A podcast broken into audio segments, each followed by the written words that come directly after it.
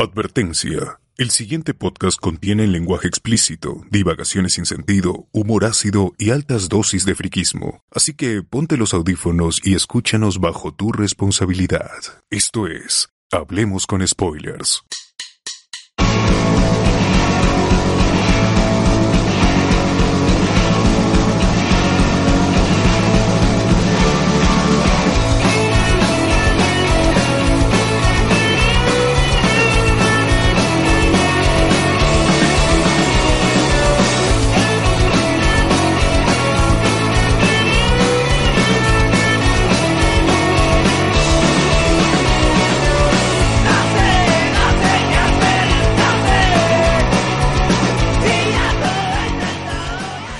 Bienvenidos a Hablemos con Spoilers, el podcast que celebra el campeonato de Binacional, transmitiendo desde Lima, Perú, hoy 15 de diciembre del 2019, y somos César Vilches, arroba César Vilches en Instagram, José Miguel Grey, Carlos Román, Luis Mendoza, arroba Luis Mendoza en Twitter, César, y tú Sosior, ya dije, es verdad, y yo, subo arroba Sosior en Twitter, ya, sí, comiendo panetón. Comiendo panetón, exacto. Panetón con octógono básico, ¿no? Obvio, con sus 8 octógonos. No va a estar comiendo ese unión que no tiene octógono. Hoy pasé por Plaza Vea y hay una caja doble de todino y donde la parte amarilla está con un octógono y la parte, porque era de chocolate, la parte marrón estaba con 2 octógonos. Ahí paso, pecho. Un panetoncito Ana Lucía. Ana Lucía, ese nombre... Sí, claro, muy conocido y celebrado en esta fiesta. Pero ya ahorita van a conocer de dónde viene, porque es una franquicia, déjenme decir. A ver, tiene una historia. Así como había la franquicia del Turrón, ¿te acuerdas, Sosir, que comentaste una vez? Claro, no, pero este es un spin-off. El spin-off de Panetones Joel es Panetones Ana Lucía. O sea, forma parte del universo.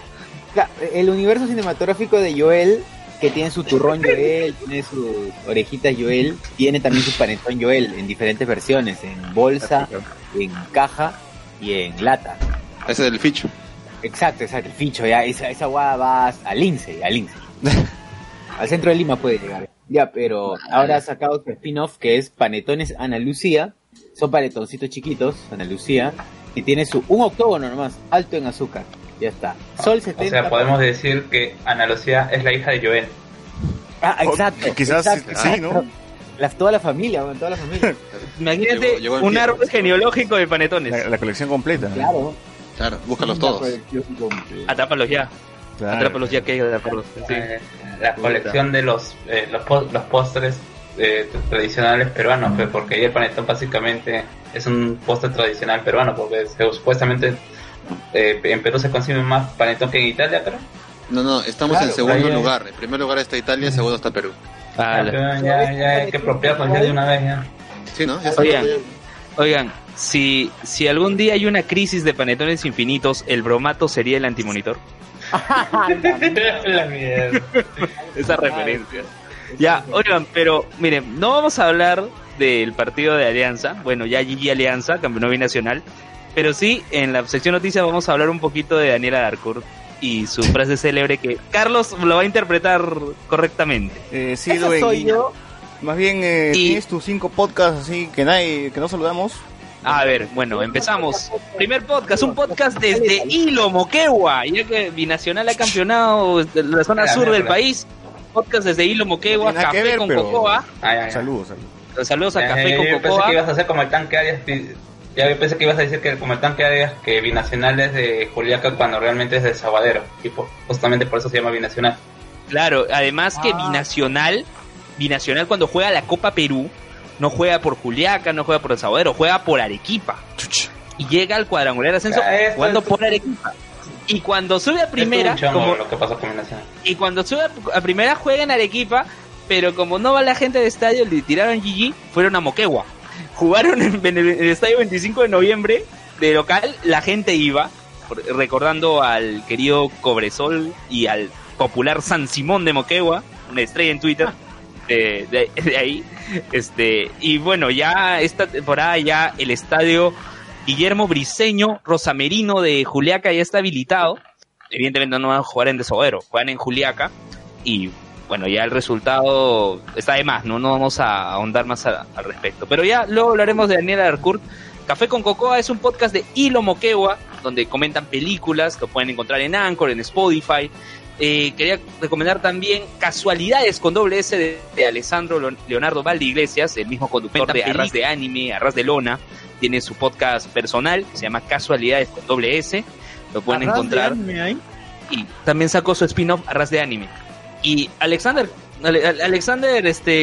conoce a Alessandro, ha participado, creo que también, no sé si en Arras de Anime, pero creo que al revés, no creo que Alessandro sí ha participado en podcast de Alexander. No sé, Alexander. ¿Aló? Sí. Si has participado, sí lo conoces. Solamente confirma, sí, negativo o positivo nomás. Afirmativo, ya está. Afirmativo. Yo recuerdo cuando en el primer episodio de Arras de Anime, Alessandro dice, ¿no? Alexander, no pienses que te estoy traicionando y estoy sacando mi podcast de anime. No pienses eso. Así lo define el primer episodio de Arras de Anime. No estoy haciendo eso, pero lo estoy haciendo. Algo así. Claro. Ya. Bueno, a ver, otro podcast, Cine Sin Cancha. Cine Sin Cancha, proyecto en donde participa también nuestro amigo Juan. Los conductores son Shirley Basilio y Junior Vidal. Podcast también comentan películas. Normalmente en estos últimos episodios que están estrenando hacen como un picadito de noticias al inicio y luego ya el comentario de la película a tratar, ¿no? A ver, ahí van 3. A ver, 2 podcasts más. Sí, los picaditos así, ¿no? Los piqueos. A ver, trato de recordar, a ver. Ah, ya. Es que pasa que no los he enterrado la mano ahorita, así de lo que recuerdo, ¿no? A ver, por ahora en el transcurso del programa les voy a dar 2 más, pero ya les menciono 3, ¿no? Casualidades con doble S, Café con Cocoa, podcast de Moquegua y Cine Sin Cancha. 3 podcasts que empiezan con la letra C. ¿Y el podcast de Moquegua, de qué hablaban, Luis? Los 3, tanto Cine Sin Cancha como Café con Cocoa, hablan de cine. Comentarios de películas. Ya sé. Tenemos algunos comentarios en YouTube. Ya dice Daniel Cop. Comentarios en YouTube, comentarios en Ga. Daniel Cop también puede decir, ¿quién se pone a hacer un directo a las 10 de la noche? Nosotros siempre. Desde hace 3 años. Nosotros siempre, hoy, ¿qué pasa? Desde hace 3 años. 10 años. Sebastián Ganto, podcast en honor a Cardo, muerto. Valenlo. ¿Qué ibas a decir, socio? Que ahora, según lo que va comentando Luen, bueno, no sé si será particular, pero los podcasts están orientando más a comentarios de vida general, el clásico, o los clásicos friki. Todavía no hay nuevos temas, ¿no? Siento que no hay nuevos temas.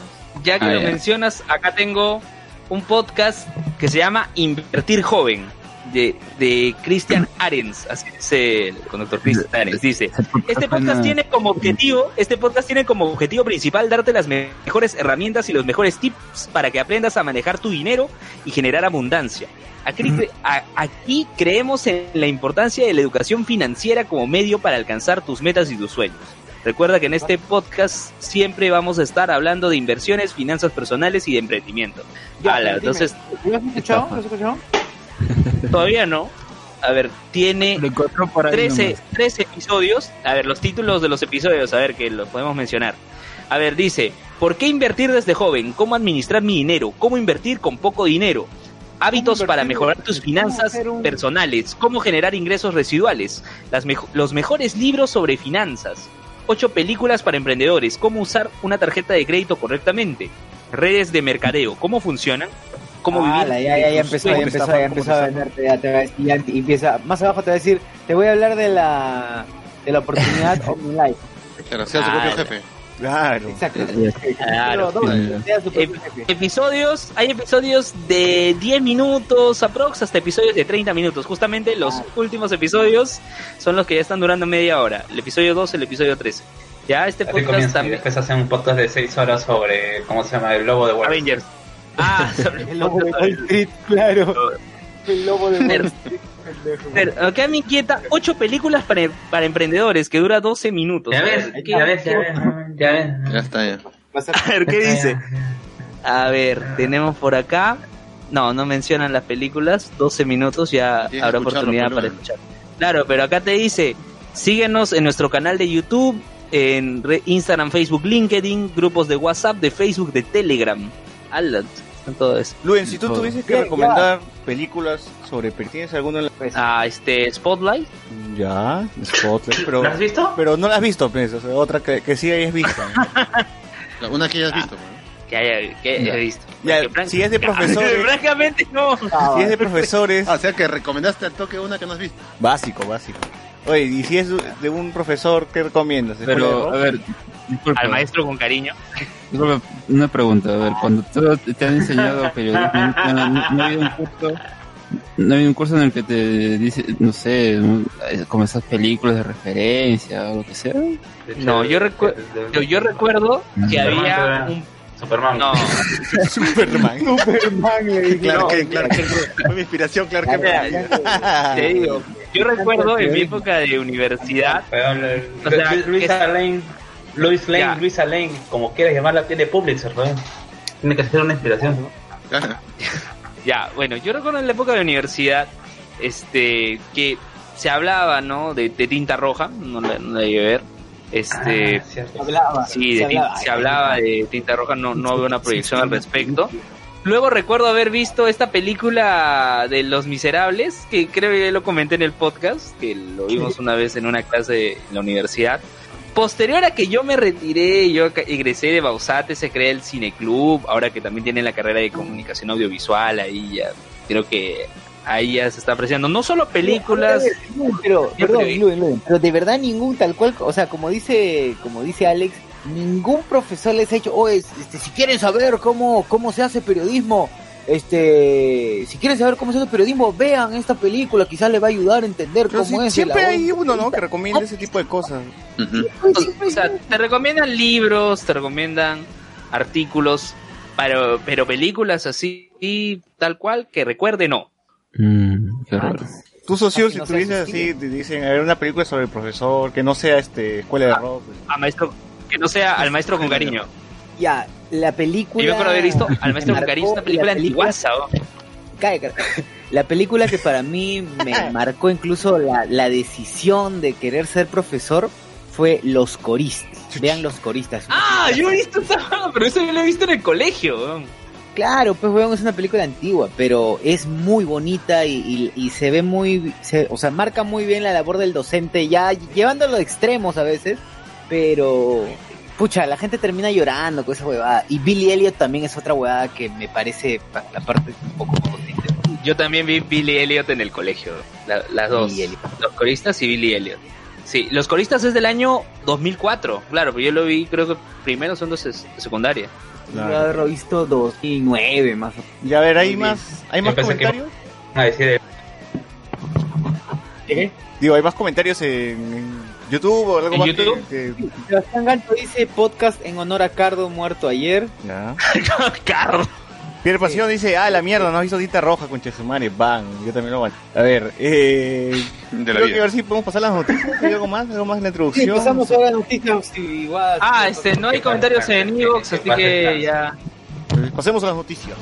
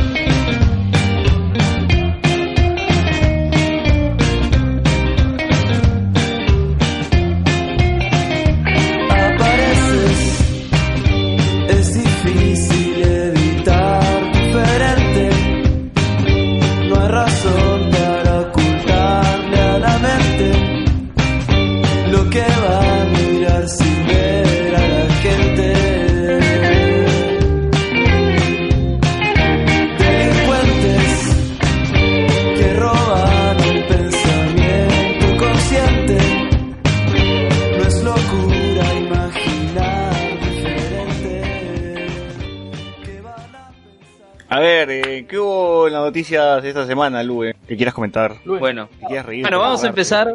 Vamos a empezar rápidamente para no ahondar en el tema futbolístico, ¿no? Vamos a hablar de acá la curiosidad, ¿no? En este caso, Daniela Darcourt se presentó en la final entre Alianza y Binacional, interpretó su canción, porque es su canción, no es un cover. Señor Mentira, sí, yo pensé que busqué todavía. Señor Mentira, cantante original, no.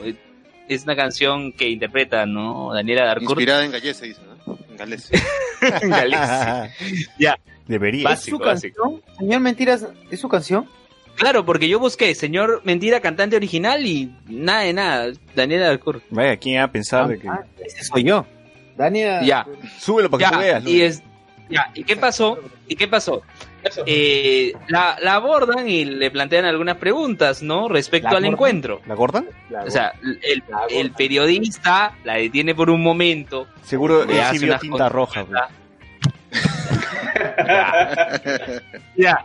Y a ver, el titular que estaban publicando en medios era Daniela Darcourt, yo me conformo con que Alianza gane 1-0, algo así. Pero Carlos escuchó creo que todas las declaraciones completas de Daniela Darcourt. El chiste, pero no estoy explicando bien el chiste. El chiste es que Alianza tenía que ganar por más de un gol. Ah, Alianza debía ganar 3-0 claro, para forzar el alargue, tiempo extra y penales, y 4-0 para campeonar. Claro, y tú sabes que a la República le gusta el meme, el clickbaiteo, pues, ¿no? Así que la gente se ponga, me divierte, comparta, pues, el chiste. Es como Daniela Darcourt dijo...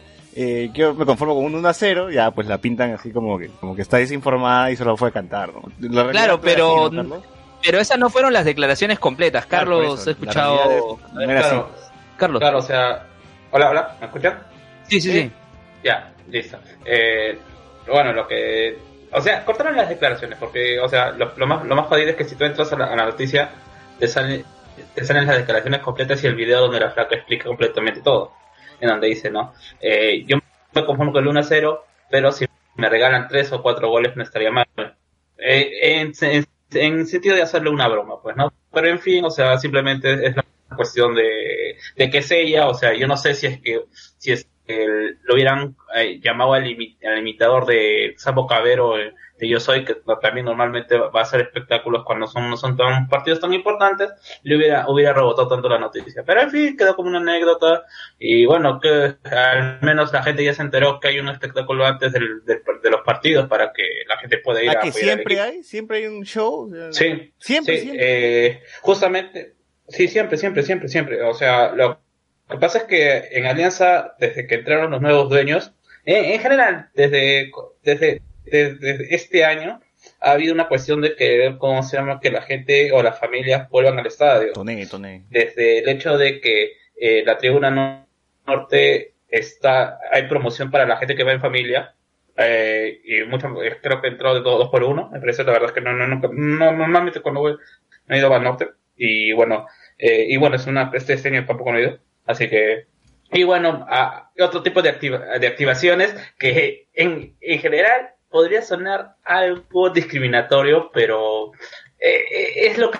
¿Es lo que? Te ofrece, ¿no? Por ejemplo, si tú vas a Oriente, en un partido discriminatorio, porque, por ejemplo, si tú vas a Oriente, un partido, por ejemplo, no sé, contra Huancayo, por ejemplo, el último que recuerdo, ¿no? Si tú querías, si es que en el entretiempo... podías bajar a un local acondicionado en donde podías pedirte un cuarto de pollo de Rockies, un sanguchón de estas tiendas, estas nuevas fast foods que están en Miraflores, que bajan a vender hamburguesas. No food trucks, sino la verdad es que no recuerdo ahorita el nombre de las hamburgueserías que normalmente están por Miraflores, y bueno, también puedes ir a comprar, pero en cambio si tú vas a La Lucha, claro, también lucha, me parece que también está, pero sí. A ver, Jesús Vilcapuma Salas nos comenta, dice, en Mantú te venden un combo buenazo, así que Chucho ha estado in situ ahí, así que él nos podía dar algunos detalles, a ver, por el chat. Claro, buenazo de qué, Chucho. Aparte, por ejemplo, si tú vas un domingo a las 3 de la tarde, ya sea para no poder ir a Alianza, o si puedes ir a comprarte tu combinado de carapulca, tallarín, claro, solamente voy para jamear, ¿no? Sí. No me interesa el partido. Claro. Es adicional que siempre Alianza ha tenido, pero ahora adicionalmente puedes encontrar Rockies, Norquis, empleo. Claro, pero si vas a Sur, vas a encontrar a alguien regalando, como se llama, sobres de Milo nada más, bueno. Bueno, entonces... Claro, o sea, es una pasión y bueno, y aparte de esto, pues, como te decía, hay normalmente ahora, por ahí escuché algunas críticas que, ¿cómo se llama?, a las porristas, porque Alianza todo este año ha tenido porristas en los partidos locales, hay algunos que consideran que es innecesario, otros que es, ¿cómo se llama?, traer el modelo de negocio que tiene Estados Unidos en sus equipos de fútbol. Oye, pero esto de las porristas viene de años. ¿No recuerdas las porristas de Sport Boys? Ahí claro, es donde se hacen famosas Shirley Cherres y Anelía Barahona, ¿no? Claro, incluso las menos glorificadas, Gigi Taez y Pia, no se acuerdo de la otra. Ese sí no lo he acordado, bro. Ahí todavía los puedas ver en Next Videos. Claro, pero claro, o sea, este modelo de negocio que ha creado Alianza, o mejor dicho, que el nuevo ex ya gerente de marketing, porque ahora va a trabajar con la selección, ha sido una copia de Estados Unidos. Es por eso incluso que hoy día, si se habrán podido dar cuenta, hay estos humo blanco que sale cuando anotaron goles. Ya, eso es. También es una copia de Estados Unidos. Vas a los estadios, los que han seguido, por ejemplo, a Roy Díaz en el Ciudad, también tienen este tipo de combinaciones. Pero bueno, es una apuesta que está tratando de hacer Alianza con sus recursos, y esperemos que otras instituciones también la copien para que generen ingresos y a ver que el fútbol se vaya normalizando. Claro, oye, yo recuerdo, muy aparte de Alianza, que la U tenía una banda, había una banda que cantaba un tema como No voy a quererte universitario, o sea, pero eso fue 2009, 2010, ¿será? Sí, una década. Me parece, no, sí, hasta ahora, cuando esa noche crema también... Sí, tiene su banda. Suelen tocar, no me acuerdo cómo se llama la banda, pero sí. Es una banda medianamente... Recuerdo que hay alguien que es conocido en esa banda. Son integrantes de bandas punk que han hecho su banda. ¿Pedro Torres Bertín la banda? No, tampoco. No. Ya muerto que desde hace 10 años que le prometió que le iba a escribir una canción a la vida, hasta ahora no le escribe. ¿Quién? Hola. Dice que no es. Ya Marco. Oh, entró Chucho. Entró Jesús y la Puma. Se me escucha bien porque estoy con un micro que creo que está un poco mal. Sí, se te escucha bien. Sí, se te escucha bien. ¿Tú qué decías, sí. Chucho, que ibas a comer Alianza chorizo, no? Chorizo no, tío. Escuché que estaban diciendo que por ahí que vendían pollo, hamburguesas, no sé. Pero en las tribunas también vendían carapulcra. Y vendían un pollo con huancaína buenazo. Aparte del comedor normal que se abre cuando se juega a mediodía, aparte hay activaciones de empresas, ahora último. Que ciertamente le está quitando a las señoras de las cocinas, le está quitando un poco de ¿cómo se llama?, de plata, porque evidentemente hay gente que va a preferir comer pollo a la brasa o comprar otro. O sea, ya no comen anticucho ahí. O sea, ya Gigi los anticuchos, Matute. Puta, pero la carapulca de Matute era buenaza. La carapulca de Matute era buenaza. Okay. Y lo digo como hijo de uniqueña. Y la cevichería que estaba al frente del estadio. Claro, el Federico de Fidel también a veces hace eso. Adiós, está Mi Barrunto y está el Verico de Fidel. Mi Barrunto y el Verico de Fidel. ¿Y son buenos? Claro, también hacen a veces actividades. No me gusta a mí. Bueno, yo no he ido. Claro, me parece que son más nombre que lo otro. Mi Barrunto me parece que es más nombre que nada. Eso puede ser. Pero también es que yo no soy muy fan de la comida marina. Ah, ya. O sea, así como normal, pero no tengo el conocimiento para criticarlo como si lo tengo de comida criolla o como si lo tengo de carnes, que porque yo cocino esa comida. Yo no sé hacer un ceviche, por ejemplo. Ah, chucha. Nunca he hecho ceviche. Chucho. ¿No te gustan las conchas, entonces? ¿De qué puedo responder ante eso? Y de lo que decían de la banda de la U, son distintas bandas que se han armado de bandas cremas, pero... El que siempre ha estado en ese grupo, porque mi causa, es Raúl Montaña. Raúl Montañez, el ex guitarrista de Leucena. ¿Cómo se llama la banda? No Sobra Aliento esa banda. U11? No, es que no Sobra el Aliento. No Sobra Aliento, sí. Ah, No Sobra Aliento, no sé. Ya, pero son bandas de gente panqueque. Y como digo, Raúl estaba ahí metido de vez en cuando. Sí, me acuerdo de algunos por ahí. Creo que es más, esa misma banda no fue la que también se formó para la selección peruana. O sea, son los Aliento Blanquirrojo. Sí, creo que son los mismos. Aliento Blanquirrojo. Me parece. Claro. Sí, me parece que sí. Sí, nada más que cómo se llama, para se cambió el nombre para generar cómo se van a generar esa discrepancia, pues, porque al final las yo me acuerdo de eso porque en la época en que la U estaba en su peor crisis, que creo que es hasta ahora, o sea, pero cuando estaba Pacheco de presidente. Claro, que me acuerdo que no tenían auspiciador, ¿se acuerdan que salía con una camiseta que decía ponte el original, ponte la crema, adelante? No, y antes de eso se decía Grupo Santo Domingo. No, por eso, ya, pero eso era cuando estaba Grupo Santo Domingo. De ahí ya no tenían auspiciador. El presidente mismo pedía plata para... De ahí no tenían auspiciador, era simplemente ponte el original, ponte la crema ahí. Que me acuerdo que su auspiciador durante unos meses fue la Universidad de La Vega. Un saludo al colega Pierre. Y fue la universidad... Oye, pero la Universidad de La Vega y puta, creo que... Bien cerrado.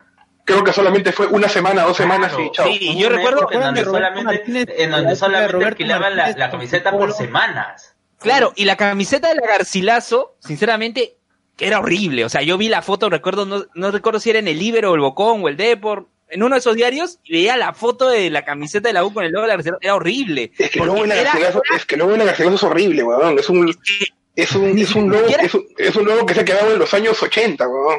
Es que ni siquiera estaba Garcilaso solo, estaba Garcilaso y abajo Grupo Santo Domingo. O sea, era una camiseta tipo Copa Perú, más o menos. Ay, tipo Liga Mexicana también, en México también tienen así, puta, 80% por camiseta. En México me gusta la camiseta del Pumas, porque toda la camiseta es el logo. O sea, toda la parte frontal de la camiseta es el logo. Pero bueno, lo que... Sigue estando ligado con la universidad. Lo que quería comentar es que en esa época, en la noche de presentación, la U estaba tan hasta las huevas que no iba a tener partido de presentación. O sea, no iban a ver esta primera noche que hacen en enero, en marzo, en los clubes creo que presentan a los fichajes y todo el tema. La U no iba a tener eso, no iba a tener una noche inaugural. Claro. Entonces los hinchas hicieron una movida. Y yo fui a eso porque justo mi pata Montaña me dijo para ir, que le iba a tocar y todo. Y hicieron una movida grande, pero fue paja porque fue alucinante. Yo solamente pensaba que en Argentina se podía ver que los hinchas de Racing son capaces de hacer una cosa como esa, pero acá también la U hizo eso, hizo todo un evento por los hinchas, un evento grande. Luego se tiraron la plata. No, sí, puta, qué plata, weón. La gente, los grupos, el alquiler de equipos, todo fue sustentado por hinchas, weón. Y ahí... Pero cambiando un poco de tema. Tiene que haber un acuerdo con el club, porque si no ya los hinchas pueden hacer...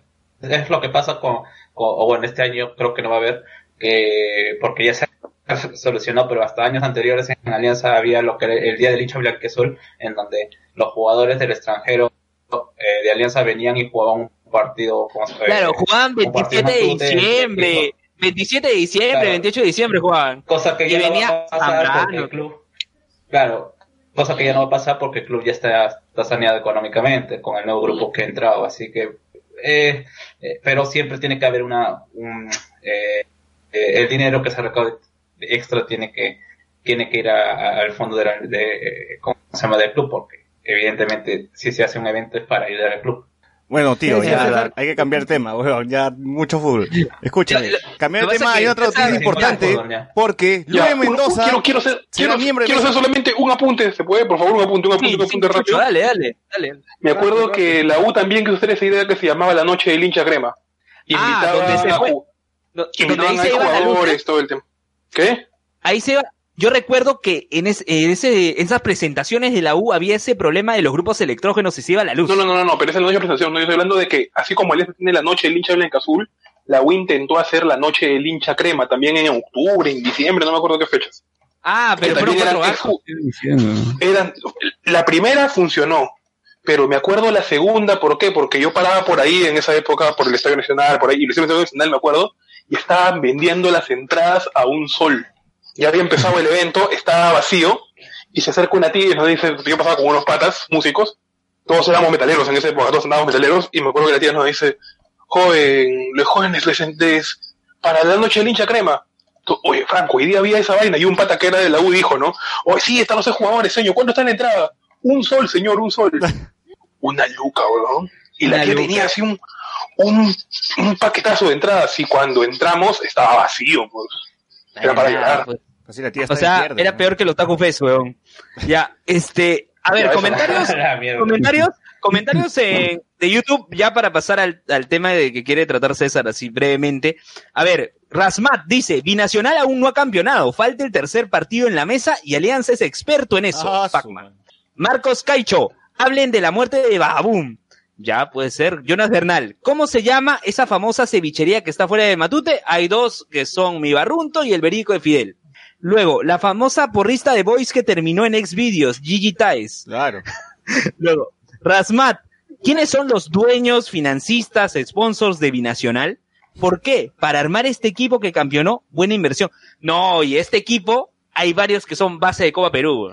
O sea, sí, oye, tú que conoces quién es Eder Fernández. O sea, tienes a gente experimentada, ¿eh? Tienes a Over, tienes a Donald Millán, tienes, bueno, salvo la defensa, tienes a este lateral. La defensa. Ahorita, no, el lateral es de Alianza, ha sido de Alianza Dixon Reyes, ya me acordé. Dixon Reyes, mismo delantero de, ¿cómo se llama? De Binacional, también es, parece que viene el próximo año de Alianza, Moreno Rodríguez. O sea, tiene un pero esa gente en enero, febrero de este año tranquilamente estaban jugando en segunda. Claro, a ver, mira, te digo, no, oye, hay varios. Si Binacional ha subido hace un año. Ya sé que no subió hace un año. Lo que le estoy diciendo está en que por el nombre de los jugadores, lo que siento es por el nombre de los jugadores más que nada, son jugadores de un nivel que no te sorprendería verlos jugar en segunda. Claro, mira, por ejemplo, Eder Fernández. No estoy hablando del equipo, obviamente lo diciendo así. Sí. Por ejemplo, Eder Fernández viene de jugar de Futuro Majes, Felipe Mesones de Atlético Grau, después viene Jorg Mantello que jugó en Alfonso Ugarte, Aubert viene de Comerciantes Unidos que está en segunda, Ángel Ojeda de Comercio que acaba de bajar. Ya. A ver, comentario de Jonas Bernal, Mosquera siempre tiene éxito con equipos pequeños, pero con los grandes no, incluso cuando fue DT de Perú, País Vasco nos metió 6. Oye, eso es cierto. Ya, y con eso cerramos ya... el tema Supercampeones del podcast. Sección Tsubasa, Capitán Tsubasa. Luen al fin se divierte en este podcast porque después va a estar sufriendo porque le tocó ser miembro de mesa, ¿no? Oye, verdad, vamos a hablar de qué ha pasado esto, ¿no? Ya salieron en la web de la OMPE quienes todavía no creo que sale el local de votación. Lo que sale es quiénes son miembros de mesa y quiénes no. ¿Quién es miembro y quién no es miembro? Sí. Y todavía, a ver, que nadie se alegre porque todavía falta depurar, ¿eh? O sea, hay una remota posibilidad de que todavía te pueda hacer como un miembro de mesa. O sea, ¿se puede tachar un miembro de mesa?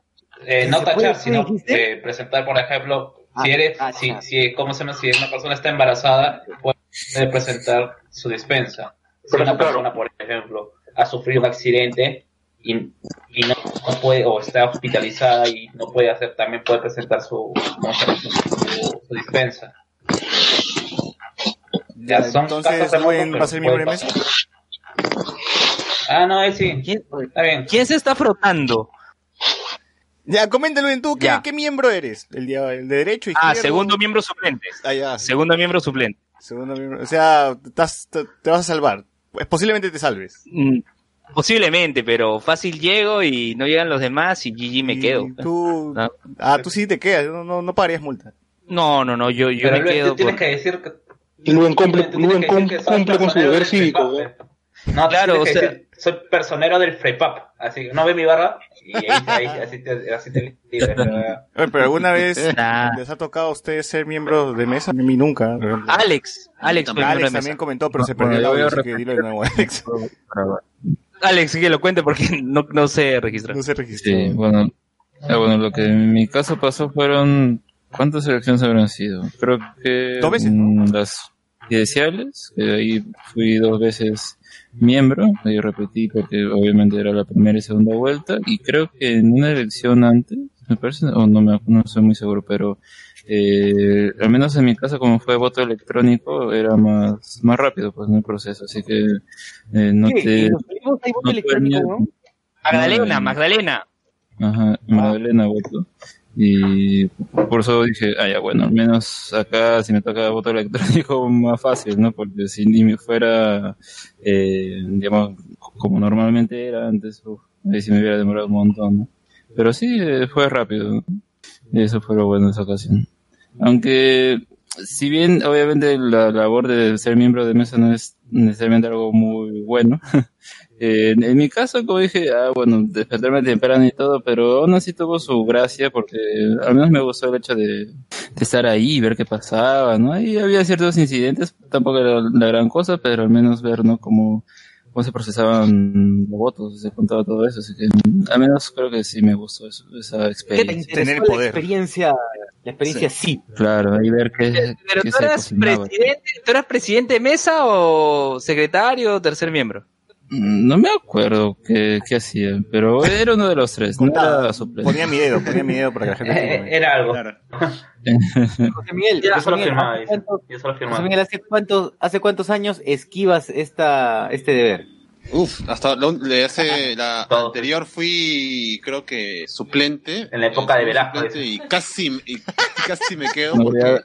No llegó ni el oficial, ni el segundo suplente, nada, y por suerte... Ya faltando minutos para empezar a abrir la mesa, llegó y ya me quita el toque, ¿no? Solamente ayudé a armar el toque toda la mesa y sí, estuve a punto, pero hasta ahora no me ha tocado ser Ya, ahí éramos menos, pejo. Claro, en mis tiempos ya... No por suerte no tengo 12 años esquivando esta labor, así que espero que... Sí, la verdad, son 18. Espero nunca... No, weón, 12. Espero nunca llegar a comer atún así en lata chiquita. Con tu galleta. Agua, claro, con mi galleta día, ¿no? Mi agua vida. Claro. ¿Cómo es el refrigerio en sí? ¿Qué? Alex, debes saber. ¿Cómo es el refrigerio en sí que te da Ompe? Te da un paquete con, creo que era, a ver, una bolsa de agua, unas galletas, no recuerdo si era de soda o una otra, y... creo que venían un sobre de mazamorra, estas que... Lo preparas, ¿no? Pendejos, lo preparas, güey. O sea, es la cagada. Cake en polvo. Sí, no me acuerdo qué más, pero... sus cubiertos y todo, ¿no? Pero aún así la gente te traía cosas. Algunos a veces, bueno, te traían la comida fría, pero ya, bueno. La intención era lo que... La gente de su jato, la gente que iba a votar...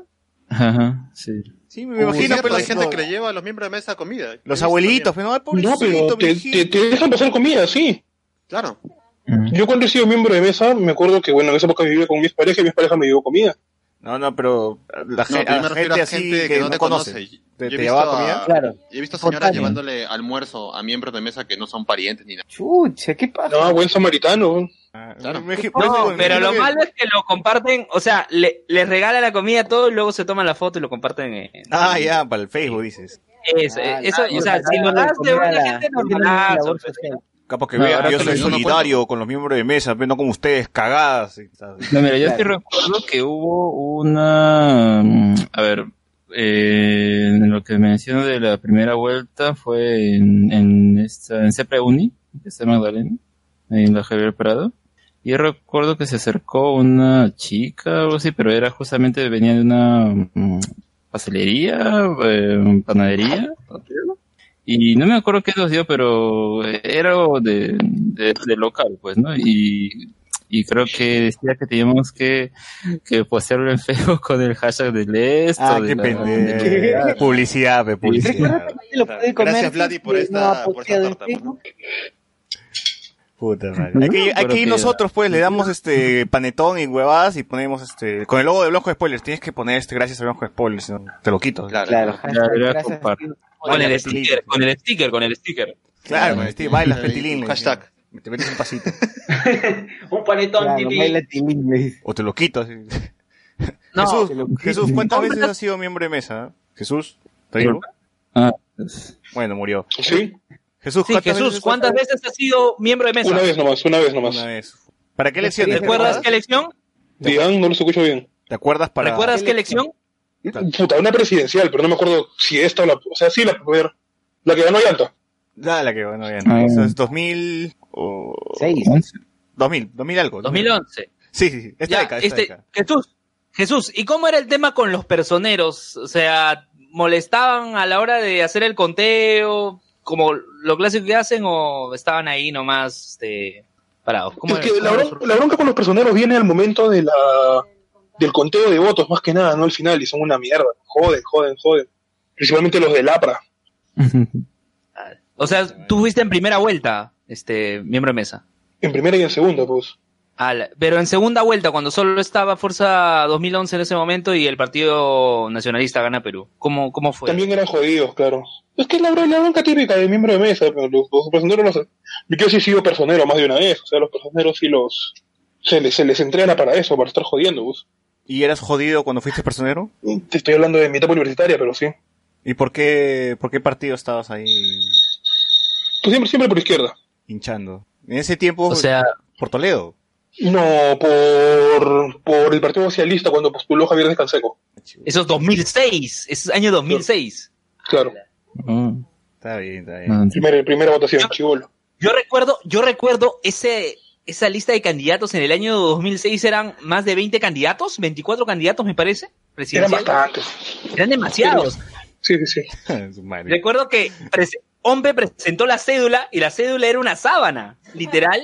Pero no fue así con la alcaldía, con la alcaldía de Lima, que hubo 2 debates todavía, ¿no? Y un culo de candidatos. No, pero el tema era que esa elección era presidencial, no elegían solo presidente, también Congreso, y creo que ya esa era la primera vez del Parlamento Andino. Y querían hacer una cédula enorme, y ante la queja de la gente, la redujeron a un tamaño, digamos, estándar, normal. O sea, ¿cuántos pesos estaba postulando esa vez? A ver, ya yo lo busco en un rato, pero pucha, era una lista enorme. Estaba Javier Díaz Canseco, como mencionó, estaba en ese momento Ollanta, estaba Alan, Lourdes, Toledo no, porque Toledo era el presidente, pero eran un montón. Pero en esa época no estaba Pinazo, no estaba el tío del Chicote. Esos tíos sí hacían más divertidas las elecciones, ¿no? Sí, se extraña. Ya, a ver, mira, postulaba Natalia Primo con el partido de Acuña. Marta Chávez. Alucina, ¿no? Marta Chávez con Alianza para el Futuro, que era una alianza de Cambio 90 con nueva mayoría. Ulises Humala postuló por Avanza País. Susana Villarán por Concertación Descentralista. Pedro Kecklin Bonstein con Fuerza Perú. Valentín Paniagua con la Alianza de Acción Popular y Somos Perú, el Frente de Centro. Alberto Borea por Fuerza Democrática. Jaime Salinas, Justicia Nacional. ¿Borea, el abogado de PPK? Sí, Chucho. Alberto Borea Odría. Ahí está. Ya. Luego, Alberto Moreno de Nueva Izquierda. Javier Escanseco, Partido Socialista. Alan García del APRA. Ciro Gales también postuló en esa época. Sí, Luis Guerrero Figueroa de Perú Ahora. Javier Espinosa de Progresemos Perú. José Cardo Guarderas, de Reconstrucción Democrática, claro, Ciro Gálvez Herrera. Sí, Ciro Gálvez Herrera, como lo mencionó Chucho, de Renacimiento Andino, que ahora tiene su revival con Renacimiento Unido, que también voy a contar brevemente eso. Humberto Lai, con Restauración Nacional. Antero Asto Flores, de Resurgimiento Peruano. ¿Cómo no se llama Humberto Lai? Hoy está 80 y tantos, señor Humberto Lai es el Fuji que no fue, ¿no? Yo recuerdo en esa elección, Lai tenía en su plancha a Máximo San Román. Pero en ese tiempo, Lai habrá tenido 90 años. Claro. Actualmente sigue teniendo 90 años. Actualmente se ha convertido en el maestro Yoda. Ya, a ver, luego, Antero Asto Flores de Resurgimiento Peruano, Lourdes Flores, Unidad Nacional, Ollantumala, Unión por el Perú, y Ricardo Wong, y se llama Perú. Una lista enorme de candidatos. Actualmente el Pastor Lai viaja con el Mandaloriano. A ver, pero miran, a ver, la izquierda tenía separada Concertación Descentralista, Partido Socialista y Nueva Izquierda, ¿no? O sea, iban tres partidos. Ya, pero... Chucho estaba con Javier Descanseco, dijo, Partido Socialista. Y sobre Renacimiento Andino, el partido de Ciro Gálvez, el partido donde había un hombre azul alzando la mano. Ese es antes que se pierda en el Colca, ¿no? Ya. Ahora... Doctor Manhattan, ¿no? Ya. Doctor Manhattan. Ya, ahora Renacimiento Andino tiene su revival como Renacimiento Unido. ¿Qué pasó? Renacimiento Unido Nacional, alias Runa. ¿Qué pasó? ¿Ustedes recuerdan el partido de Siempre Unidos? Siempre Unidos, el partido de la mamá con su hijo. Sí, sí, sí. Claro. Ya. El mandaloriano. La mamita claro. Con su instinto, así decía. El mandaloriano. Ya. Entonces, Felipe Castillo, de Siempre Unidos, le dio la inscripción de Siempre Unidos a Ciro Gálvez y lo convirtió en Renacimiento Unido Nacional, donde en 2021 esté postulando, según lo que se ven en imágenes, Gregorio Santos con ese partido a la presidencia, ¿no? Entonces, vamos a ver cómo le van a ellos en esta elección. Lo veo muy complicado. Ahorita la encuesta dice que hay cerca del 50% de personas indecisas para estas elecciones de 2020. Así que, bueno, solo queda esperar para saber cómo es que esto se va moviendo en las próximas semanas. Bueno, todavía no sale lo que son los locales de votación, porque ya nos habían acostumbrado en las elecciones pasadas en que tú elegías tu local de votación. ¿Verdad? ¿No? ¿Que ya no se puede hacer eso? ¿No puedo elegir dónde votar? Lo que ocurre, ¿sabes por qué no se hizo eso? Porque OMPE dijo que justamente por un tema de plazos. Es que en sí estas elecciones se están haciendo con plazos muy ajustados. Entonces, yo creo que uno podía escoger, o sea, entre tres lugares y ya te salía. Claro, pero esta elección, como lo mismo dice, es una elección extraordinaria. Es decir, los plazos para poder hacer eso... Oh, ya no se disuelto nada, güey.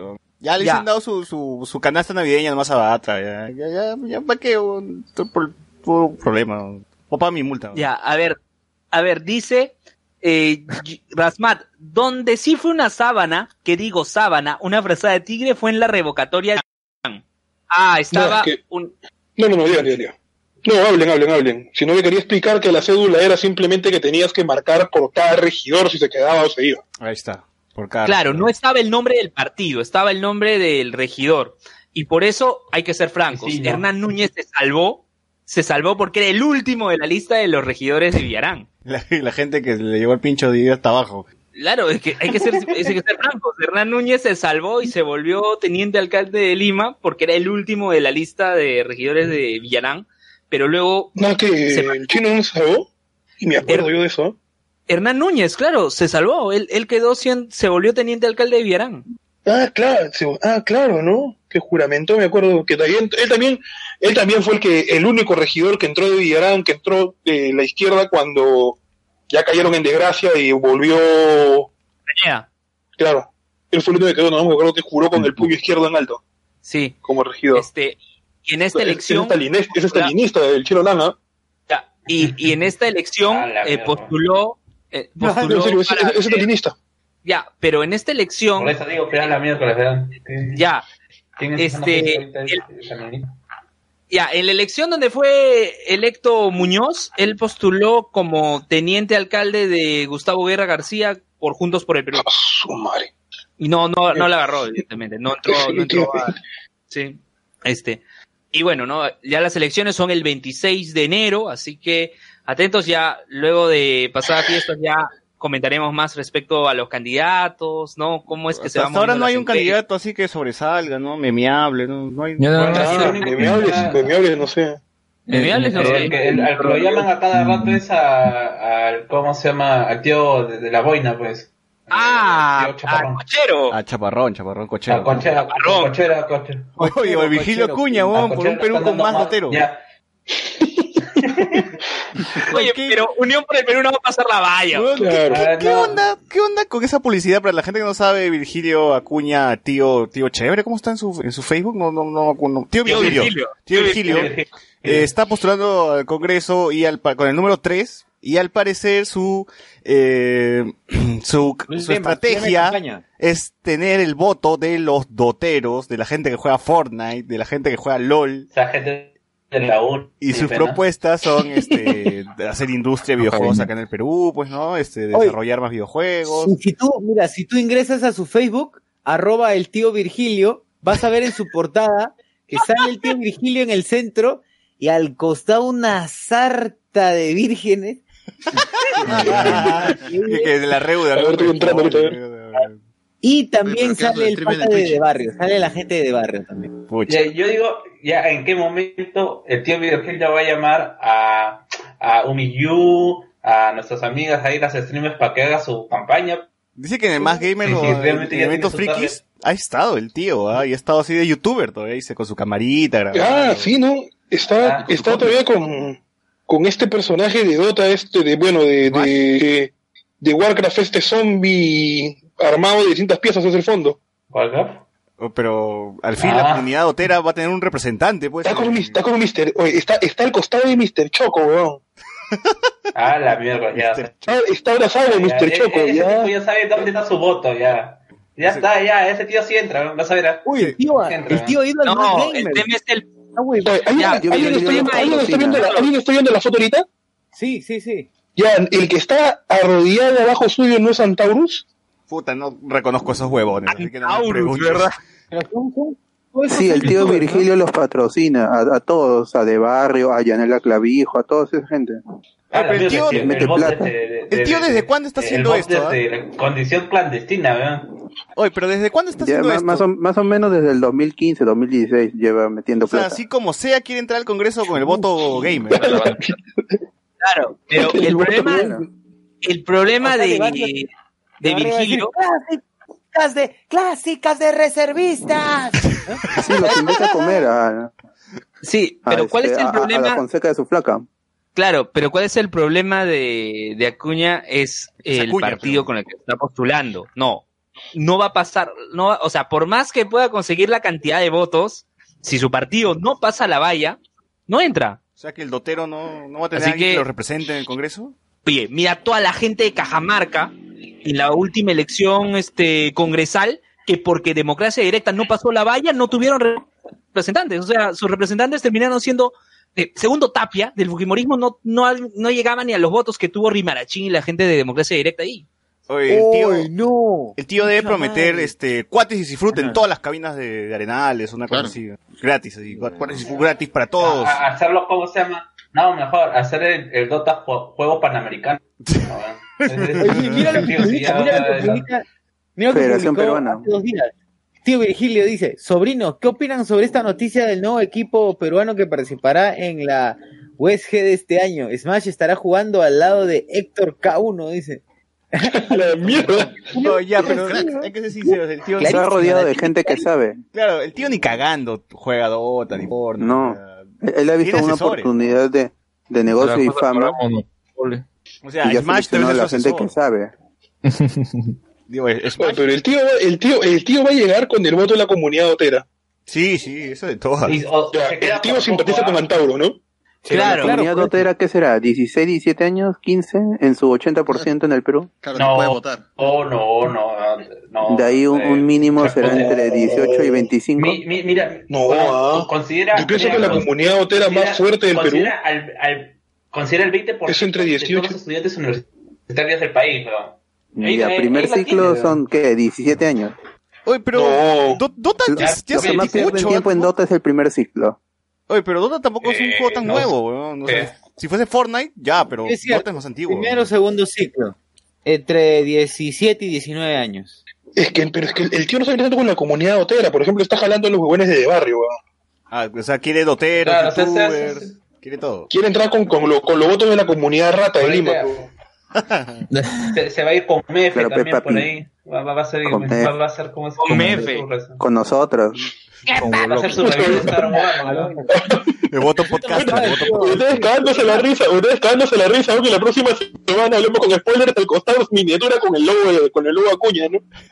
Si quieren meter plata, que metan plata. De hecho, si hay plata, normal. Necesitamos una consola.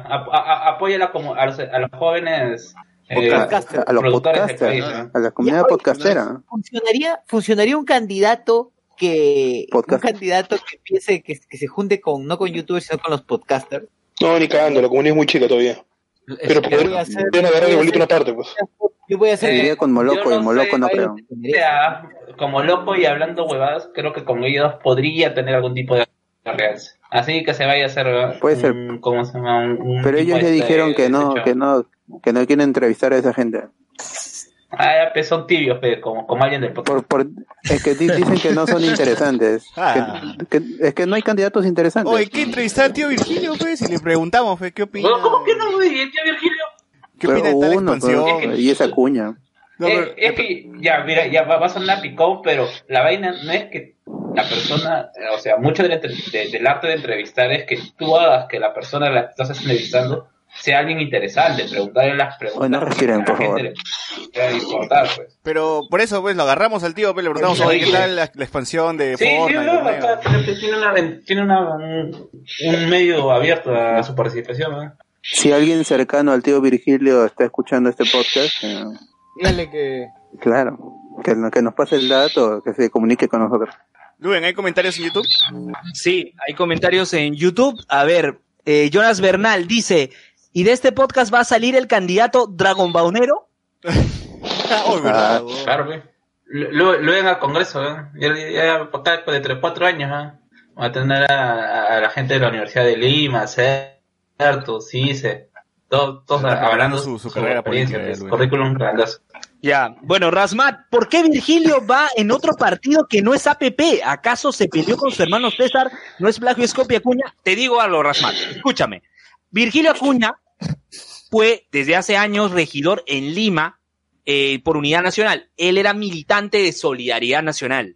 Él renuncia para las elecciones de 2016 a Solidaridad Nacional, militancia de años, para irse con el partido de su hermano, con APP. No entró al Congreso y bueno, ahora está con Auntauro y el partido Unión por el Perú de José Vega Antonio. El problema ahí, como digo, puede tener todos los seguidores de la comunidad otera, de barrio y todo, pero si su partido no pasa la valla, de nada le sirve. La valla. Oye, el tío es un loquillo, porque ha estado en el Más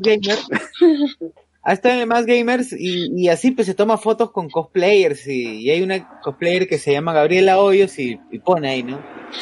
Gracias, Gabriela Hoyos, por siempre recibirme con una sonrisa. Nos volveremos a ver y hablaremos más del cosplay y videojuegos. Esta voy a estar nada. Hay un redactor. Tiene su CM. Claro. Bueno, igual Claro, por cierto, el tío Virgilio publicó un libro, recuerdo haberlo visto en Crisol, al lado del libro de Raúl Díaz Canseco. No, a ver, ahorita les narrativa de Dedication. Virgilio Acuña, libro. A ver, aquí está. Voces en Gamers, una aproximación al fenómeno del Dota. El dilema del dotero. ¡Hala! Y encima la nota dice, Virgilio Acuña publicó como suyo un libro que no escribió. Uy, qué rico. Básico. No es plagio, es copia. Pero este es un libro de 2002, el proceso administrativo de control interno en la gestión municipal. Qué aburrido.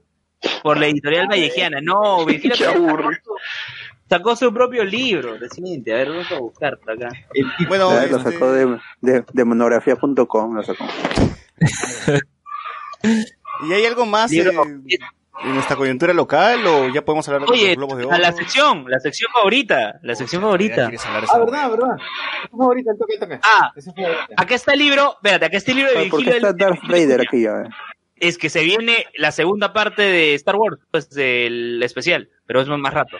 A ver, el libro se llama Virgilio, Audacia y Resistencia, de Ediciones del Bronce, año 2019. 171 páginas. Un toque. Chucho, tu audio. Sigan. ¿Qué pasó? Ya dejó de respirar. Escuchas el culo. A ver, por favor, no respiren, amigos. A ver, el libro de Virgilio Acuña se llama Virgilio, Audacia y Resistencia, del año 2019, el libro biográfico de Ediciones del Bronce, 171 páginas. Virgilio Acuña nació en la campiña de Ayaque, un pueblo apartado en los verdes valles de Cajamarca, en 1951.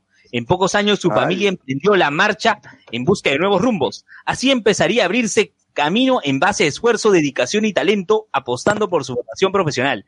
Muy joven se graduaría como ingeniero y empezaría su propio camino como constructor por todo el Perú y como exitoso empresario en otras áreas, especialmente en la educación. ¡Ah, su qué autobombo! Wow. La educación universidad fue cerrada por Perú. Así que con eso vamos a la sección favorita de la gente. Tu universidad de mierda va a cerrar.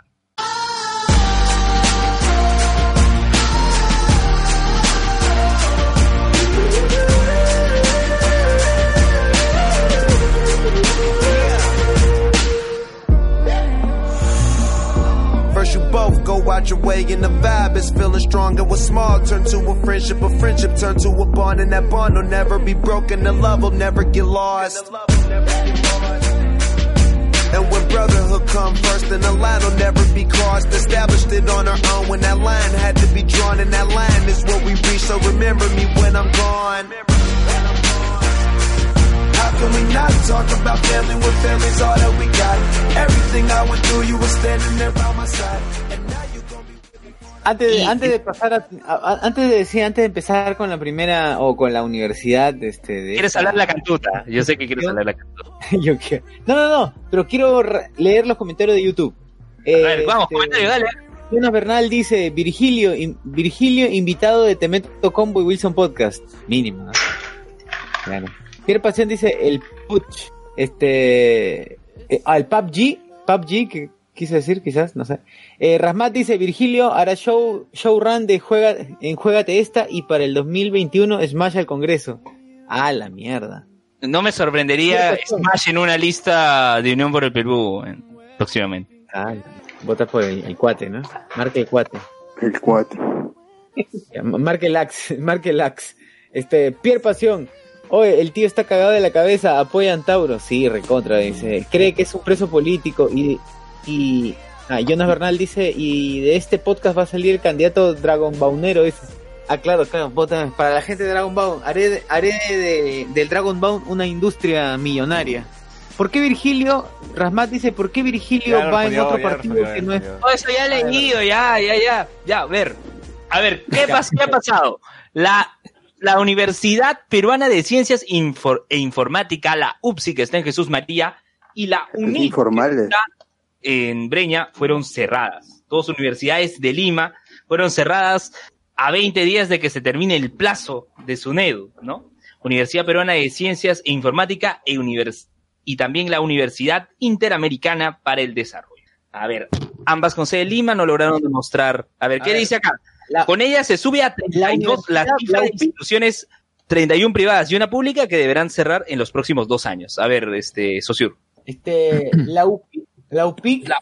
Universidad Peruana de... Ah, no, ¿cómo? UPSI, ¿no? UPSI.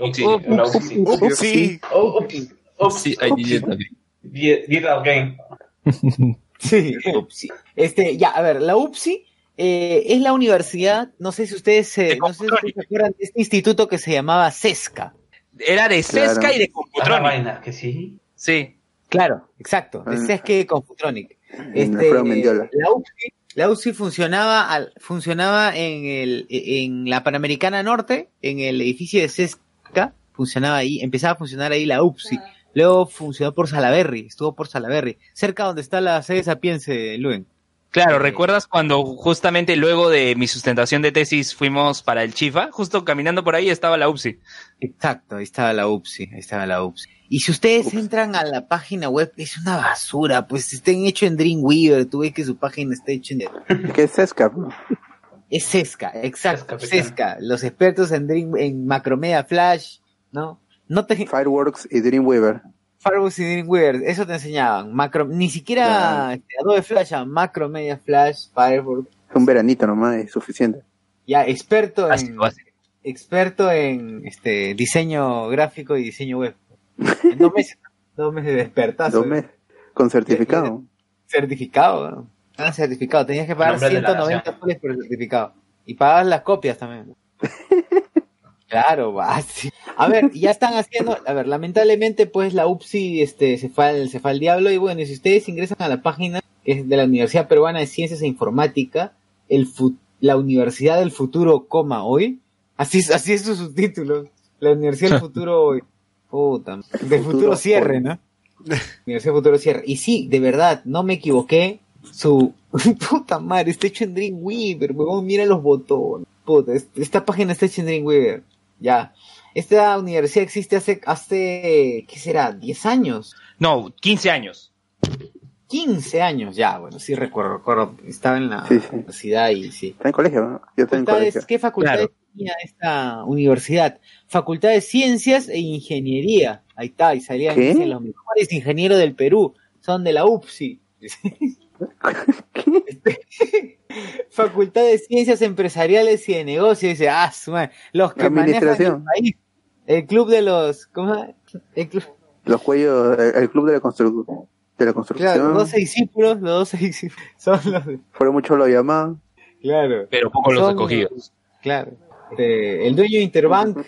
El dueño de Interbank es de la UPSI. Estudió ahí. Estudió aquella UPSI. Y dice Facultad de Derecho y Políticas. A su Blume de la UPSI. Suéltese. Qué fea huevada. Pero bueno, lamentablemente, pues, esta universidad que... O sea, si uno ve ya, si uno pasa realmente por las puertas, uno dice, esta weá, ¿qué va a hacer? No hay forma. A ver, te digo, Sosior, esta universidad tenía 1.751 alumnos, 93% de pregrado y 7% de posgrado. Contaba con 13 carreras. Sí, contaba con 13 carreras, 10 de pregrado y 3 de maestría. Desistió de 22 programas y 4 filiales de Arequipa, Huancayo, Huaraz y Ayacucho. Y se detectó en sus programas académicos de economía, la maestría en gestión empresarial y la maestría en gestión tecnológica de la información tenían autorización solo para la modalidad presencial. Sin embargo, también se ofertaban en semipresencial. O sea, pucha. Además de que ya había sido sancionada la universidad. Debe ser. A ver, dice, nuestra misión... Con 605,000 soles. 605,000 soles. ¿Por qué? En 5 multas. Justamente por las filiales sin autorización. Se le había dado a la UPSI. Es como le da el pincho, ¿no? No pide permiso. Pero, lo voy a plantar en mi universidad. Por joder. Nuestra misión, dice, satisfacer las necesidades y requerimientos del país de profesionales líderes, emprendedores y con sólidos valores, contribuyendo a la sostenibilidad del desarrollo y del bienestar, así como a la sostenibilidad. A la sustentabilidad del medio ambiente, ni pinche. Del medio ambiente. Y nuestra visión, agárrense, nuestra visión es ser, en 10 años, la Universidad del Perú líder, con presencia internacional, que proyecte una vital relación entre ciencia, tecnología y cultura a través de la docencia, la investigación y la proyección social. O sea, era más sencillo que Alianza le gane a Binacional que a que esos huevones lleguen a hacer... Universidad líder. Líder, pero no. Una consulta. Más allá de estas universidades que son un chiste, ¿qué universidades grandes les queda aún están en veremos, ¿no? Villarreal. Villarreal, UNAC, falta Alas Peruanas. Esta semana se licenciaron La Cantuta y Winner, ese que está en la Arequipa, en Parque España, chupaba y orinaba ahí. Alas Peruanas. Oye, se licenció. Y ahora que paso por la Winner, ¿no? A ver, la Winner, yo entraba al edificio de la Winner y la verdad parece, primero, entras al edificio y te da la sensación de que estás en un hospital, o sea, tiene estas características, ¿ya? No sé si como que medio claustrofóbico, pues, no sé si me muerto por ahí. Tiene todo el sentido del mundo porque la Winner tiene un montón de convenios con el salud. Hay un montón de enfermeras y médicos que han sacado, bueno, más que todo enfermeras y técnicos de enfermeras que han sacado su título profesional de enfermería en la UNED. ¿Ya? Si no me equivoco, también tenían acreditación de cineasta en algunas carreras. A ver, eso voy a chequearlo ahorita. Ya, pero ¿qué te enseñan en la UNED? Y no hay que olvidar que tiene un profesor emérito dentro de su plana, ¿eh? El doctor Anthony Choi. ¡Uy! El doctor Anthony Choi. ¿Qué hablas? Doctor Anthony Choi viaja en otra dimensión. Hasta cuando yo lo escuchaba. Postulo, huevón, ahorita. 5 años siempre decía que enseñaba leyes, pero no, porque supuestamente que él es doctor porque es colega de Chucho y de Pasión. No, sí, es abogado y poeta. Pero enseñaba derecho. Están. Son nombres del futuro. Es un hombre. El hombre del mañana. Hoy. Bueno. Ah, verdad, sí. A ver. Desde el 2011 o en el 2011 ya presentaba eventos en la Winner. Sí, pues yo me acuerdo que publicitaba ahí sus charlas. Gile los hilos. Lorena Tassinari. Oye, Sosior. Perdón. En el año 2015, Cinease le otorga la acreditación a la carrera de enfermería de Winner.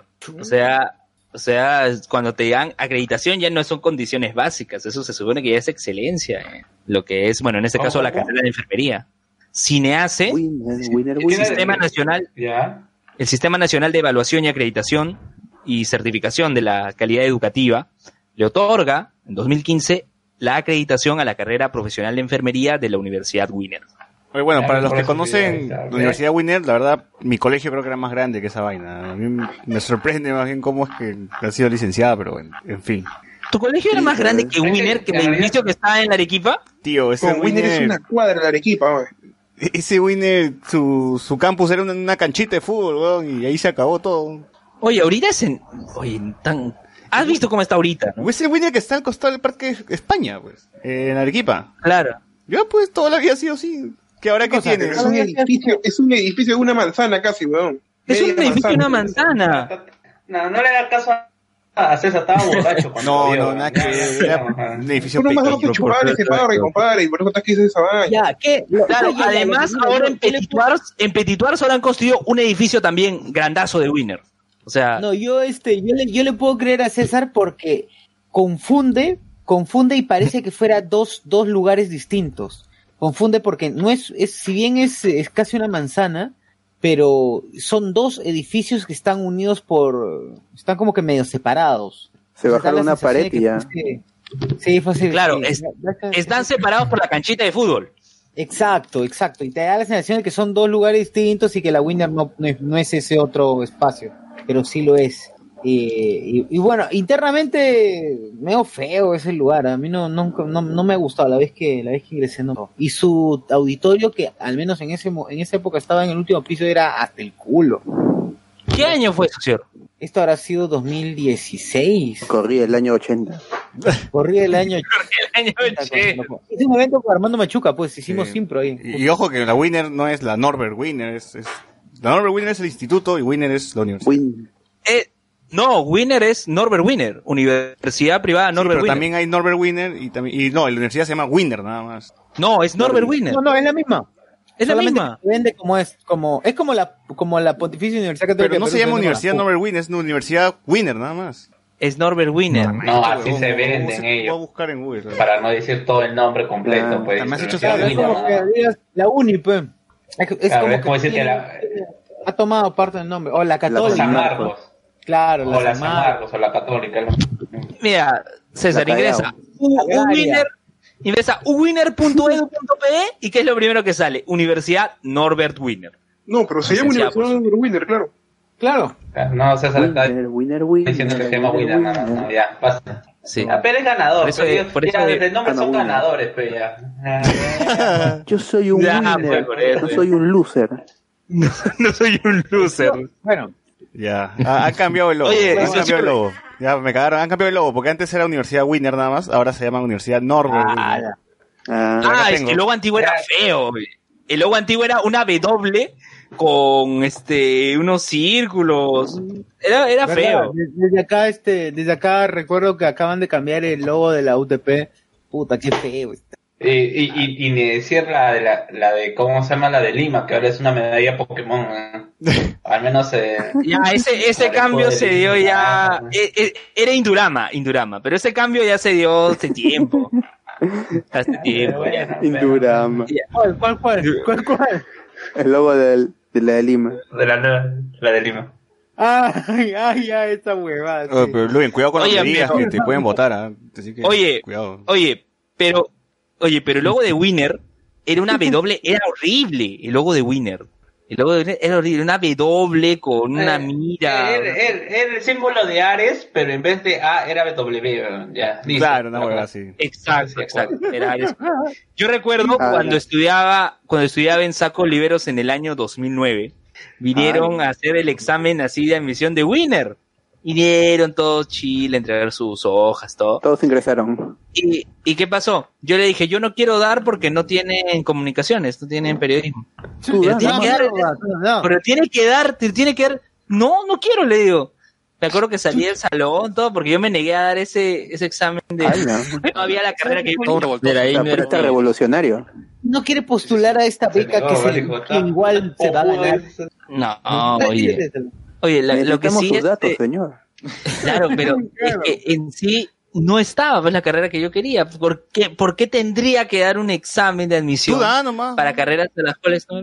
Pero al final ni periodista eres, güey. Querían tus datos. Te lo pongo así, ¿cómo se llama, Luen? Dime, Carlos. Yo lo estaba estudiando en la Vallejo, yo estudié en la Vallejo de lo que es ahora el local de ¿cómo se llama? De la Universidad de Ciencias y Humanidades. Yo estaba estudiando el ciclo anual y, bueno, yo ya había llevado en verano un ciclo un poco más avanzado y, bueno, el anual era básicamente un poco de retraso, pero en fin... No nos obligaron a dar el examen, pero dijeron, no, que sí, que va a tener nivel UNIPE, ¿no? Como para llamarte la atención, ¿no? Dije, ya, pues vamos a ver, vamos a probar, vamos a probar qué tal, más que todo uno que no tiene experiencia dando un examen de admisión. Y donde ahí ya se ve otro tipo de cosas. Puta, por poner tu nombre eras 5 puntos más. No, la cuestión es que supuestamente todos los que lograban ingresar te dan la oportunidad de ya PGG, ¿no? O sea, ya tienes asegurada tu beca durante 2 años, te decía. O sea, no pagabas el estudio de la universidad 2 años. Yo llegué a ingresar, pero y cuando nos sacaron a los alumnos que habíamos ingresado, entre comillas, de ese salón, nos dijeron, jóvenes, ¿aceptan la beca de la universidad o prefieren su beca mensual de la universidad en la academia? ¿Tú qué crees que eligieron todos los que ingresaron? La academia.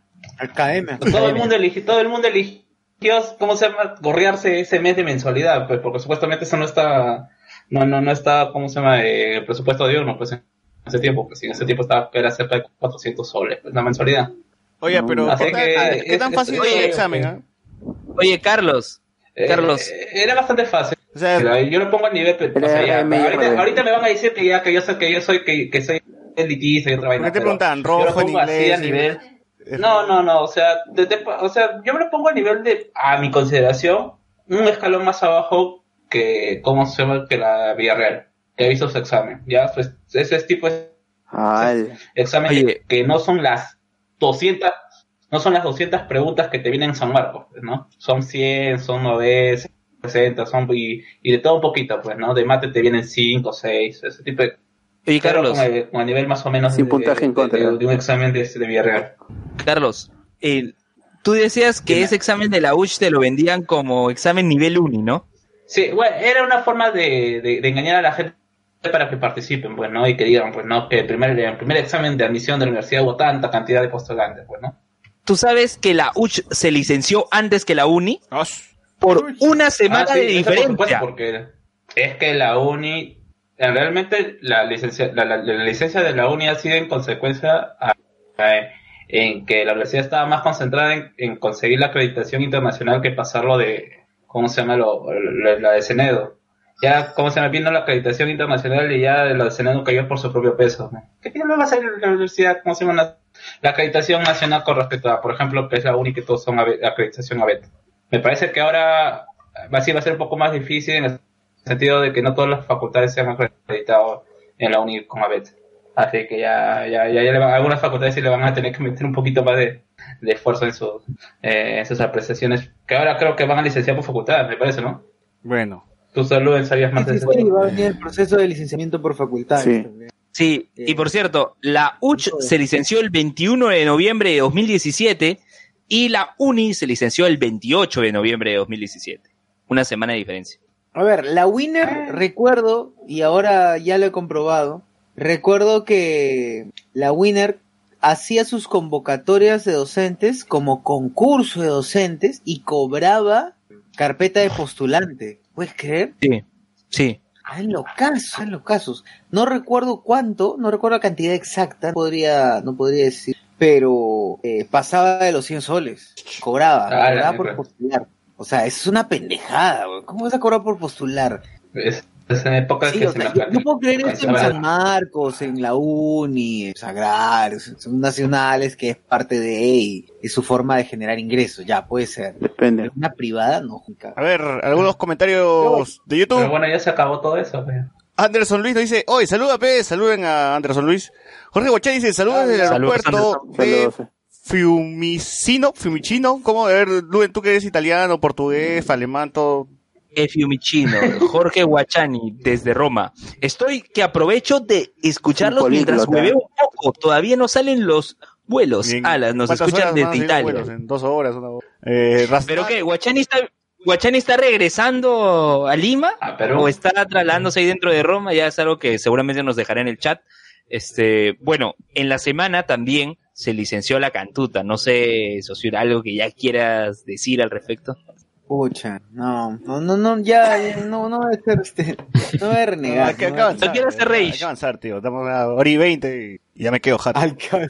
Muy bien, entonces... bien por la cantuta, ¿no? Felicitaciones. Sí, pues bien por la cantuta, es la Universidad de Educación, no sé, por ahí nacional, algunas voladas que no debió. Claro.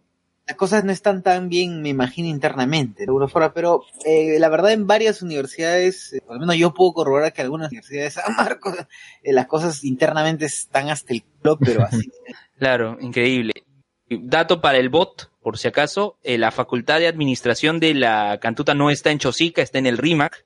Digamos que geográficamente está más cerca, así que... Así que... Oye, pero el bot tiene la anécdota de su compañera de Villarreal. Es cierto. Jorge Guachani dice... medio ciclo. No, estoy de pasada, trabajo en el aeropuerto, dice.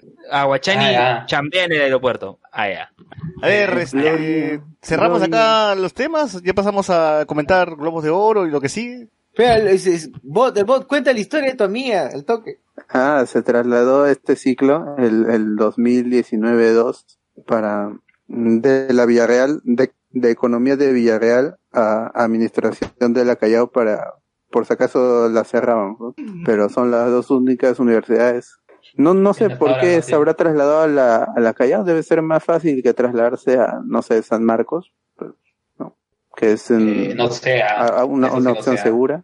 Eso está, no sé. O sea, esa historia está para una nota clickbaitera luego de este tema de los... Estudiante de la Villarreal se traslada a Callao para evitar el cierre de su universidad. Y cierran la Callao. El resultado cierran la Callao. No, pero la flaca al final faltó medio ciclo, así que ¿a dónde estarán? buscando otra universidad a la cual trasladarse, evidentemente.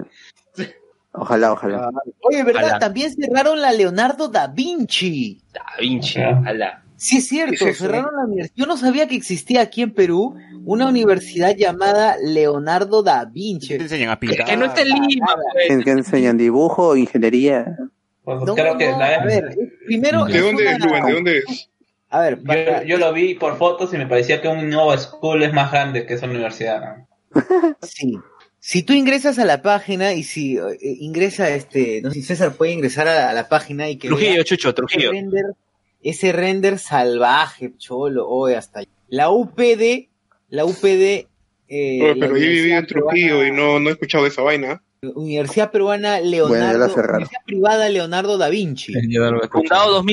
Fundado 2010. Su foto es un render, ni siquiera render, diría yo que está hecho en Illustrator esta base. Su foto principal, su portada.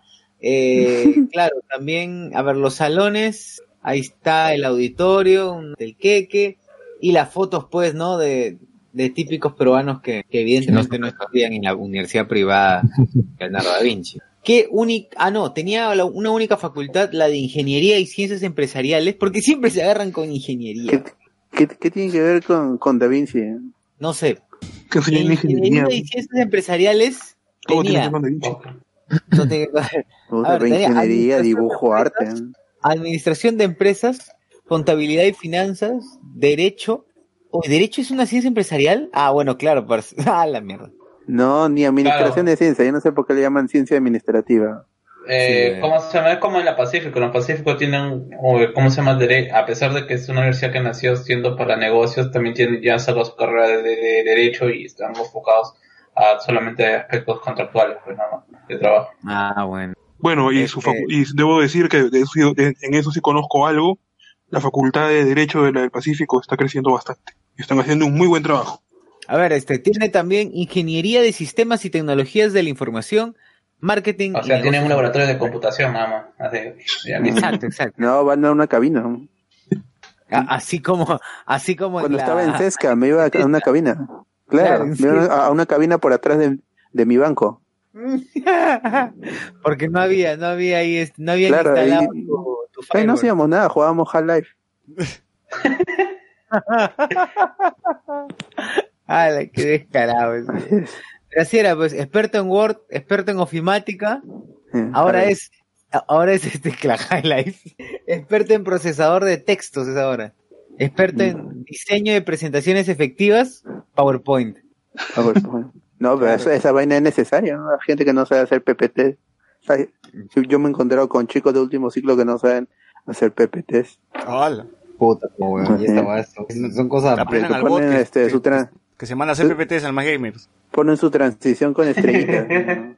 Degradado. Ah, su transición con estrellitas, es cierto. Usan Comic Sans, No, claro. Letra tamaño 10 y... Algo más, pura imagen.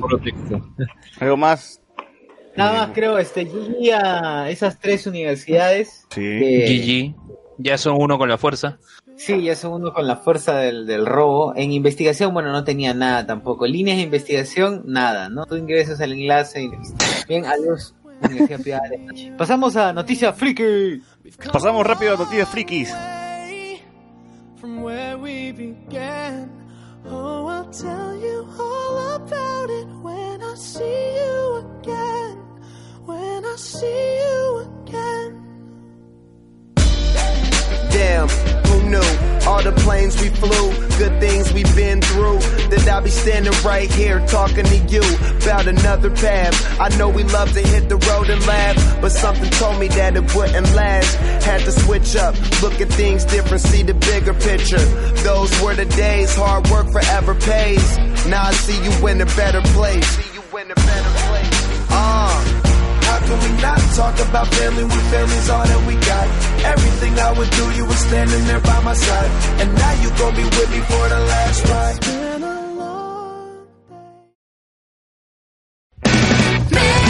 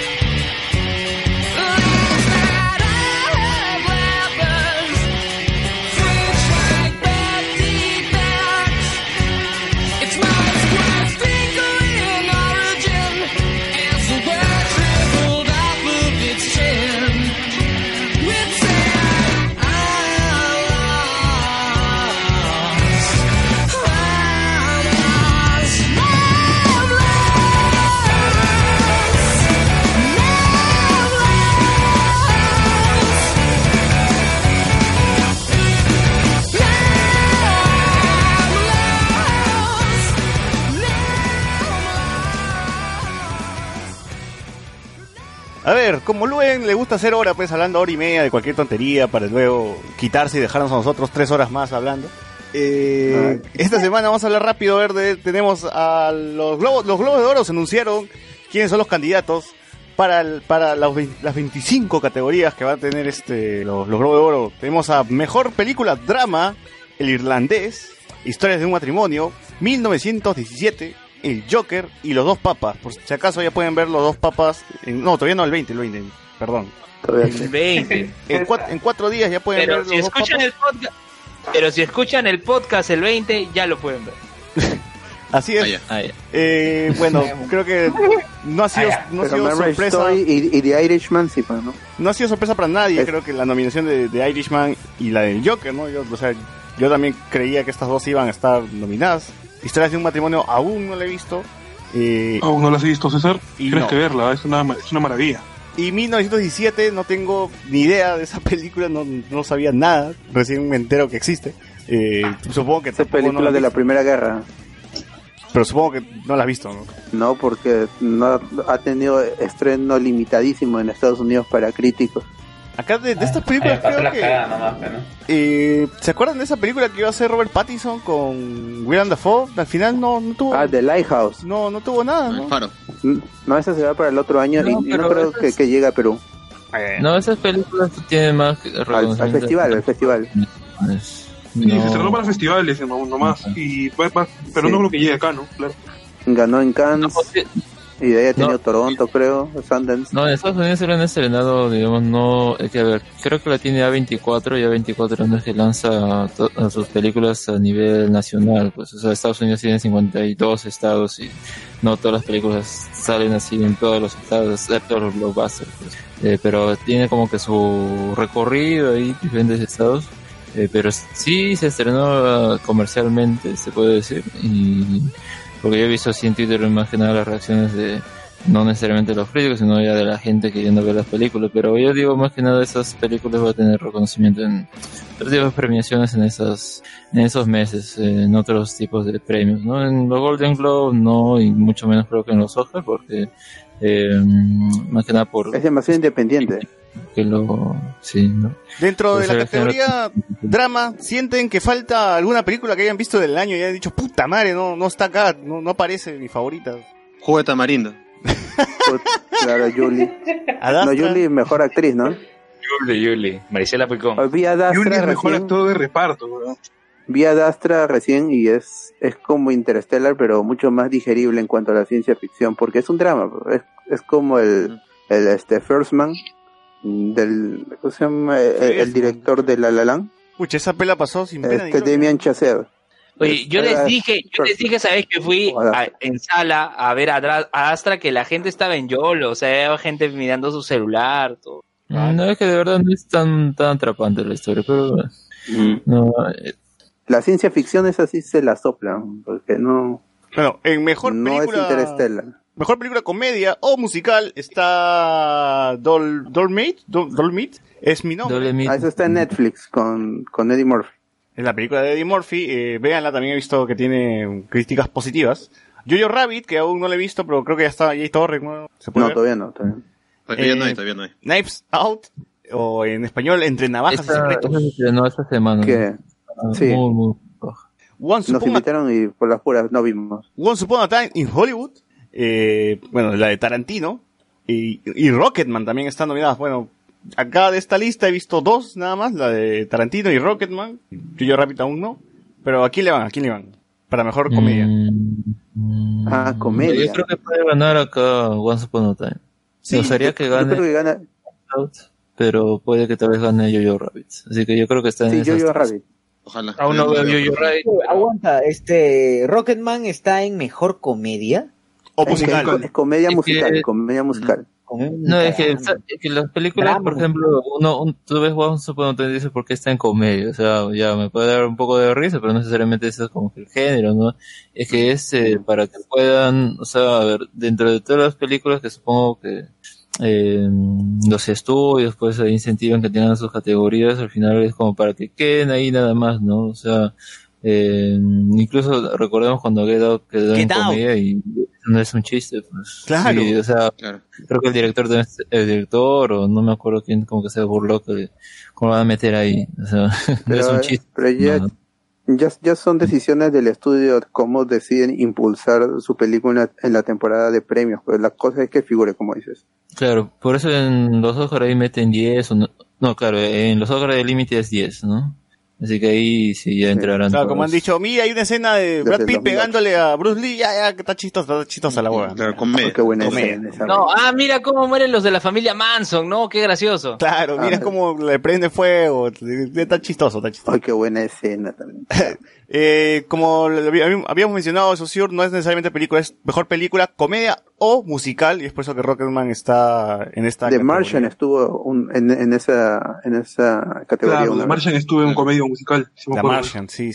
No era para estar ahí, en drama lo hubiesen puesto, ¿no? Claro, pero, sí, pero no tenía posibilidades. El estudio ve eso, pues hay otras películas que encajan más en drama, entonces la mando al otro lado y me da igual. Acá sí la hago. Ya, la cosa es que figure su premio para ponerlo en el Blu-ray y en el cartel. El mejor director, Martin Scorsese por Irishman, Quentin Tarantino por Eres una vez en Hollywood, Bong Joon-ho por Parásito, es la película de la familia Fujimori. Sí, para mí Bong Joon-ho debería ganar ese. Qué buena dirección de cámara, todo arte. Sam Mendes por 1917. ¿Qué más tenemos? Y Todd Phillips por el Joker. No, ya ese está sobrando ahí. El Joker. Está sobrando ahí. Sí. Sáquenlo. Entonces se la lleva el coreano. Para mí sí, ¿no? Debería, pero creo que lo gana Martin Scorsese por The Irishman. Hubiese quedado bien que Parasite no solamente esté nominada como mejor película extranjera, sino también como mejor drama, pues, ¿no? O sea, ya en general, ¿no? Yo creo que tal vez los Oscars pueden ahí meter. Así como Roma claro, estuvo nominada a mejor película extranjera y también a mejor película. Así como La vida es bella. Claro. A ver, mejor actor de drama, Christian Bale por Ford vs Ferrari, Antonio Banderas por Dolor y Gloria. Esa película sí no la he visto ni la tenía mapeada. La de Almodóvar. ¿No la has visto todavía? Ese estuvo en la semana de Lima de la ULIMA. En la semana de cine de la ULIMA. Adam Driver por Historia del matrimonio, Joaquín Phoenix por el Joker y Jonathan Pryce por Los dos papas. Jonathan Pryce hace Papá Pancho. Los dos papás. Así es. Entonces, ¿acá quién se la lleva? ¿Christian Bale, Adam Driver? Adam Driver. ¿O Joaquín Phoenix? Para mí también. Para mí, Adam Driver la destroza en Historia del matrimonio. ¿Y Joaquín Phoenix no crees que...? La desteje, ¿qué es? Pero va a ganar el Joker. Quiero que gane Adam Driver, pero va a ganar el Joker. Una cosa así. Yo he visto la de Ford vs Ferrari, o sea, Christian Bale hace un gran papel, pero yo todavía quiero esperar lo de la Historia del matrimonio, que todavía no la veo, pero las referencias, lo que menciona Chucho también, creo que va a superarlo, ¿no? Definitivamente. O sea, la verdad es que Leon ahora ya está dejando ser tibio. Y también hay que decir que si bien es para muchos considerar el año pasado, Antonio Banderas en Dolor y Gloria también era increíble, ¿eh? Entonces, acá somos team Kylo Ren. Sí, de todas maneras. No, yo también digo Adam Driver, pero digo, hay que pensar que aquí están Banderas, Driver, dicen que Price también es alucinante y Christian Bale que también ha hecho un buen papel, no sé, pero lo que yo digo, el papel de Adam Driver es alucinante, yo lo he visto. Dicen que Price está extraordinario en esa película de Los dos papas. Ya debimos verla, debimos ir a la función. Es que es el mejor cast para el Papa Francisco. Es igual. Claro, nació para hacer ese papel. De ahí Antonio Banderas, recuerden la película, que ya pasó un tiempo, su actuación es brutal en Dolor y Gloria. Y Joaquín Phoenix se lo van a dar porque tienen que darle un Oscar a Joker por su éxito, me imagino, porque fue un éxito. Y creo que el más merecido sería el de mejor actor, ¿no? ¿Qué paja es ver que Adam Driver no solamente actúa en Star Wars, en una saga que me gusta mucho, que lo sino hace que muy también bien. Su carrera como actor está bien parado, pues, ¿no? En demás películas, no como esa cagada. Y lo otro también es que Adam Driver todavía tiene para muchos años más. No, pero mi comparación era con Hayden Christensen, que es una cagada. Cumplió la maldición de los principales. También estás hablando, pero ¿qué? Adam Driver es actor, pero... Por eso, mi comparación es que bueno que un actor de Star Wars termine haciendo una carrera, no como esa cagada. Es el mejor actor en la trilogía, en la nueva trilogía. Así es. Claro. Y diría el único actor también porque... Que Paul Dameron... Donald Gleason, Donald Gleason también. El nivel que tiene Driver y que va creciendo, o sea, de verdad el pata... ¿Qué edad tiene, Están en sus 30, ¿no? A ver, vamos a ver... André tiene sus 36 años. Nació el día 19 de noviembre de 1983. Un año mayor joven, que Scarlett Johansson. Está joven, huevón. Tiene para bastante más. Sí. Por ejemplo, yo creo que se lo van a dar a Phoenix por eso, porque Phoenix como que ya le están arrochando el Oscar bastantes veces. Desde The Master, o Walk the Line. Entonces se lo van a dar porque ya, pues, ya pasó cuánto tiempo, miren, y el hombre está viejo, de pasada no tiene para mucho también. Porque... está viejo. Hay que darle a Jonathan Price en todo caso. Está más tío. Todo. Su hermano lo merecía. No, ya. Ni que fuera Pepe Cape, Chucho, o sea... A ver, Phoenix está viejo y Phoenix está que se puede ir a la concha en cualquier momento, o sea... Y tiene una carrera, yo me refiero a su carrera. No, Phoenix tiene 45 años, no, tampoco está tan viejo. No, pero es que yo me refiero a la extensión de la carrera de Phoenix, weón. Y tú sabes que Phoenix en cualquier momento, Phoenix mañana se retira de la actuación, weón. Sí, como ¿cómo se llama el actor que hizo de Lincoln? ¿Quién? Daniel Day-Lewis, ¿no? Ah, madre, pero son palabras mayores. Que ya se retiró. Pero es de Lewis, sí. Qué bestia. Antonio Banderas es mayor que Joaquín Phoenix todavía. A ver, y Jonathan Price todavía tiene 72. Zorro, seguro. Jonathan Price tiene 72 años. A ver, en Mejor Actriz de Drama tenemos a Cynthia Erivo por Harriet, Scarlett Johansson por Historias de un Matrimonio, Saoirse Ronan por Mujercitas, Little Woman, Charlize Theron por Bombshell, El Escándalo, y Renée Zellweger por Judy. Renée Zellweger por acabo de ver Judy es, y más allá de que esté irreconocible. ¿Judy es la secuela de Julie? La versión americana. No, es una historia basada en la vida de Judy Garland, que interpretó a Dorothy en El Mago de Oz, en la película en sepia. Mítica Judy Garland, pues, que estuvo al lado de Shirley Temple y otros actores niños en su época. Pero entonces de la época del cine de oro. ¿Se la lleva Scarlett o se...? Es que no he visto las otras. Renée Zellweger creo que ganó por Bridget Jones. Y no sé si lo merecía en su tiempo. No, tampoco sé. No he visto las otras. Y Scarlett Johansson tampoco no me parece. Incluso al lado de Adam Driver palidece. No sé si ella era la mejor elección. Creo que hay un sesgo por su actuación en Black Widow. Me desconecté un toque, creo. ¿Qué fue? ¿Estás acá todavía? Estábamos hablando de Scarlett Johansson y que si merece ganar. Tuve que volver a reconectarme. Bueno. Mejor actor de comedia o musical tenemos a Daniel Craig por Knives Out, Roman Griffith por Jojo Rabbit, Leonardo DiCaprio por la película de Tarantino, Taron Egerton por Rocketman y Eddie Murphy por la película esta que está en Netflix. Entonces, mira, lo bueno es que esos premios al menos se han olvidado de Rocketman, ¿no? Porque al menos ya tenía el mejor actor, el mejor película comedia musical, así que al menos ya está teniendo reconocimiento. Porque el problema de la película fue que se estrenó muy temprano y como que ya ahora son otras las que tienen el foco de atención. Sí.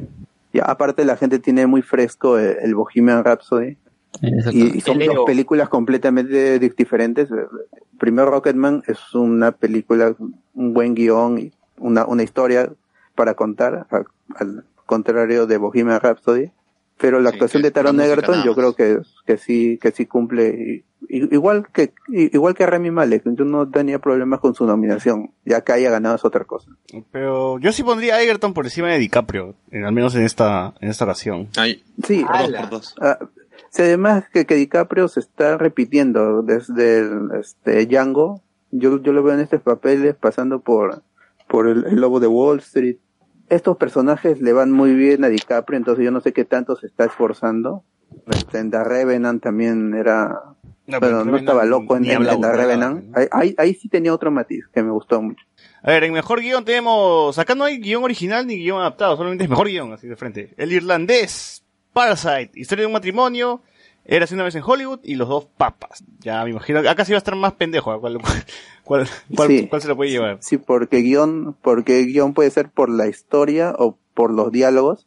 Y en la más historia hay muy buenos diálogos. Y si es por la historia, que se apoya con la dirección, Parasite también lo merece ganar. Así que no. También tenemos Mejor Actriz de Comedia Musical. Tenemos a, ¿cómo se llama? Awkwafina. ¿Cómo se pronuncia? Awkwafina por The Farewell. Ya. Awkwafina va a aparecer en Shang-Chi. Awkwafina. Sí. Vean Farewell, también está disponible ahí en donde ya saben, así que búsquenla, es otra película asiático-americana. Ana de Armas por Knives Out. También tenemos a Vianney Feldstein por Booksmart. La noche de las nerdas se llama en español. ¿Nerdas? ¿Quién usa ese término? Esa creo que está en Netflix, pero no en Perú. Oh. Emma Thompson por creo Late Night. Creo que la dirige Olivia Wilde. ¿Emma Thompson? ¿Dónde? ¿Por qué? Por Late Night.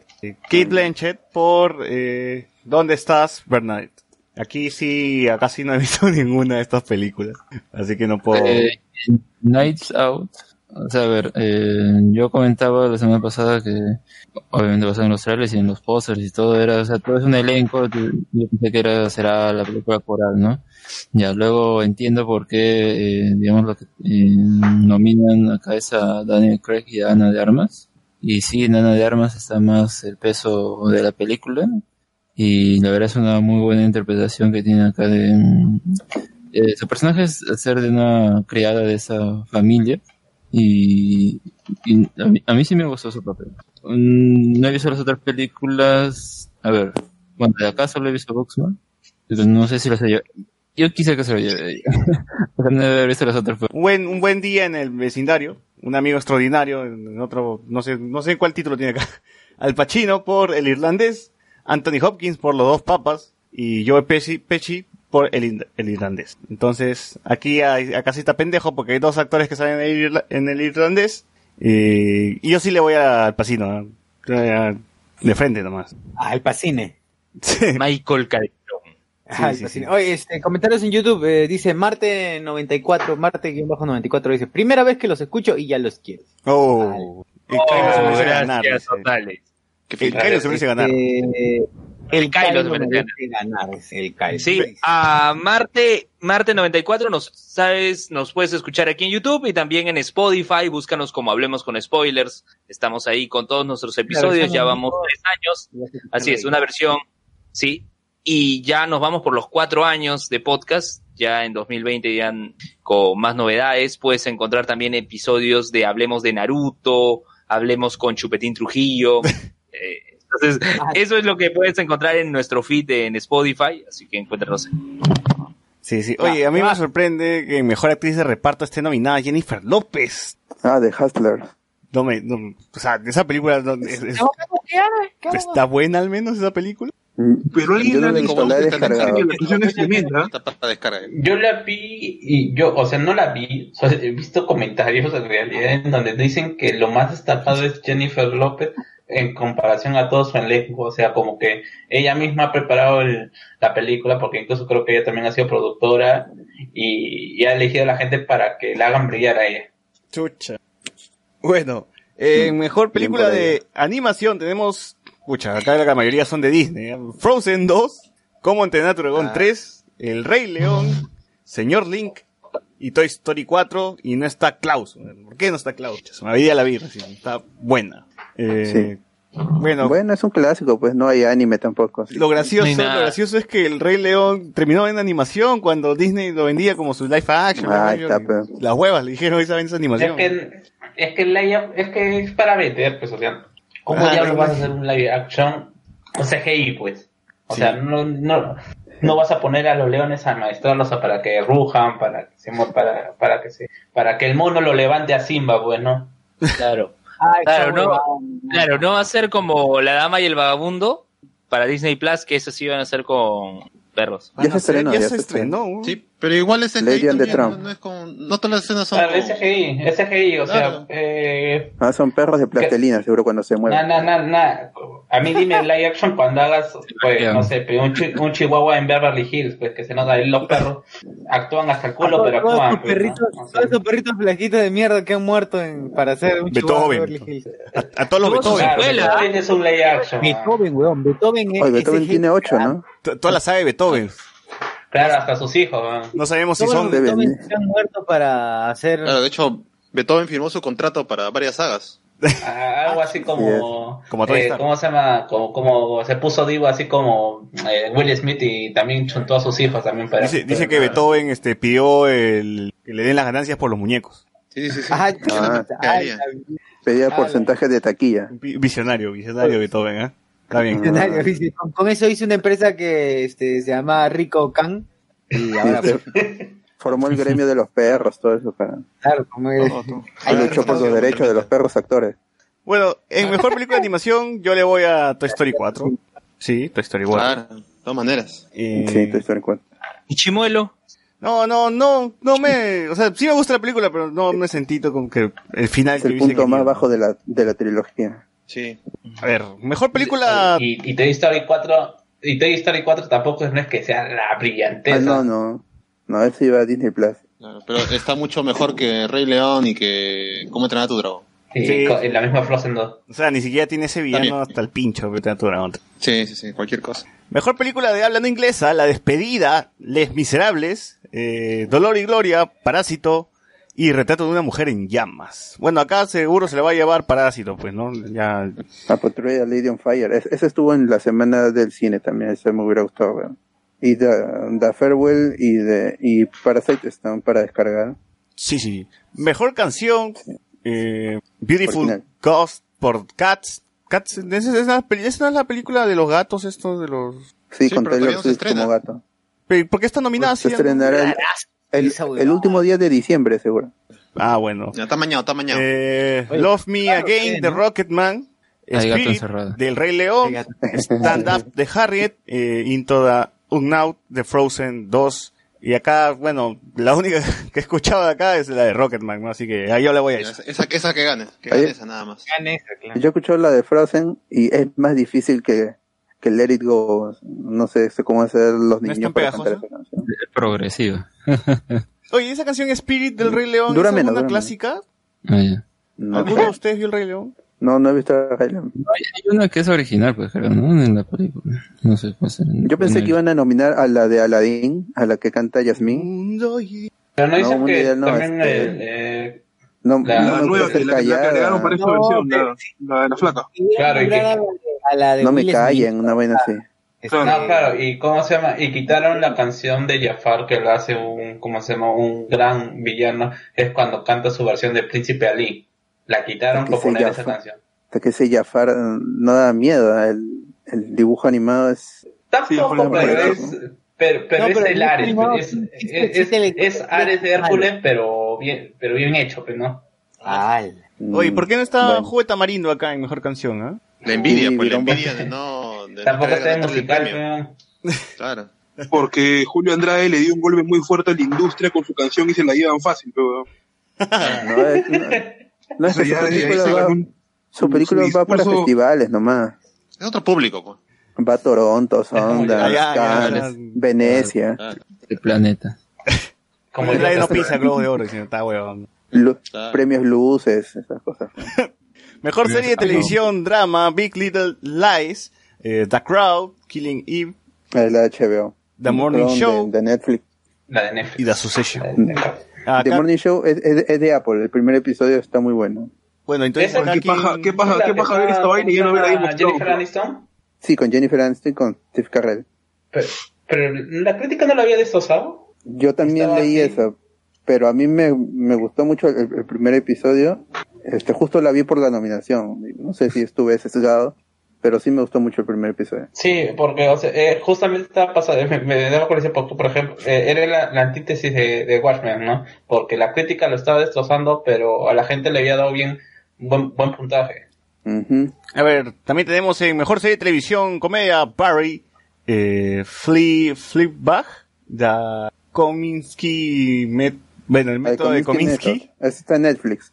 The Marvelous Mr. Maisel. Y The Politician, el político, esa serie que nos dio acceso a Netflix para verlo de forma anticipada. Que escuchen. Y De Vuelta al Barrio. Y De Vuelta al Barrio no está los Vilches. Así como tuvimos acceso a... Los Vilches. Claro, César quería que estuviera los Vilches de todas maneras. Está mal. Mejor actor de televisión, drama, Brian Cox de Succession, Kit Harington de... No sean pendejos. No, la puerta. ¿Cómo lo van a ver, pues? Mejor mesa de dormir. ¿Pero qué tienen, weón? ¿Cómo mierda dominas a Kit Harington? Sí, weón. ¿Qué le pasa? En su peor temporada lo dominan todavía. Claro, en su peor temporada, weón. Todas sus temporadas son igual de malas, weón, no jodas. Weón, es actor, simplemente. No, pero en la última se esmera en ser peor todavía. Es un nuevo nivel de bajeza. No, weón, tú en Hard... ¿Cómo era? Hard... O sea, tú aplaudías ese capítulo, güey. No, Hard Home. casa austera. Pero ahí no tiene que ver mucha su actuación, o sea, la verdad... es más físico, ¿no? Y el estómago. Es más físico y es que el capítulo está magistralmente dirigido, ¿no? Claro, no tiene que ver su actuación, o sea, puede haber pasado cualquiera y da igual. Puta, tío, ahí sí ponías, si sí, echabas hasta el pincho en Hardcore. Ahí ponías a Fernando Colunga, weón, y te apuesto que lucía en la concha su madre. Un papelazo, si se ganaba todos los premios. Con pasión y poder, weón. La novela que del 2015 que recién están pasando ahorita por la TV. Bueno, ahora su talento va a estar en Marvel. Claro, si Kit Harington lució bien, Luciana, ¿qué tan capo es Sapochnik que hizo lucir bien a Kit Harington? Entonces, si Kit Harington lució en la puta madre, ponías un actor medianamente decente, weón. Y con medianamente decente me refiero al platanazo, puta, y te apuesto que, weón, ganaba todos los premios. Pero si el MVP de ese capítulo es la señora sin nombre que se la que se la comen los niñitos. Claro. A mí me sorprende que no haya nominado Validano. En un mundo justo, Harrington no hubiera pasado un casting, weón. En un mundo justo, Harrington estuviera haciendo comerciales, weón. Estuviera trabajando con Efraín Aguilar, weón. Claro. Oye, pero yo creí que iban a nominar al enano. Al final no fue así. No, ya sería muy conchudo. Bueno, el que sí merece estar aquí es Rami Malek por Mr. Robot. Lamentablemente Mr. Robot no ha sido nominado como serie, pero sí como actor. Tobias Menzies por The Crown y Billy Porter por Pose. No he visto a Billy Porter. Bueno, acá soy Team Rami Malek, pues nomás, ¿no?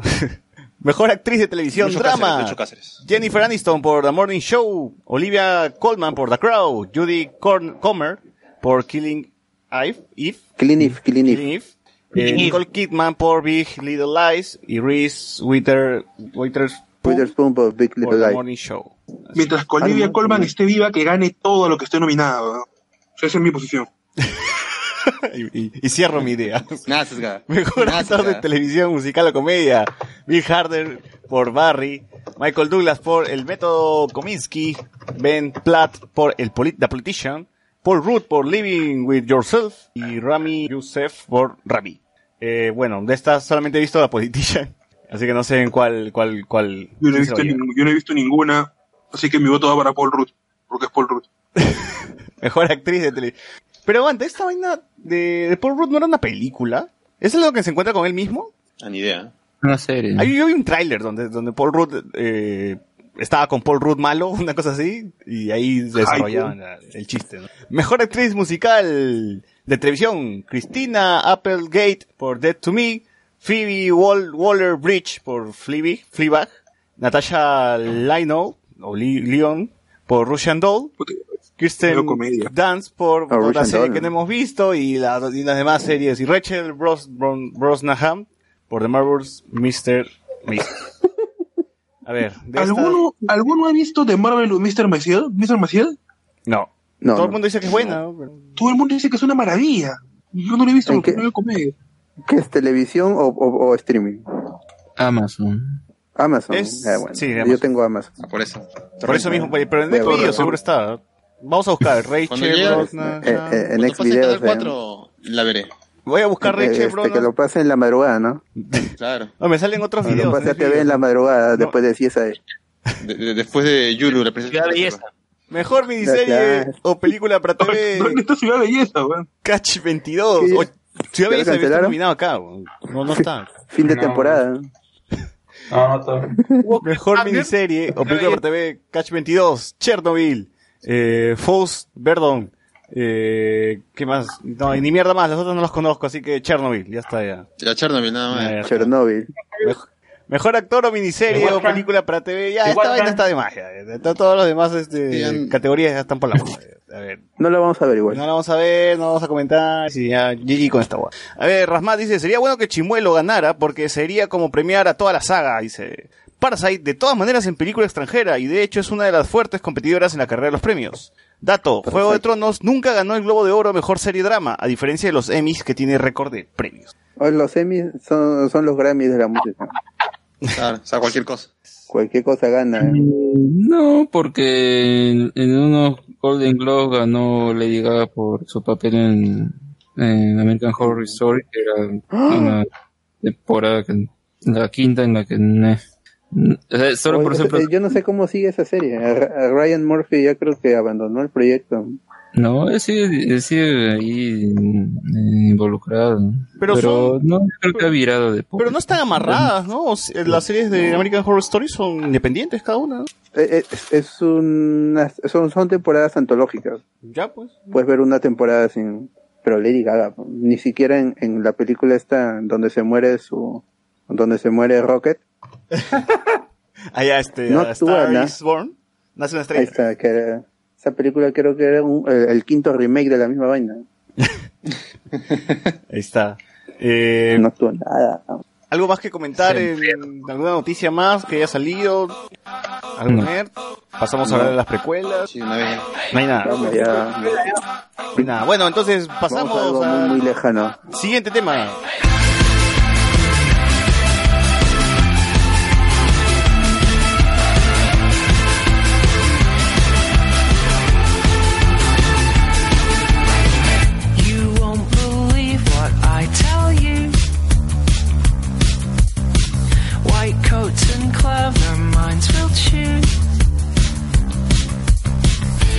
Get a lot from this, loose tongue and arrogance, it's not appropriate, don't think that this is it.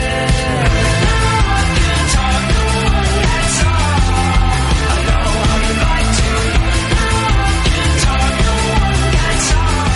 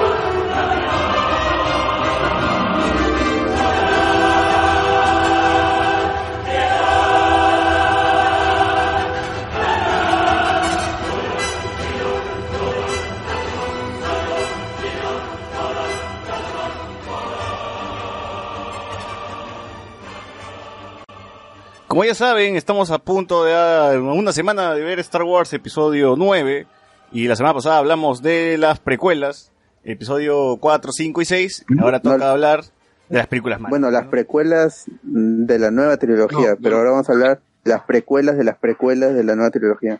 O sea, las películas que son malas con ganas, pues, ¿no? Ese ya George Lucas, sí, George Lucas en todo su esplendor, ¿no? A ver, ¿cómo empezamos esto? ¿Qué año se estrenó El Retorno del Jedi Bot? ¿86? No. Es ¿qué será? 99. No, El Retorno del Jedi. No, El Retorno del Jedi. Ah, El Retorno del Jedi. 83. Ya, 80. Entonces, desde el 83 hasta 1999 hubo una sequía de Star Wars, como habías dicho tú, Bot, que era la etapa oscura, ¿no? No habían juguetes, no había merchandising. La gente de Kenner estaba que sudaba frío porque no tenían cómo salir a flote. Y bueno, pues no, también para los fans, me imagino que todo este tiempo sin películas hizo que ni bien sepan de que se estaba realizando el episodio 1 de Star Wars, ya todo el mundo enloqueciera, pues, ¿no? Y así sea una película de mierda, la gente igual iba a amar, iban a decir, uff, qué buena, que está de puta madre, ¿no? Es que, a ver, un tema, ¿alguno de ustedes se acuerda lo que fue eso? Claro. Fantasma. Yo lo vi en VHS, no... No, pero ¿se acuerdan lo que fue el hype? O sea, ¿alguno de ustedes tuvo tuvo más de 12 o 10 años en esa época. Yo recuerdo, había comentado 8 años. Yo 8 años cuando la vi, en 2000. Porque en serio, el hype era increíble. Claro. O sea, era nivel en game, weón. Sí, salían un culo de promociones, pero así demasiadas, increíble. Era hasta la gente que no sabía qué chucha era Star Wars se enteraba. Yo no sabía que era Star Wars, weón. Yo no sabía que era Star Wars y me acuerdo, mi primer recuerdo de la pela es yo entrar salir del circo de los hermanos Fuentes Gasca, que lo habían hecho en el Divos, y salir para el espalda. Divos es ese que está en la avenida Angamos con... Claro. ¿No? Claro, ya. Lo que en esa época era el Primavera Park Plaza, lo que estaba al lado, y ahora es Real Plaza Primavera. Bueno, ya, pero salir e irme al metro que está a la espalda. Y al entrar al metro, ver, como ese metro tiene unas escaleras para entrar, ver al fondo un póster gigante con la cara de Darth Maul. Yo no sabía qué era, pero en ese momento le empecé a joder a mi mamá porque yo quería ese muñeco. O sea, y estaba yo todavía ya un poco más grande, pero igualito todavía no me compraba mis cosas. No empecé a mi mamá 30 años, quería... ¿Qué? Tenía mis 30 años, pero igual quería mi muñeco de Star Wars. Yo tenía 30, pero estaba ya más grande, pero igualito todavía no tenía para eso, estaba en el cole. Empecé a fregar a mi mamá que quería ese muñeco, me acuerdo. Es que era un demonio, pues, ¿no? Tú lo ves y dices, escucha su madre, ¿qué mierda es? Es el diablo, huevón. Su cuerno, huevón, era amenazante. Había una promoción en Chetos en que tenías que encontrar la tira especial y te ganabas el pack de Star Wars y era paja. Y te juro, huevón, cuando yo comía Chetos picante, sabían a Darth Maul, huevón. Uy, Darman se metió esa vaina del calzoncillo. Imagínate un hype nivel en game en un mundo sin internet o sin redes sociales, por lo menos, ¿no? Cuando entonces reprobaste el hechicito. Tan era así que ya se sabía la historia completa porque ya había salido la novelización de la película, ya se sabía todo. Era una locura, pero a nadie importaba. Era una locura. Miserables de América del Sur, no sabíamos eso. Pues. Para saber todo eso tenías que ser muy, muy hincha, ¿no? Porque no sé, los medios cubrían acaso eso. Oye, mira, la historia de Star Wars va así, no había podcast. No, para nada. Nada. Por eso, pues, digo, en ese tiempo todavía el cine podía mantenerse estas sorpresitas, ¿no? De que cuando tú llegabas a la sala descubrías de que quién se moría, quién no. Ahora... Te dicen, ¿no? Tony Stark alucina que no es así, ¿eh? Porque yo me enteré toda la trama de la película por el álbum de Navarrete. El álbum de Navarrete te contaba toda la historia y salió prácticamente a la semana o una semana antes o después del estreno, y yo ya sabía que se moría Qui-Gon Jinn porque me lo decía el álbum, o sea, ni siquiera tenías que coleccionar la... Dice algún cosa mala, claro, luego te venía con la historia al costado. Claro, cosa que ahora ya no se da porque ahora las empresas hacen un contrato, por ejemplo, para Avengers, los álbumes de Infinity War no tocaban nada del tema y para Endgame tampoco, pero en ese tiempo Navarrete te spoileó toda la película de episodio 1. O Panini. Pero Navarrete no tenía derecho. Creo. No, entonces fue Panini. No, Navarrete el álbum llegó. El álbum llegó y a mí me contó toda la historia de la película. Sí. Y obviamente en ese tiempo como que no te fregaba tanto porque igual querías verlo, pues, ¿no? En el programa pasado justamente habíamos comentado que el trabajo de marketing hizo su chamba para involucrar a chibolos que nunca habían visto Star Wars, pero que igual terminaban afanándose o se interesaban por saber qué mierda era Star Wars, ¿no? Por ejemplo, había contado mi caso el programa pasado de que mi primer acercamiento con Star Wars justo fue con el episodio 1 y con los álbumes de Navarrete, pues, que llegaban y se metían al colegio y decían, mire, tenemos la promoción, llévate tu pack de figuritas, más el álbum, más una nave de Star Wars, lo vamos a estacionar en tu jato, así que tú espera nomás, compra. Y ya pues fue por eso que me interesó el Star Wars y saber más de lo que se avecinaba. Los, ¿no? Los programas de los domingos hacían reportajes sobre Star Wars, ¿no? Claro. ¡Conozca al Chewbacca peruano! Hicieron un programa especial. Yo me acuerdo que en esa época buscando a Anakin peruana. Claro, pero siempre, hasta programas especiales, peón. Peruana en Gamarra. Que era otro mundo, pues no había internet, no había redes sociales, ¿no? La gente solamente tenía televisión y álbumes. Claro, o sea, lo bueno de ese tiempo es que para quien no era muy fan de Star Wars, como fue mi caso, o sea, que conocía un poquito pero no era fan, era que salías a la calle y encontrabas, ponte, la promoción de Pepsi con estas vasitos que venían con figuras de Star Wars, salías a la calle, encontrabas el álbum, salías a otro lado, veías póster, o sea, ahí sí, el que menos atención iba a tener, o por lo menos ganas de ver la película, porque hayas o no visto las demás, ya era el episodio 1, pues, ¿no? O sea, pensabas ya, por acá puedo arrancar. No, igual Star Wars es una saga muy atractiva, ¿ves? Para cualquier chibolo. Estamos hablando de sables de luz, armas láser, robot, criaturas, no sé, la fuerza, gente que controla cosas con su mente. O sea, tiene un culo de elementos, una variedad de cosas dentro de un solo universo que podrían jugar un montón con eso, ¿no? O sea, Star Wars es western, tiene su drama, tiene sus aventuras, tiene sus batallas espaciales, o sea, tiene todo, weón, tiene todo. Y ya con eso podrías atraer un montón de público, ¿no? Entonces, claro, fue así que también uno se involucró porque dice, oye, mira, Yar, ese personaje seguro va a ser bien divertido, cuando se estrene la pela va a ser mi favorito, voy a comprar todos los juguetes de Yar. A los chibolos les gustó Yar, bro. Los chibolos estaban encamotados con Yar. Muy inocentes, claro. Éramos muy inocentes. Salía la película, incluso. Sin tango. Vendían vasitos con la cabeza de Yar, bro. Yo tenía uno. Uy, yo tenía mi muñequito de Jar Jar Binks.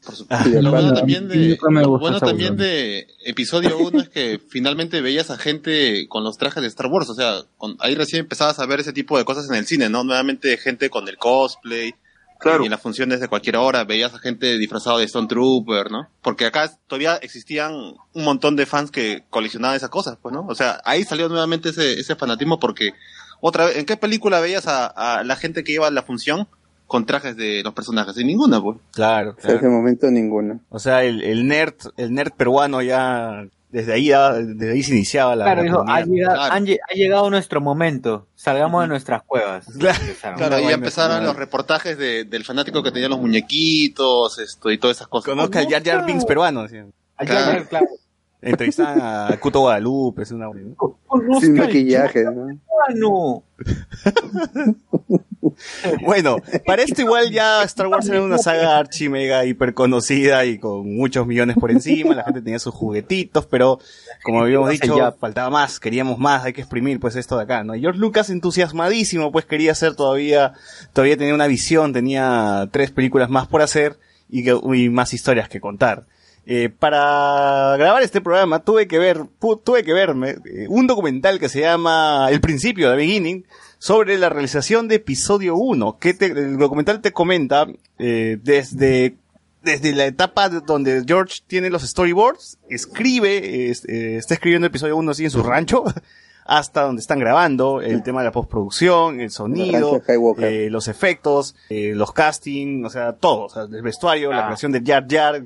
Puedes ver a George Lucas haciendo los pasos de Jar Jar. Quiero que camine así, más o menos, y bueno, el actor tiene que hacerle caso, pues, ¿no? A lo que quiere Lucas.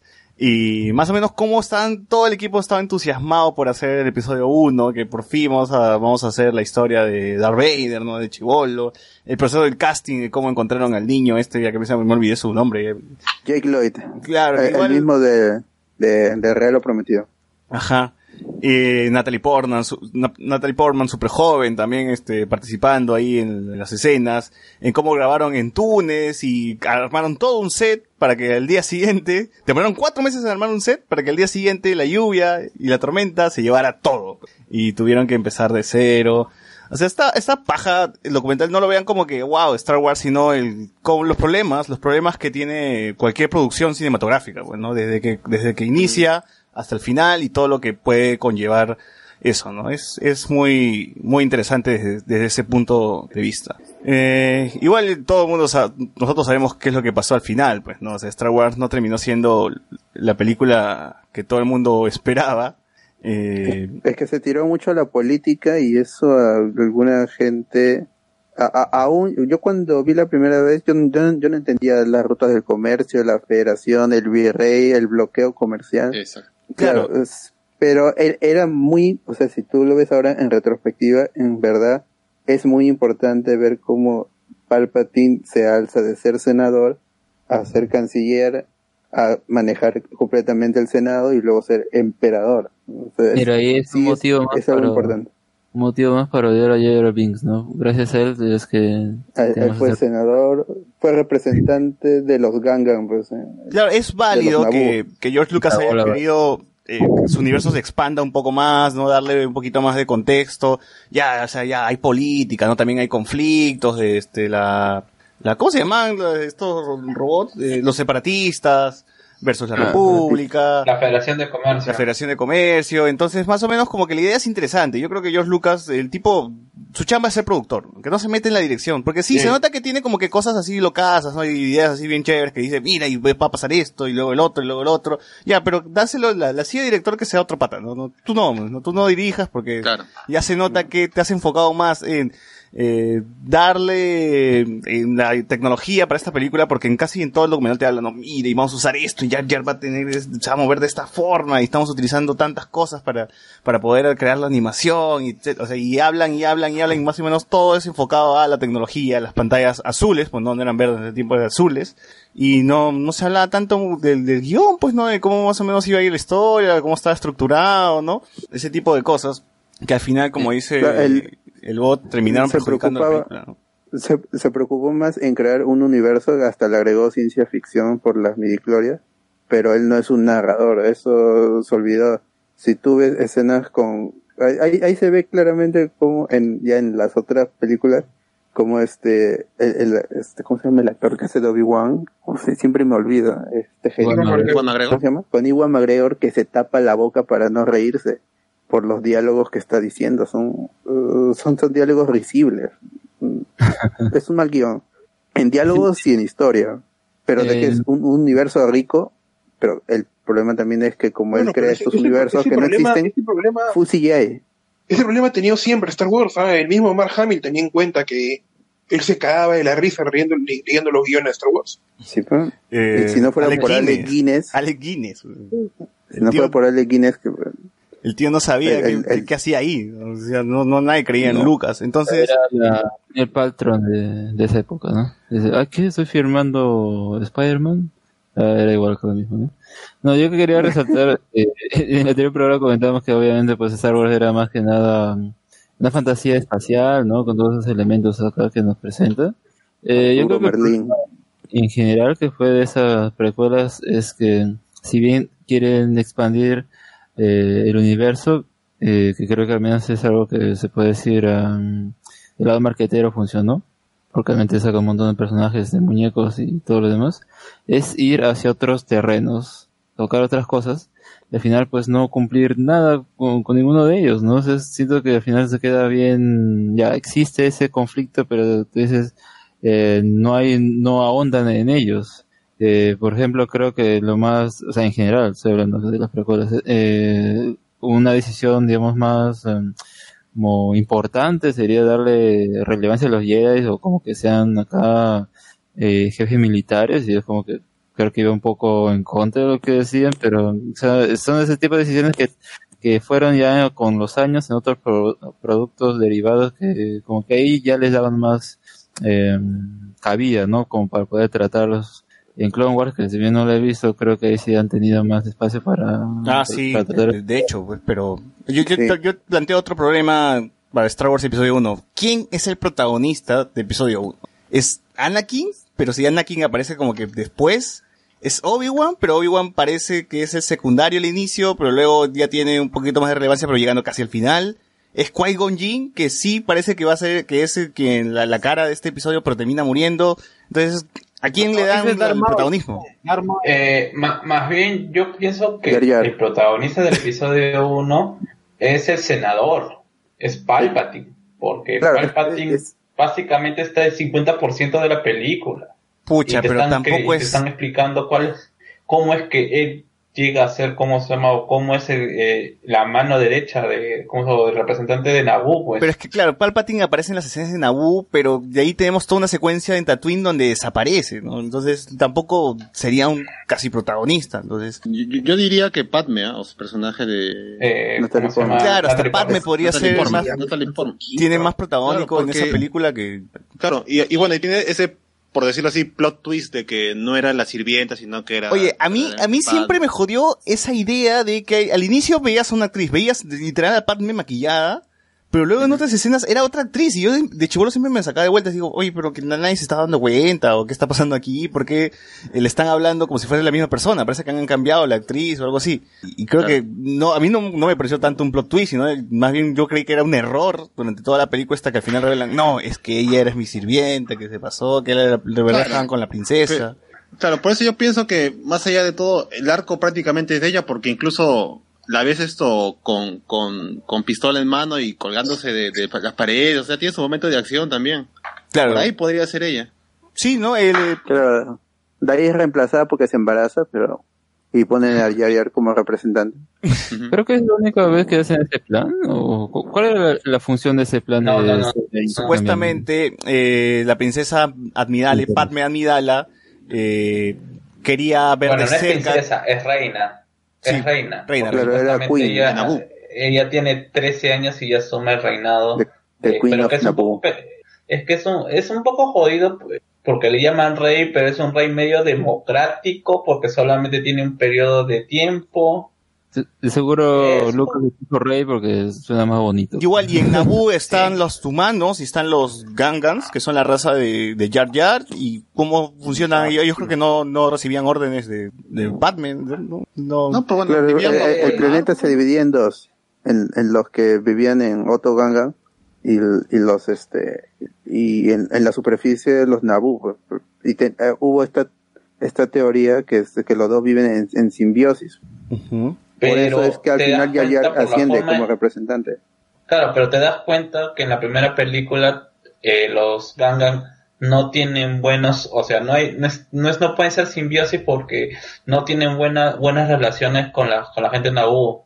O sea, claro, siempre dicen no ellos pero ellos no andan en guerras. Ese es el problema porque no hay profundidad. Claro, no, realmente no te dicen cuál es la relación entre los Naboo porque, o sea, antes de Jar Jar Binks no había nadie que representara, o por lo menos o se supiera alguien que representaran a los Gangan dentro del planeta Naboo. Claro, porque de ahí pasan al Senado Palpatine, que era de Naboo, Padme y Jar Jar, ¿no? Bueno. Sí, ellos tres ya luego los ves ahí en la República, pues, ¿no? Ya hablando más sobre su planeta, etcétera.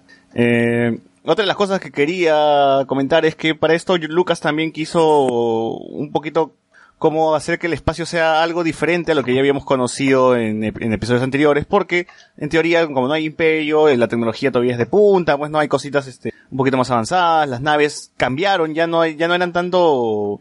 ¿cómo se llama? Formas como más ortogonales, sino que eran más orgánicas, más curvas, claro, o sea, más curvas, ya hasta cromadas son las de Naboo, ¿no? Ese tipo de cosas. Claro, veíamos droides como cancha. ¿Cómo?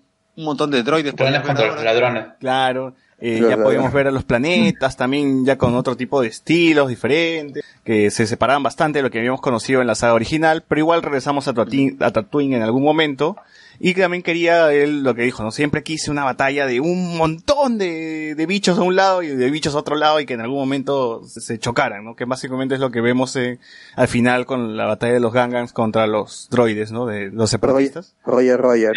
No entendí cuál era el clima. Era esa pelea que Anakin se fuera a destruir esa nave, que no me acuerdo cómo saltaron de las carreras de pods hacia el espacio. Pero la carrera de pods, la carrera de pods era justamente para liberar a Anakin, pues, ¿no? Para que él se vaya, para que obtuvieran las partes de la nave que se había estancado en Tatooine. Y bueno, ahí conocieron, y Anakin les quiso ayudar, le dijo, mira, su nave está malograda, yo les ayudo, participo en esta carrera y si gano, ellos consiguen la plata y se van. Bueno, es ahí donde Qui-Gon dice, mire, este niño tiene, ahí introducen pues el tema de las midichlorias, que es poderoso en la fuerza, que nos puede, en la República lo podemos... En el gen. Eres el elegido, etcétera. Y es ahí donde también está Darth Maul en Tatooine, y ahí empieza la mecha en Naboo, pues, ¿no? Por un lado los droides, y lo que hace la chamba que hace Anakin es destruir. Es como una esfera, es una estrella de la muerte, pero ya más chiquita, ¿no? Porque tienen... Es que esta película rima con la primera película. Eso tiene Star Wars, que tiene hace rimar las historias. Claro. Que ya no se cumplió con The Last Jedi, ya no se cumplió. Hace su paralelo, pues, ¿no? Acá ya al final tienen que destruir una esfera más pequeña, pero ya es como si fuese la estrella de la muerte, ¿no? Y esa, no le han cortado la mano a nadie. Eso ya. En el episodio 2 sí lo cortan. En el episodio 2 le cortan la mano, pues, a Anakin. Igual que en la trilogía original. Claro. Ya, entonces, si bajaban esa nave que estaba ahí arriba, los robots automáticamente dejaban de funcionar, ¿no? Y eso es más o menos, esa era la misión de Anakin, que cae accidentalmente ahí porque justamente se escondió en una nave nomás, y la prendió de accidente. Y la fuerza lo guió. Y abajo estaban mechando, pues, Darth Maul con Qui-Gon, con Obi-Wan. Y creo que acá suena la canción... Qué práctica es la acción. Y acá suena la canción representativa de la saga, ajá, de los Fates, que creo que es el tema de todas las precuelas, pues. Gran canción también, ¿eh? Bueno, por lo menos en la primera y la tercera la escuchas clarito, pues, ¿no? Sí, ¿no? En la segunda no suena, ¿no? La segunda no. Porque no. En realidad como la historia de la segunda gira más en Padme y Anakin, la creamos por ese cuerpo, ¿no? Sí. Tan malo es que suena la canción. Bueno, sí, el tema de amor. John Williams menciona que Duel of Fate es justamente un tema creado para darte la sensación de una muerte eminente, ¿no? De la llegada de un final. Acá, en todo caso, es el final de Qui-Gon, ¿no? Pero igual... Qui-Gon sabía, ¿no? Se siente eso, ¿no? Que él sabía que iba a morir y estaba entrenando a su reemplazo y al Padawan. Y acá también es un paralelo con episodio 4, pues, que es el maestro muere a manos del villano y, bueno, su aprendiz está ahí y para vengarlo, en teoría, ¿no? Y Qui-Gon siempre ha sido este personaje misterioso, porque de ahí lo vemos en Clone Wars, en Dagobah, y que luego es mencionado en el episodio 3, bueno, se hace referencia en el episodio 3 cuando se le dice... Un viejo amigo que ha podido manejar la fuerza desde el otro mundo. Sí, pero en teoría no sirvió mucho esa información, ¿no? O sea, Qui-Gon no es que no es el maestro... Como se hace retroactivamente, ese es el problema. Digo, Qui-Gon no es el maestro que está presente, o sea, no es como Obi-Wan en la trilogía original, que siempre se aparece como fantasma o le habla, ¿no? Luke, tal cosa. O sea, Qui-Gon no cumple ese papel. Qui-Gon murió acá y Gigi se quitó a buscar a su hija en otro lado. Filoni aprovechó más eso en Clone Wars. Sí. Como habíamos mencionado también, como es una etapa donde los Jedi están en su mejor forma, vemos también otros tipos de habilidades, ¿no? Como que corren muy rápido, casi fantasmal, que esa vaina nunca me gustó. Y creo que en la primera escena hacen esa vaina, ¿no? Hay un montón de drogas, vámonos, y desaparecen como medio raro. Ay, ¿qué teletransportan, ¿eh? Sí. Usan nos muestran el sable este de dos puntas, ¿no? Que tenía Darth Maul. Las peleas también. Oye, esa vaina Ray como juguete era lo mejor que existía, era hermoso. La gente se loqueó feo, ¿no? Es como que, mira este huevón, que es el diablo y tiene dos espadas. Claro, era ya un chucha con un sable, tener dos sables es un rechucha. Ya, ¿para qué magia? Y rojo todavía. Y todavía Liam Neeson se parecía a Jesús, güey, ¿no? Puta, Jesús versus Satán. Liam Neeson acababa de hacer lista de Schindler y ras, te metes. De ahí entrenó a Batman. Claro, es algo. Bueno, Liam Neeson es todo. Y después fue el hijo de Perseo, pues. Ah, pues. Saint Seiya, un caballero del Zodíaco después. Sí, el caballero del Zodíaco, fue Zeus, pues, ¿no? Claro. Bueno, entonces como los Jedi estaban más en forma, acá ya teníamos otro tipo de coreografía, pues, ¿no? Otro tipo de pelea. Gracias a Ray Park. Entre Sith y Jedi, pues ya no era como en episodio 5, que era un poquito más lento, y como episodio 4, peor todavía. Samurai. Que episodio 4 es, chocan dos espadas y se muere Obi-Wan, y acá no, pues, ¿no? Acá ya es un poquito más espectacular, hay otro tipo de movimientos. Igual es impráctica la acción, o sea, es chévere, pero es impráctica. Sí, de todas maneras, podrían cortarse la cabeza en cualquier momento. Sí, igual en teoría a los Jedi podrían pelear así, porque recuerda que ellos podían ver como un poquito el futuro, pues, ¿no? Y anticiparse, más o menos como que. Y el escenario yo no lo entendí, pero tiene esta con puertas que se abrían y cerraban. ¿Para qué, no? ¿Para qué, no? Para que se siente Qui-Gon y medita. Era una excusa para separarnos, nada más, pues, ¿no? Era para que haga la de la Julia de K.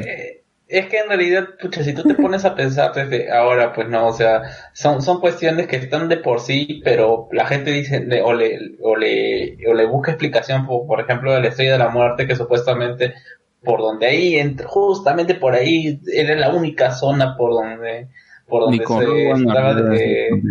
estaba, era débil la parte ahí, pues, ¿no? Pero en Rogue One ya la justifican, pero ahí se iba a destruir todo, la verdad, ¿eh? O sea, no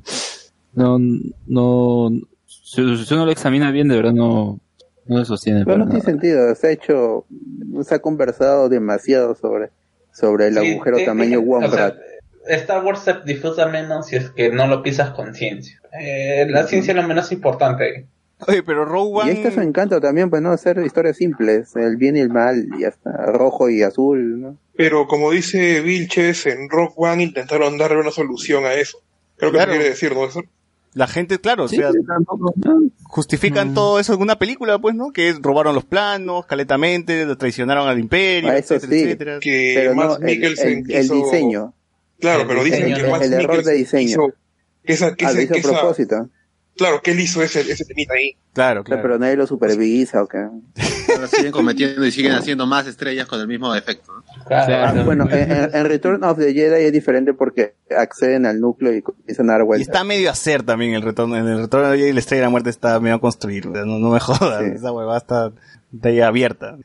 La cosa es que a mí siempre episodio 1, este duelo final, creo que cuando me lo cuentas o en mi cabeza se ve mejor que cuando lo veo nuevamente, porque cada vez que lo veo digo, pucha, no está al final, no está tan bueno este duelo entre Obi-Wan y Darth Maul. O sea, sí se ve espectacular, las espadas vuelan, giran, pero le falta como que emoción, no sé, algo, porque Darth Maul muere. O sea, yo siento que Darth Maul muere. Es Ray Park no es actor. Es la canción. Claro, la canción ahí no sé, pero el problema también es que tienes esa batalla y a la vez tienes la batalla de los Gungan contra los droides, que a mí no me interesa, y aparte está Anakin tratando de bajarse. Estas cosas que... ¿Qué es eso? ¿Qué es los droides, ¿no? Los droides pueden ser las cosas más inútiles. Sí. Roger. O sea, tienes tres tablas en ese momento. O sea, yo entiendo... que la justificación es que son soldados para hacer guerra de guerrillas, o sea, hacer hombres nada más, pero son no son ni siquiera atemorizantes ni nada por el estilo, los gangas con unas piedras, porque por más que tengan electricidad o sea lo que sea, eran unas piedras, ¿no? Y con eso se los bajaban. No, y lanzaban su Dragon Bound. Tenían su carrito de Dragon Bound. El gusano. Oye, pero... Entonces, Ya después sacaron el episodio 2, sacaron estos droides que básicamente eran los mismos, nada más que musculosos y sin cuello. O sea, eran droides con hormonas. Pero si es que me hubieran para decir, son nuevos, o son mucho más fuertes, te van... Pero... ¿Sabes dónde son chéveres esos droides? En el Battlefront original. En el Battlefront original eran muy rápidos, eran rapidísimos. No los podías... Te jodías 3, 4, 5 y 6, ¿no? Al final tampoco eran como que una amenaza, paraban fallando todo, o sea, tenían Artudito y Citripio pasando en el pasillo de lado a lado y ni siquiera les disparaban a ellos. Sí, a los droides no les disparan. Eso es lo pendejo.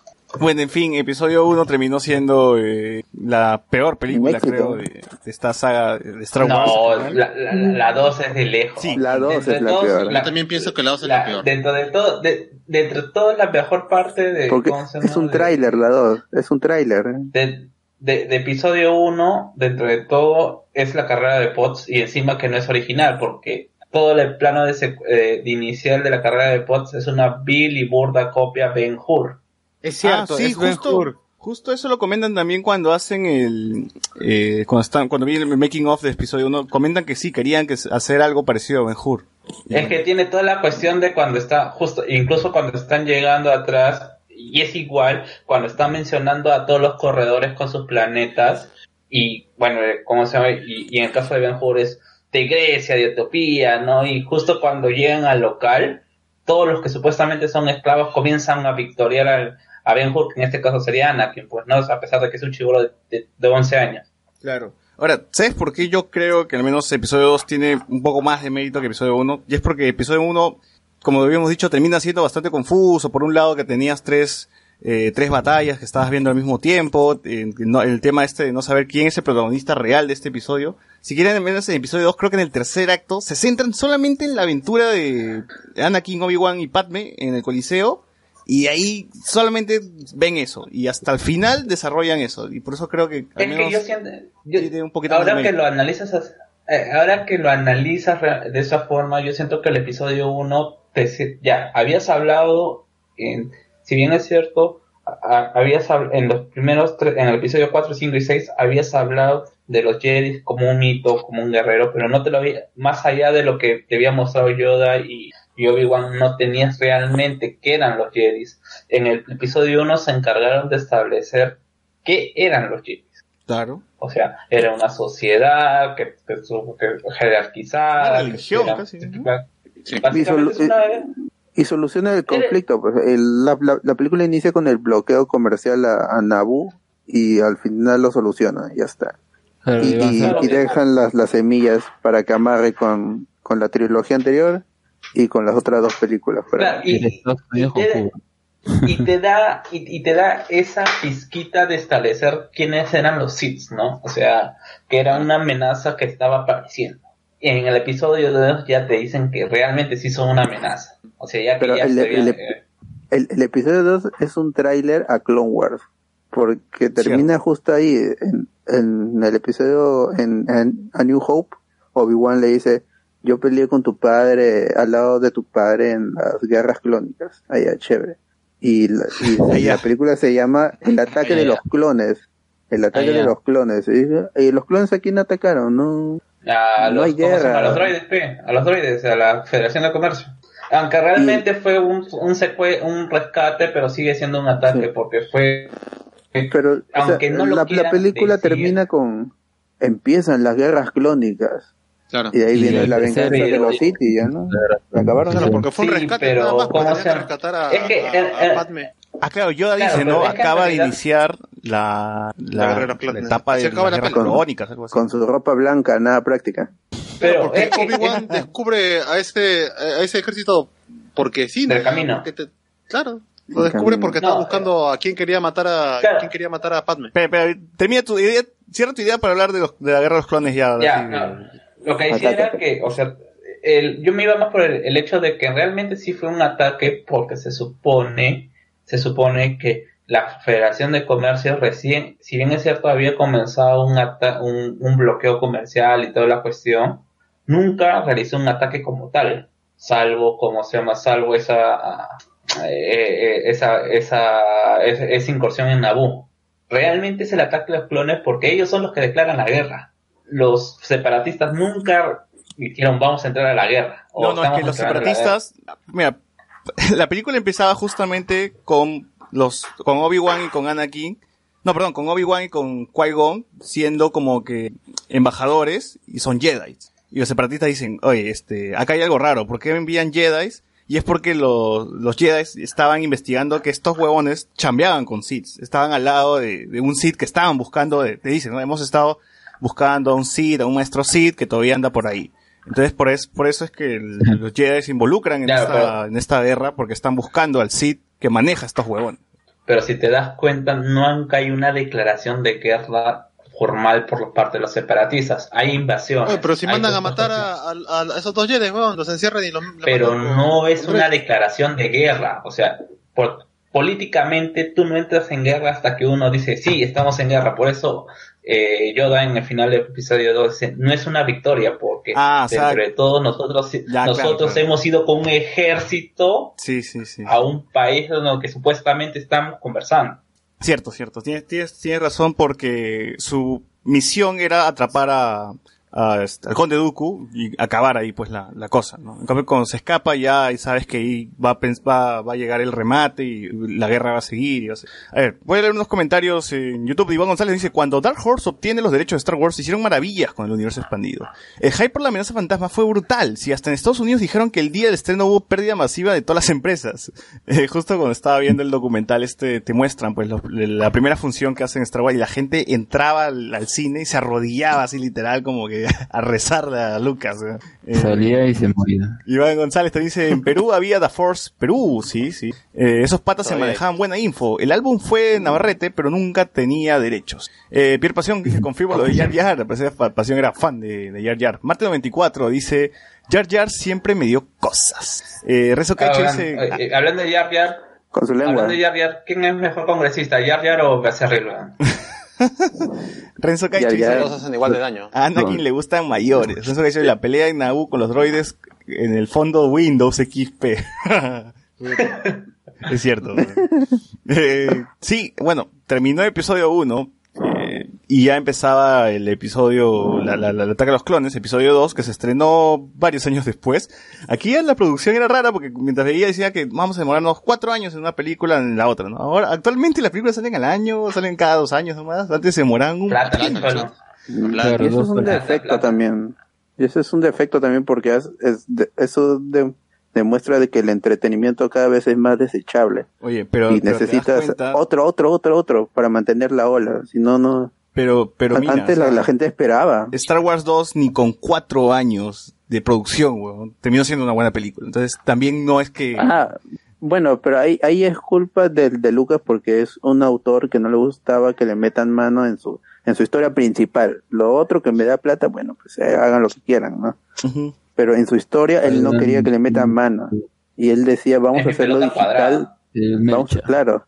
Es lo que yo dije, ¿no? Él tiene su pelota y te la presta, bueno. Pero si al otro día él dice mi pelota ahora va a ser cuadrada, entonces chévere, tú, y tú te tienes que aguantar, juegas con su pelota cuadrada si quieres también. Bueno, como ya habíamos mencionado, teníamos la introducción de nuevos elementos como las midichlorians, que se olvidaron ya para estos episodio 2. El tema del elegido todavía seguía rondando por ahí sobre que Anakin es elegido, Qui-Gon Jinn confiaba en ti, etcétera, etcétera. También tuvimos, ¿qué otro elemento se introdujo para...? ¿Los clones? ¿Que en el episodio 1? No, en estas nuevas precuelas, así con las midichlorians, así como la vaina del elegido. ¿Qué otro elemento había? Bueno, la apariencia de los clones, pues, con Boba Fett. Claro, bueno. Con Jango Fett.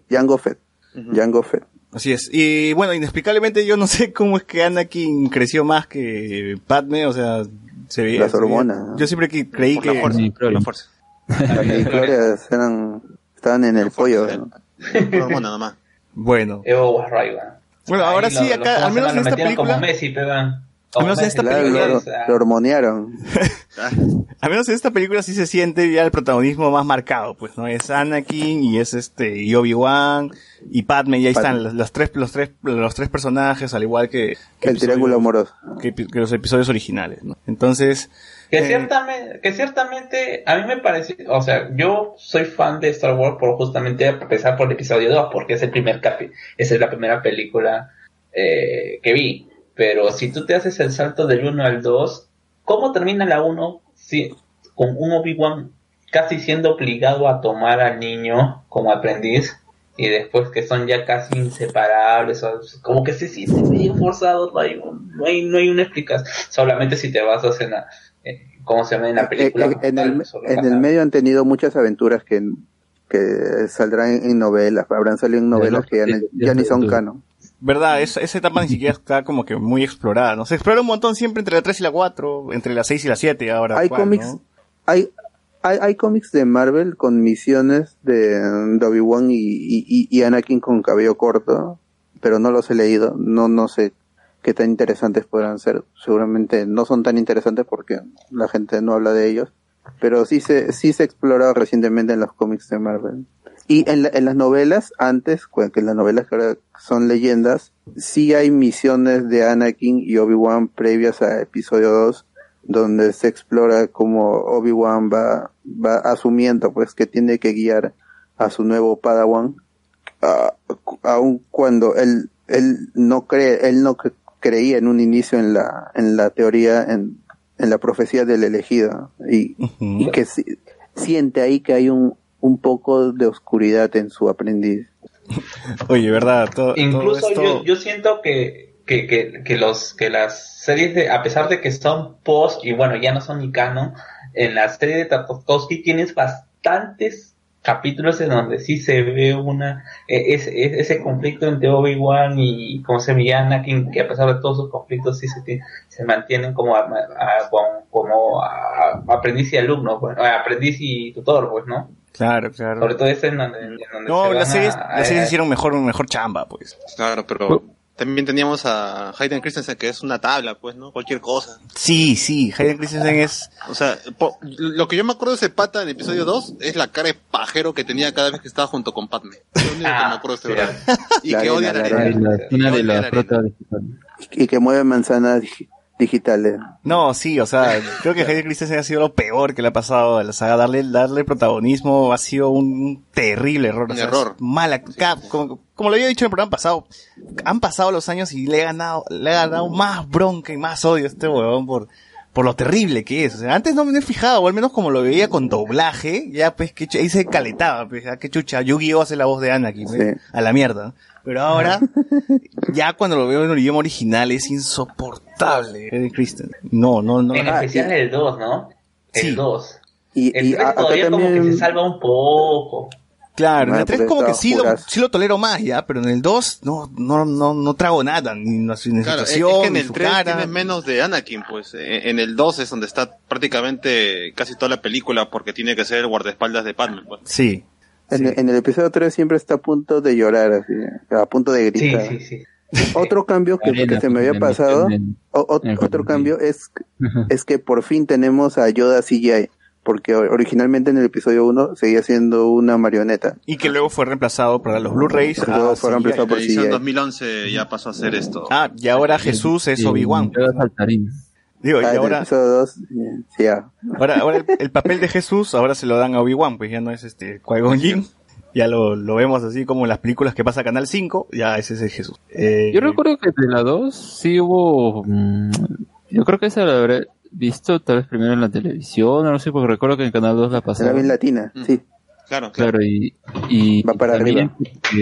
Por ese año creo que usaban la... parte de las películas así como en la premiación de los Oscars, o sea, cuando hacen su reel de las películas más resaltantes del año, y ahí creo que metían también a escenas de clones. Claro, y cuando salían las armadas, todo, ¿no? Hace tiempo creo que también ya existía Sin Escape. Sí, y bueno, sí, Sin Escape también. Yo la seguí desde el principio, ¿no? Así que ahí también usaban como partes promocionales y todo. O sea, ahí creo que ya era como que empecé a ya aclimatarme con los de Star Wars. Pero a mí creo que más me gusta episodio 2 más que episodio 1 por, bueno, la explicación que te dan acá con los clones, ¿no? Como lo hace.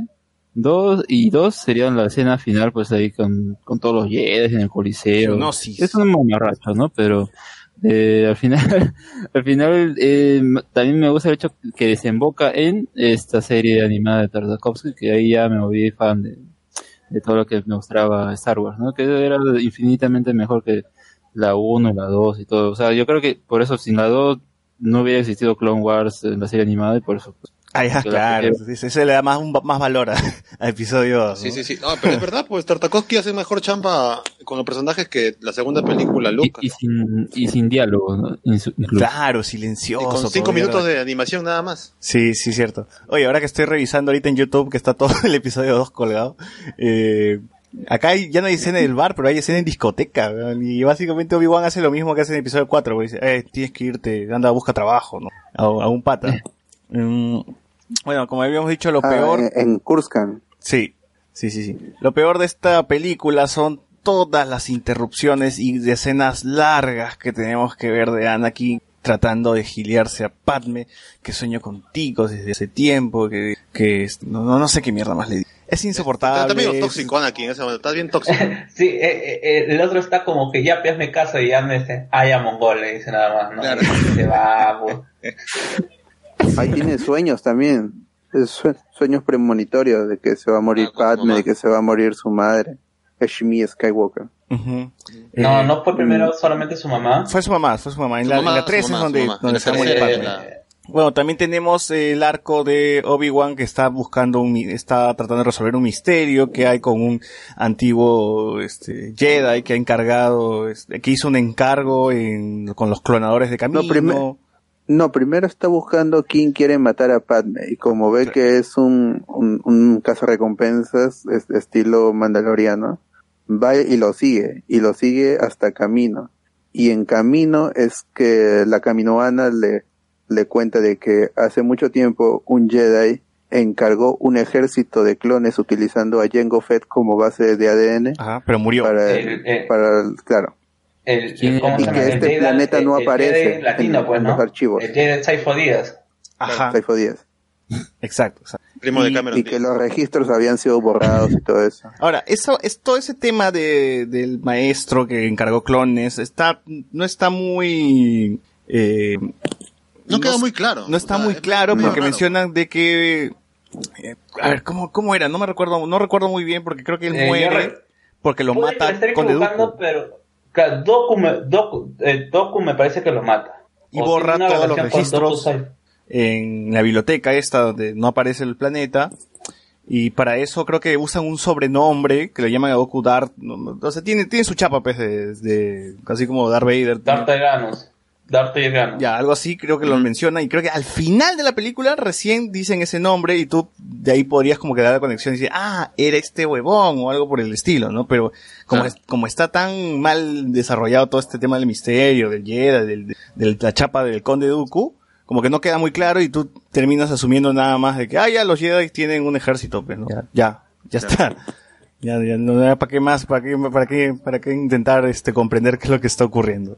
Me gusta como lo había mencionado Alex, el tema de los clones. Yo soy muy fan de los clones, como había mencionado antes, me gustaban sus trajecitos, sus naves, todo lo que traían estos huevones. Y se desarrolla bastante también en la serie de Clone Wars que menciona, que como ves cómo los entrenan, ves cómo casi recompensas están ahí, jodiéndolos para que sean mejores soldados, varios que están, que como están en una academia, pasan por su entrenamiento, es muy, muy, muy bacán todo el tema. Y de los clones. En la serie en la sombra se ve lo de la Orden 66. Claro. No, que algunos van, esa parte de su programación. Pero, se despierta pero a ti te gusta ese tema de que la Orden 66 es porque los clones tenían un chip y todo ese tipo de huevadas. O sea, bueno, no es un chip. Yo entiendo de que está programado en su ADN. No, es un chip porque en Rebels lo menciona. Este clon dijo, mira, nos operamos y te enseña cicatriz. Claro, nos descubrimos que teníamos un chip. Y nos lo quitamos. En Rebels, en Clone Wars no se toca eso. Por eso, en Rebels, el clon que se escapó, Cody creo que es, ¿no? Cody o Rex o Cody, no me acuerdo cuál de los dos. Dice, nosotros, cuando descubrimos lo de la Orden 66, nos quitamos los chips que nos controlan para escaparnos y no participar, pues, ¿no? Y ya, pues ahí es como que más o menos... O sea, sí me gusta como arco, pues, porque se termina en el episodio 3, activar el... Pero es que en ese momento no había Clone Wars. Si yo ahora veo episodio 2, Clone Wars y episodio 3, entonces me quiebra mucho más, me afecta mucho más que al final los clones se rebelen ante sus generales Jedi. Y sobre todo porque mueren estos Jedi que hemos visto en la serie, en la de Tatakovsky y en la de Clone Wars. Pero mira, tiene una máscara en su cara, o el que tiene, no es Mon Calamari, es la otra raza, pero igual nada y todo eso.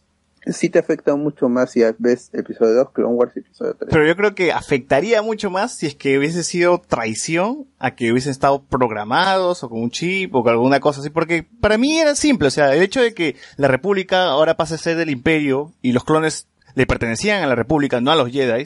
O sea, están siguiendo órdenes, nada más. Estos huevones son, los Jedi han sido declarados, enemigos. Acaben con ellos. Nada más siguen las órdenes porque están creados por ellos, para seguir órdenes. No tendrían por qué meterles un chip, por qué programarlos, etcétera, etcétera. Claro. Pero es mucho más oscuro. Es que siguen siendo personas porque le estás dando, o sea, supuestamente... Los Jedi le dieron personalidad. Claro, es una forma de autoengañarse porque... siguen siendo droides porque simplemente están hechos para una cuestión de la guerra. ¿Qué pensaban hacer con los clones después de que se acabara la guerra? Nunca se lo pusieron en mente. Sí, o en la película no te da información. Así que simplemente eran droides y como droides. Creo que es un hueco hasta ahora que no se ha cubierto, ¿no? O sea, ¿qué pasó con todos los clones? O sea, ¿murieron? ¿Los mataron? Yo creo que en la poco a poco fueron reemplazando. Y tienen otros, ¿no? O sea, con que ha reclutado soldados. O sea, ya tuvo como que los clones que habían, bueno, se fueron muriendo y ya lo reemplazaron con reclutas, nada más. Pero ese es el mismo, es ese problema de humanizar a los robots, pues. O sea, básicamente los clones eran robots, eran droides de los separatistas. Claro, claro.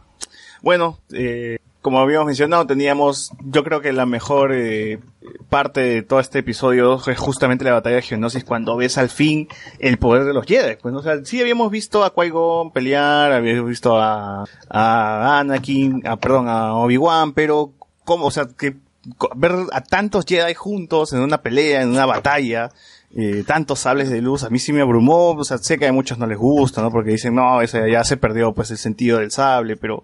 O sea, ver en la etapa donde los Jedi sí de verdad estaban unidos y habían un montón de ellos y todos luchando, ¿no? Intercambiando sus sables láser por ahí. O sea, ese tipo de cosas también me emocionaron, pues, en su momento, ¿no? Cuando veía de chibolo.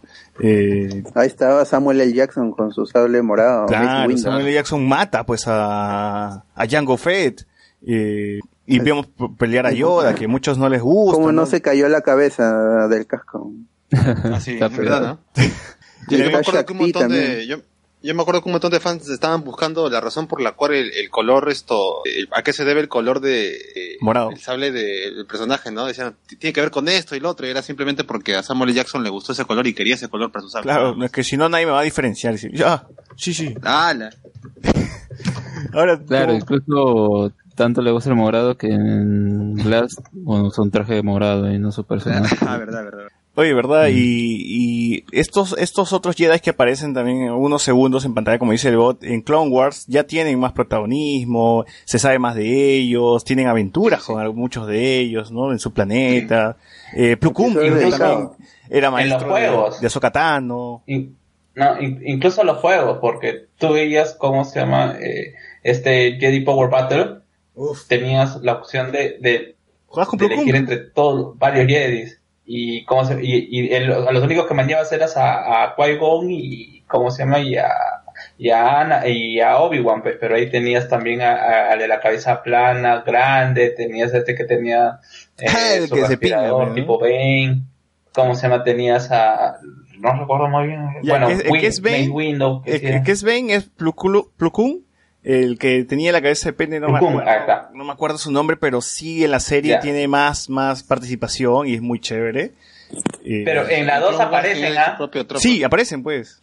En esta, incluso ahí aparecen ahí, es medio pendejo porque supuestamente matan a muchas Jedi, pero estos aparecen como prisioneros, o sea, como que los capturaron, les lo desarmaron, pero no, como se mandan, los matan, cuando los reúnen todos al medio. Claro.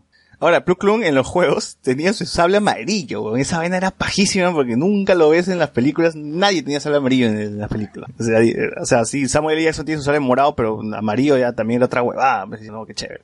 También Jedi que nadaba, no me acuerdo cómo, que era acuático, también tiene un episodio bien paja en Clone Wars, que se van a su planeta y hubo así, sin polo, literal. En la de Tartakovsky, ¿no? Se sacaba el polo y se metía a nadar. Sí. No, pero también creo que en la otra... El también de anfibio. Sí. O sea, ese tipo de cosas que era emocionante ver. Tenías ya una gama así infinita de posibilidades de saber de cada personaje, qué es lo que hace. Porque ya sabíamos que Star Wars para este entonces ya era una máquina de explotar cualquier mierda, pues, ¿no? O sea, te vendían la leche azul de la tía Berú, te vendían la bibliotecaria, el juguetito, te vendían toda la mierda, ¿no? Entonces tener tantos Jedi... El juguetito te daba más información en su cajita que la misma película, pues. Sí, cierto. Mm. Uh-huh.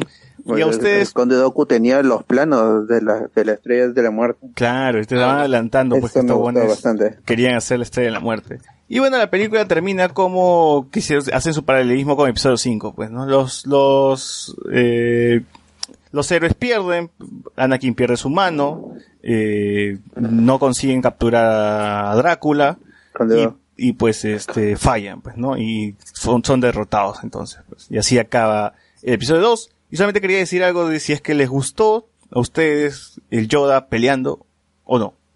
A mí sí me gustó, pues, porque, o sea, para mí era lógico en este momento.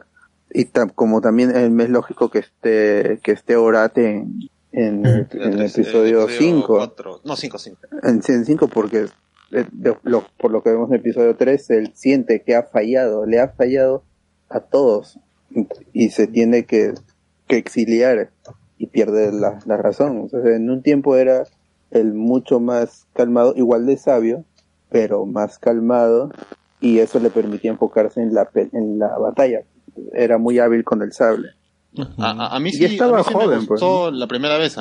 Pero no sé si es porque todo el camino a eso me aburrió bastante de ver a Anakin en una especie de fábrica tratando de rescatar otra vez a Padme, que estaba ahí, que le iba a caer o no. Ahí sigue el chiste de C-3PO en una cabeza. Le soltaron la cabeza. Mueran, claro, Yoda. O sea, no sé si la batalla con Yoda me gusta tanto porque es muy buena o porque es lo que más me jaló la atención después de toda esa hora aburrida que tengo. Creo que a mí sí me llegó a gustar porque ya habíamos visto a la etapa de Yoda sabio. Entonces ver la etapa de Yoda guerrero me parecía bien. Ahora, en la película sí no se ve tan bien que digamos, pero en las series animadas sí se ve mejor, como salta, como va de un lado a otro, corre, se trepa encima de un droide y la arroja su espada y luego la regresa. Ese tipo de cosas sí me gustaron. Es estratega también Yoda en esas temporadas de Clone Wars. Sí, entonces ¿por qué un viejito no puede ser fuerte también? Pues no necesariamente tiene que ser estar con su bastón, pues no a un lado. Claro. Ahora sí recuerdo que mis amigos que vieron esto en estreno con sus viejos que eran fan de Star Wars que había mencionado también, sí se arrecharon en el cine cuando vieron a Yoda de esa forma, ¿no? Porque era se habían acostumbrado a verlo de otra manera y no tanto así de mechando, dando vueltas, golpeando, ese tipo de cosas. Creo que ahora ya las últimas veces que hemos visto yo a pelear en Clone en la serie, ya no da tantas vueltitas así en el aire, pero sí pelea, ¿no? Pelea bien, pelea normal. A ver, Alex, Carlos, ¿le gusta Yoda mechando? Claro, creo que me parece, incluso creo que lo más o lo más importante se da todo en esta conversación entre Dooku y Obi-Wan. Dooku presentándose como el maestro de tu maestro, pues, ¿no? Y que justamente esta personalidad de Dooku diciendo, pues, no, o sea, que si Qui-Gon tenía estas ideas mediocrices con respecto a los Jedi y revolucionarios, justamente porque venía de un maestro como Dooku, y después revelarte Yoda es el maestro de Dooku, como que te decía, ah, mierda, todavía, ya si ya te lo estaban dando como que si ya te lo daban dando como alguien superior a Qui-Gon, el mismo hecho de ser alumno de Yoda como que te le daba más importancia a Dooku, y algo que se refuerza en la serie de animada de Tarkovsky, pero después termina muy mal, ¿no? En el episodio 3. Pero creo que de hecho también justo esta semana estos 2 días estaba pasando una maratón en Warner, ¿no? recuerdo. Sí, Warner. Creo que sí. En Warner le estaba pasando y le estaba viendo con mi mamá, que básicamente yo soy, a pesar de que a mi mamá no le gusta Star Wars, yo soy fan de Star Wars por mi mamá, porque ella me compró los DVDs, sí, que eran copias de originales cuando en Arenales era el boom de la piratería. Y me dice, no, y justo ve esta apariencia de Yoda con su bastoncito, y mi mamá dice, seguro ahorita se va a dejar el bastón y va a comenzar a pelear. Y mi mamá no ha visto las películas, o sea, y justo y te da, pues, ¿no? Y ella también se asombra y después dice, ¿no? Seguro termina de pelear y va a volver a agarrar su bastón. Y creo que esta dualidad... ¿Qué es lo que pasa al final? Pues, ¿no? O sea, que es bastante predecible, pero que realmente es bastante impresionante dentro de todo lo predecible que es. Y es que en verdad, ¿cómo le encuentras? O sea, ¿cómo le encuentras una solución a un Yoda que sí que es la cabeza de la orden y que también está metido dentro del conflicto? Porque fácilmente podrías utilizarlo como un patriarca y que se quede en Cursan y que mediante hologramas de la dirección de cómo tienen que ir, pues, ¿no?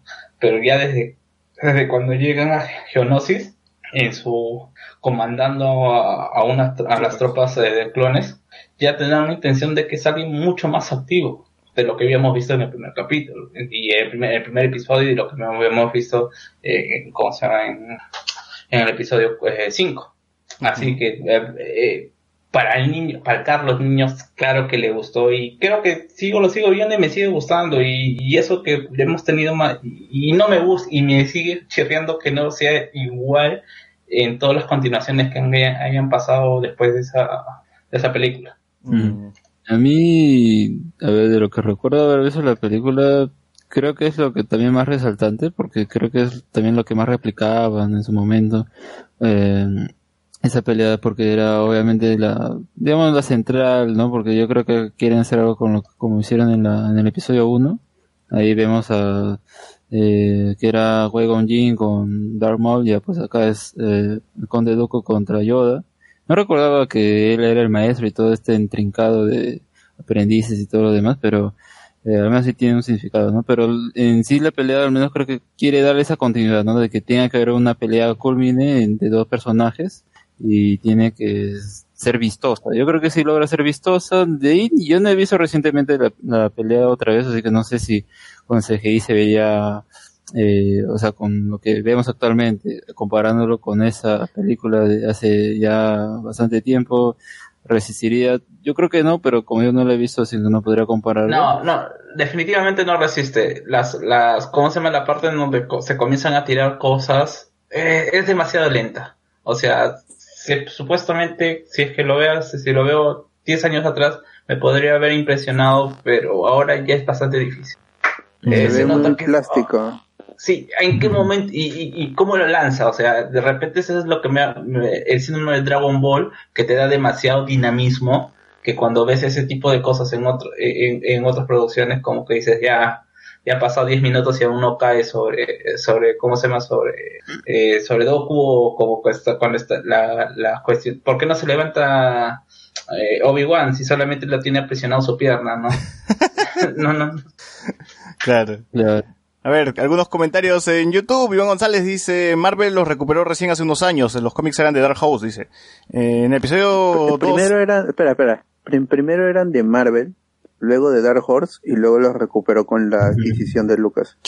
Iván González, ese es cierto. Iván González, en el episodio 2 introdujo a los Younglings, que eran los niños Jedis de rango inferior a los Padawan. O sea, los que matan aquí.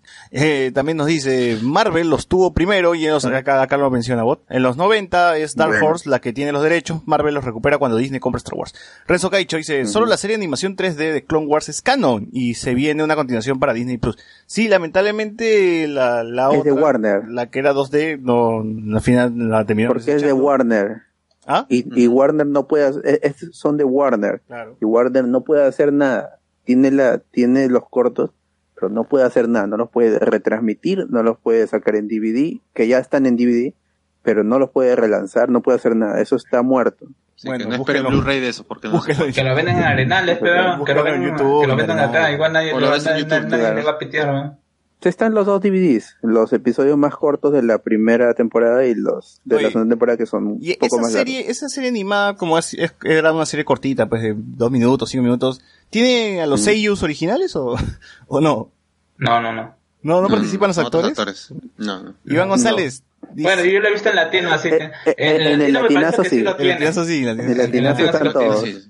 Iván González dice, el actor español Jordi Moya lo castearon por una escena del episodio 2, pero la rechazó porque dijo que lo encasillaban en el papel de drogadicto, y el año siguiente hace de capo de la droga en Bad Boys 2. Dooku mata a Saifo Díaz, ya lo mencionamos. Renzo Caicho dice, en The Clone Wars sí se menciona un chip, pero matan al clon que descubrió toda la conspiración. Ya sí es el tema, mencionan un chip. Pierre Pasión dice, después de ver la serie de The Clone Wars, la muerte del viejito alto es horrible. Qué pena. No, en serio, The Clone Wars justamente te enamora de todos esos Jedi, de toda esa gente que sale ahí nomás como de fondo, pero ahora le dan más desarrollo, y ya cuando mueren en episodio 3 ya te da pena. Pues, ¿no? Kid Adi Mundi se llama, así es, Kid Adi Mundi.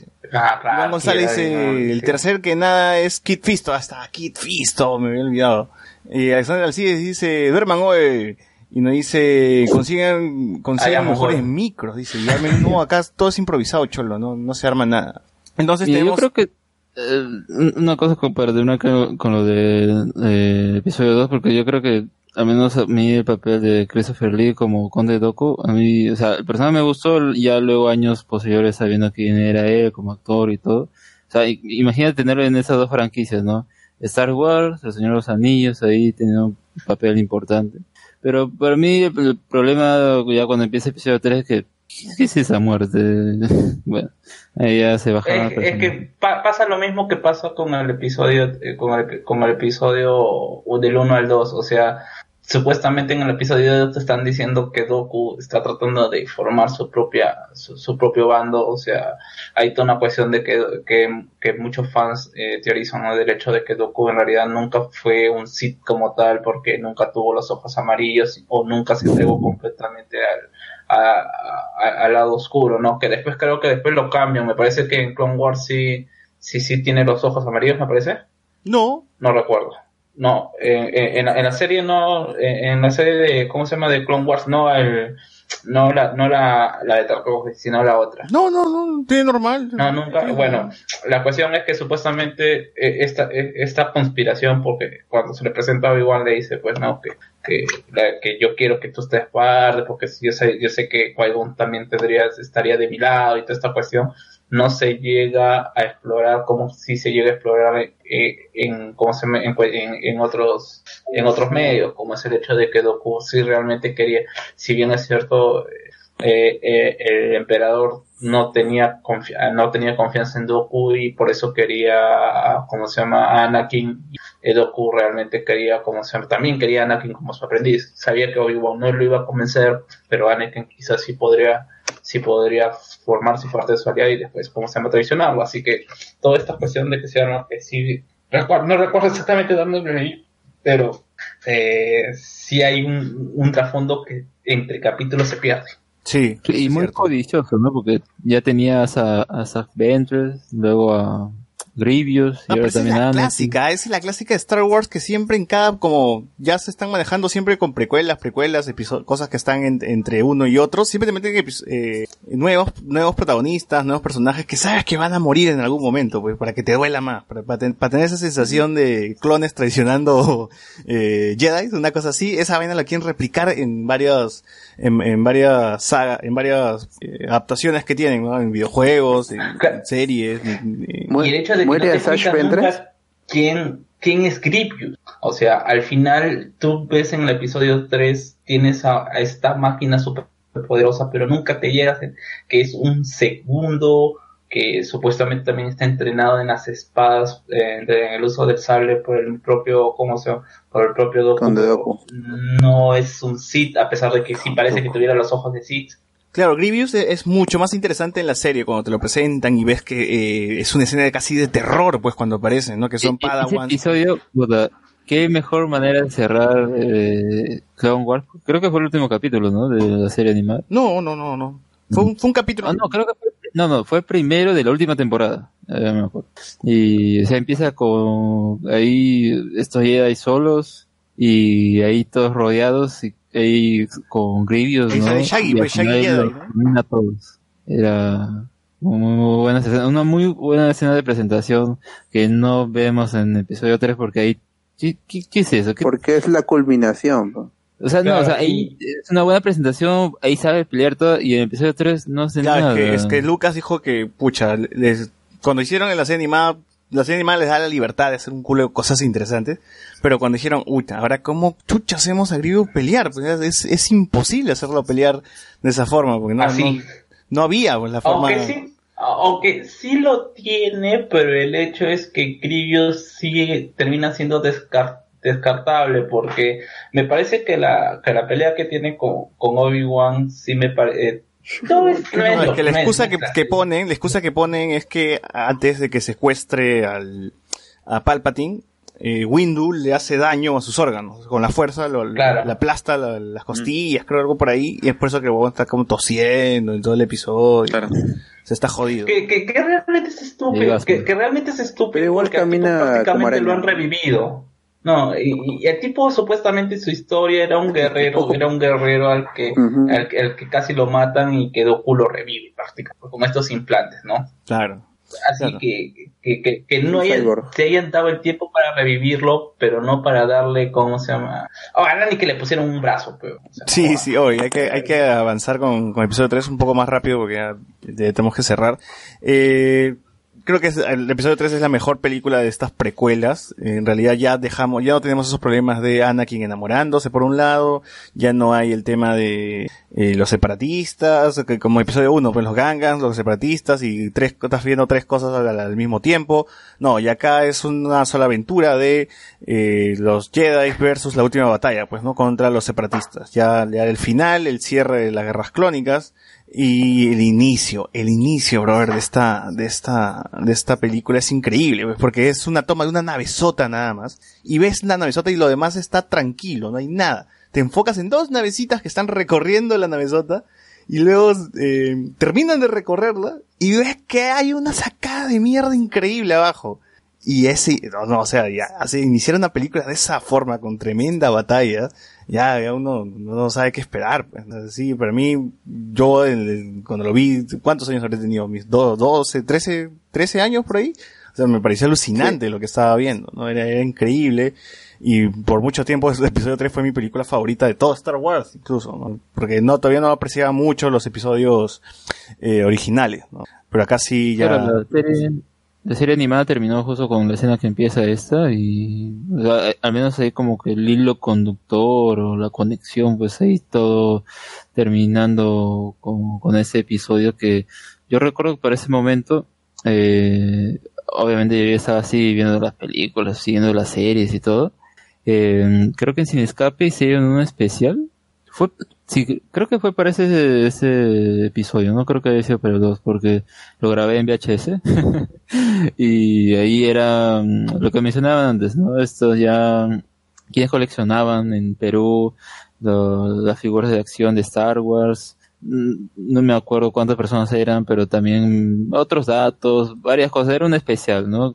Y lo grabé todo, o sea, ahí hasta ese punto llegaba mi fanatismo de Star Wars, que creo que si bien Star Wars no lo vi, ese episodio no lo vi en el cine, recién ya cuando salió en VCD o en DVD, aún así en ese tiempo no había tanto como que spoilers, o como que si alguien te revelaba la trama, ay no... No, igualito ibas a saber que Anakin se iba a volver malo, pues, ¿no? Claro, era normal, ¿no? Y además... no sé, aún así, si bien, como digo, no lo vi en el cine, igual viví el fenómeno, ¿no? En ese momento, de la culminación del episodio 3 y todo. Sí, ahora yo como de chibolo, como les había comentado, yo empecé con el episodio 1 y así fui hasta el 6. No es que vi primero episodio 4, 5, 6 y luego la 1, 2, 3. No, o sea, vi esta batalla en el inicio, donde las naves hacen mierdas, hay disparos por todos lados. Cuando destruyen una nave, tío, el clone trooper sale volando, o sea, sale en el espacio flotando y su nave se hace mierda. Entonces, cuando regreso y veo episodio 4 porque quiero saber lo que continúa, y ya, pues, no, y te das cuenta que la maqueta explota diferente, que es plástico, pero que es maderita.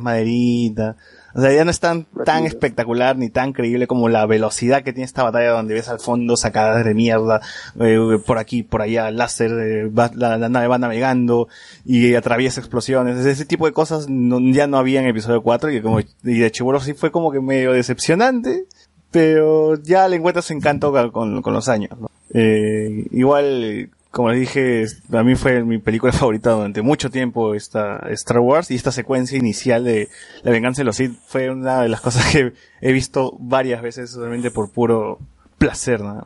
A ver, ¿qué otras cosas? Por los efectos especiales se ven, porque ahí ya no es como que, no sé, creo que las otras sí se veían viejas, incluso para ese momento ya llegados, exceptuando escenas, se veían viejas, ¿no? Uh-huh. Pero acá en el episodio 3 al menos... Ya sería una uniformidad. Claro, Hayden Christensen mencionaba que para episodio 2 solamente grabó una escena en un escenario real, donde y todo era pantalla azul. O sea, imagínate lo complicado que pudo haber sido grabar episodio 2 y 1, y cómo se desgastó, pues, eso, ¿no? El utilizar tantos efectos especiales con el tiempo se iban a ver mal, pues, se iban a ver mal, no podían hacer, no había de otra, pues, que esperaba también Lucas. En cambio, acá creo que sí ya utilizan un poquito más de... Regresan con la combinación entre escenario real y medio digitalón. Entonces ya puedes apreciar mejor. Se construyeron digital las escenas en el episodio 3 inicia con la guerra que ha llegado a Kurskan, a la capital, al planeta sede del Templo Jedi y del Senado. Y todo eso es digital, todo Kurskan es digital. Por ejemplo, Nabú no es todo digital. Mustafar es digital. Nabú, por ejemplo, no es digital porque se grabó en Italia. Entonces ahí más o menos sí tienes los interiores. No, claro. Pero igual se ve cuando es pantallas bultos. Sí.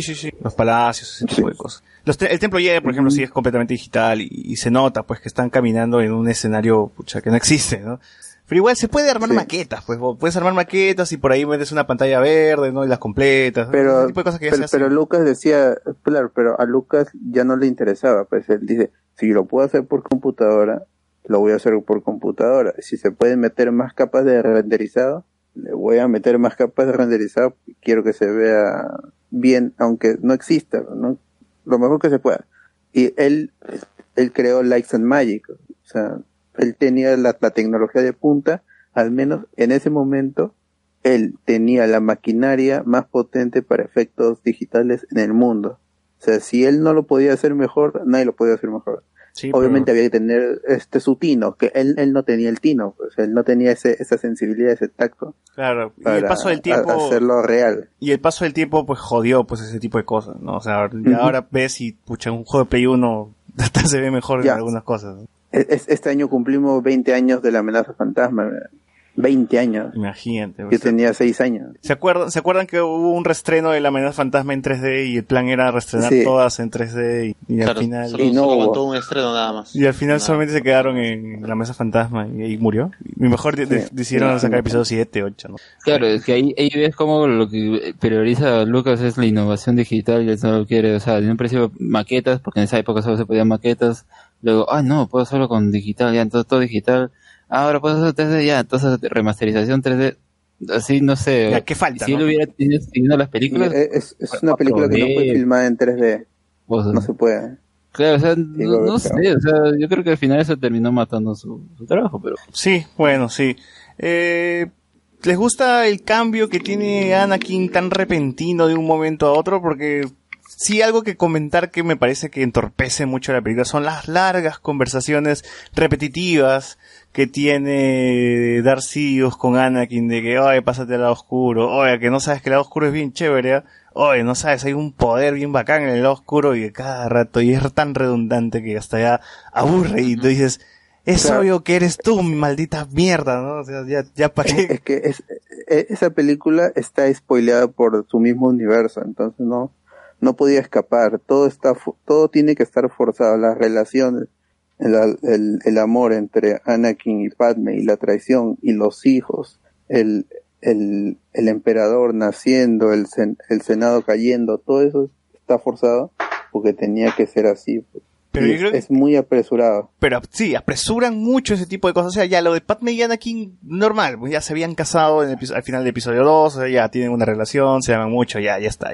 Ya me tuviste atosigando la mitad de la película del episodio 2 con su amor. Ya, sí sé que se ama. Sigamos con otro tipo de cosas, ¿no? Vamos con la aventura, vamos de nuevo a lo que hizo Star Wars bueno, ¿no? Y entonces ahora ya no es una escena con Padme, ahora es la escena de cómo ahora lo enamora Darth Sidious a Anakin. Ya no es Anakin enamorado a Padme, ahora es Darth Sidious intentando enamorarlo. Pero el cambio es tan repentino de un momento a otro que yo digo, esta vaina le faltó. Yo le echo la culpa al actor, o sea, Hayden Christensen no pudo dar una transición orgánica en el episodio 2 cuando mata a los moradores de las arenas. Al episodio 3 que ya tiene que caer es el último y se lo dice Yoda, ¿no? La furia es el camino al lado oscuro, el camino. Ese descenso sería tipo Daenerys Targaryen en la temporada 8 de Game of Thrones. Claro, una cosa así. Sí. Igual es y lo peor de todo es que la historia de la 2 te la corta porque supuestamente él tiene toda esta cuestión de su mamá. Tiene esta cuestión de, ¿cómo se llama?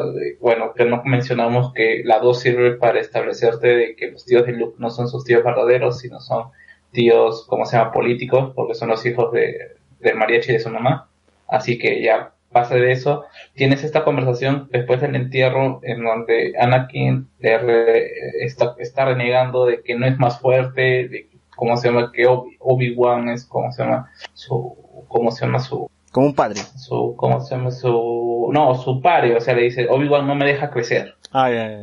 Tienes toda esta conversación y después para porque Obi-Wan está mandando el mensaje, y luego cuando están discutiendo, cómo lo reenvían, cuando están discutiendo Padme y Anakin de por qué tienen, porque Padme quiere ir a salvar a, ¿cómo se llama?, a Obi-Wan, le dice, ¿acaso? Le dice, no, ¿acaso Obi-Wan no es importante para ti? Y Obi-Wan, después de haberle dicho que había sido el que le paraba o tal, dice, él es como mi padre.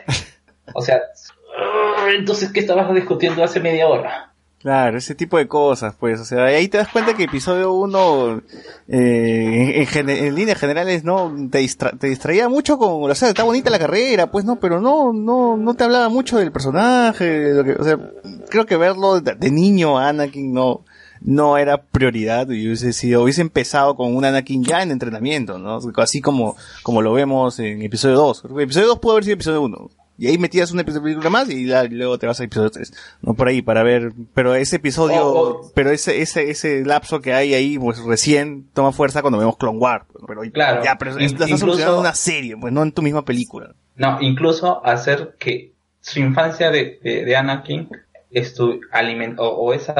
alimentara al Anakin como se llama, en un episodio 2 supuesto. Como se llama, recordar todas estas cosas que había hecho dentro de lo que ya habíamos visto en entrenamiento, pues, ¿no? Que ya sea un Anakin ya un poco más grande, con Padme y todo, pero que todo esto es lo que había pasado Padme y Anakin en anterioridad. Claro. Ahora que estoy viendo algunas escenas, oye, qué pena cuando se muere la iguana de Obi-Wan. Madre. Y hace su sonidito, ¿no? Sí, qué pájaro esa iguana, maldita sea. Me da pena cuando cae y muere. A ver, ¿qué más tenemos de la venganza de los Sith que podemos rescatar y que podemos tirar caca?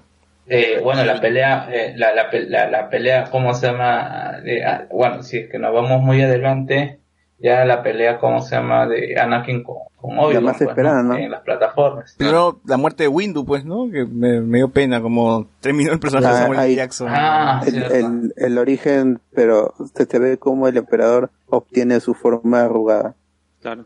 Que eso está forzadazo. Claro, para que lo mate, la concha su madre. O sea, se supone que... Unlimited power. Que Windu le regresa, claro, el rayo, o sea, se supone, ¿no? Por eso se vuelve viejo. Con ¿cómo se llama? Con su sable, ni siquiera como Yoda que le regresó los rayos a Goku con, claro, su propia fuerza. Ahora, también es paja ver algunas escenas en Kashyyyk, que ahí vas conociendo un poquito sobre el planeta de los Wookiee, vas viendo más de la raza de Chewbacca, ves a Chewbacca otra vez. Chewbacca. ¿Cómo? ¿Por qué sale Chewbacca? ¿Por qué tiene que salir Chewbacca? Pucha, porque eso era brother de Yoda encima, ¿no? Eso es como Artu ha visto todo y no cuenta, ¿no? si le entienden, ¿no? Al droid. No, pero lo entienden, pues. Y este episodio 13 es donde Arturito está en todo su esplendor porque vuela, lanza petróleo. Verdad, Arturito tiene todo, mete en el fuego. El episodio 2 ya volaba. No, pero prendía fuego, vence droides. Claro, acá... Claro, lanza su, encima se estratega porque lanza su petróleo, les prende fuego, todo un capo. Claro. Apeligrado. Ahora, yo creo que este tema de presentarnos a los Wookiees y su planeta es algo que George Lucas quiso hacer desde episodio 6. En episodio 6, él tenía la intención de que la batalla final sean con Wookiees y no con Ewoks, pero como se dio un problema que era muy difícil encontrar tanta gente alta, dijo, no, mejor llamo a la Chora Chabuca que me pase sus contactos nomás, pues, ¿no? Full enanos. Y ya los visto de ositos, pues, ¿no? Desde acá yo creo que ya está, que quiso cerrar esa idea de una batalla con Wookiees en un planeta así medio boscoso, aunque ese es más selvático que boscoso, ¿no? Aunque tienen mar, pues, ¿no? Entonces ya, ahí es como una combinación rara, ¿no? Creo que se hubiera podido arreglar si ponían a un, esa raza, uno que sea maestro Jedi, pues, pero creo que no. Creo que sí hay. Sí hay, pero en los cómics. Pero acá no. Claro, pero no en la película. No. Y lo peor de todo es que yo no veo un Wookiee sin estando en la selva. Yo lo veía más algo así como un Sasquatch, así, ¿no? ¿Cómo se llama? Un Sasquatch, pero en la nieve, pues, ¿no? Así, pucha, porque tremendo pelaje para para estar en un clima tropical, me parecería bien raro. Claro, sí, es cierto. Ahora, pero igual es un planeta, pues tal vez el clima varíe. En fin. También, pues, la cosa es... Lo agarran de la... Lo paja...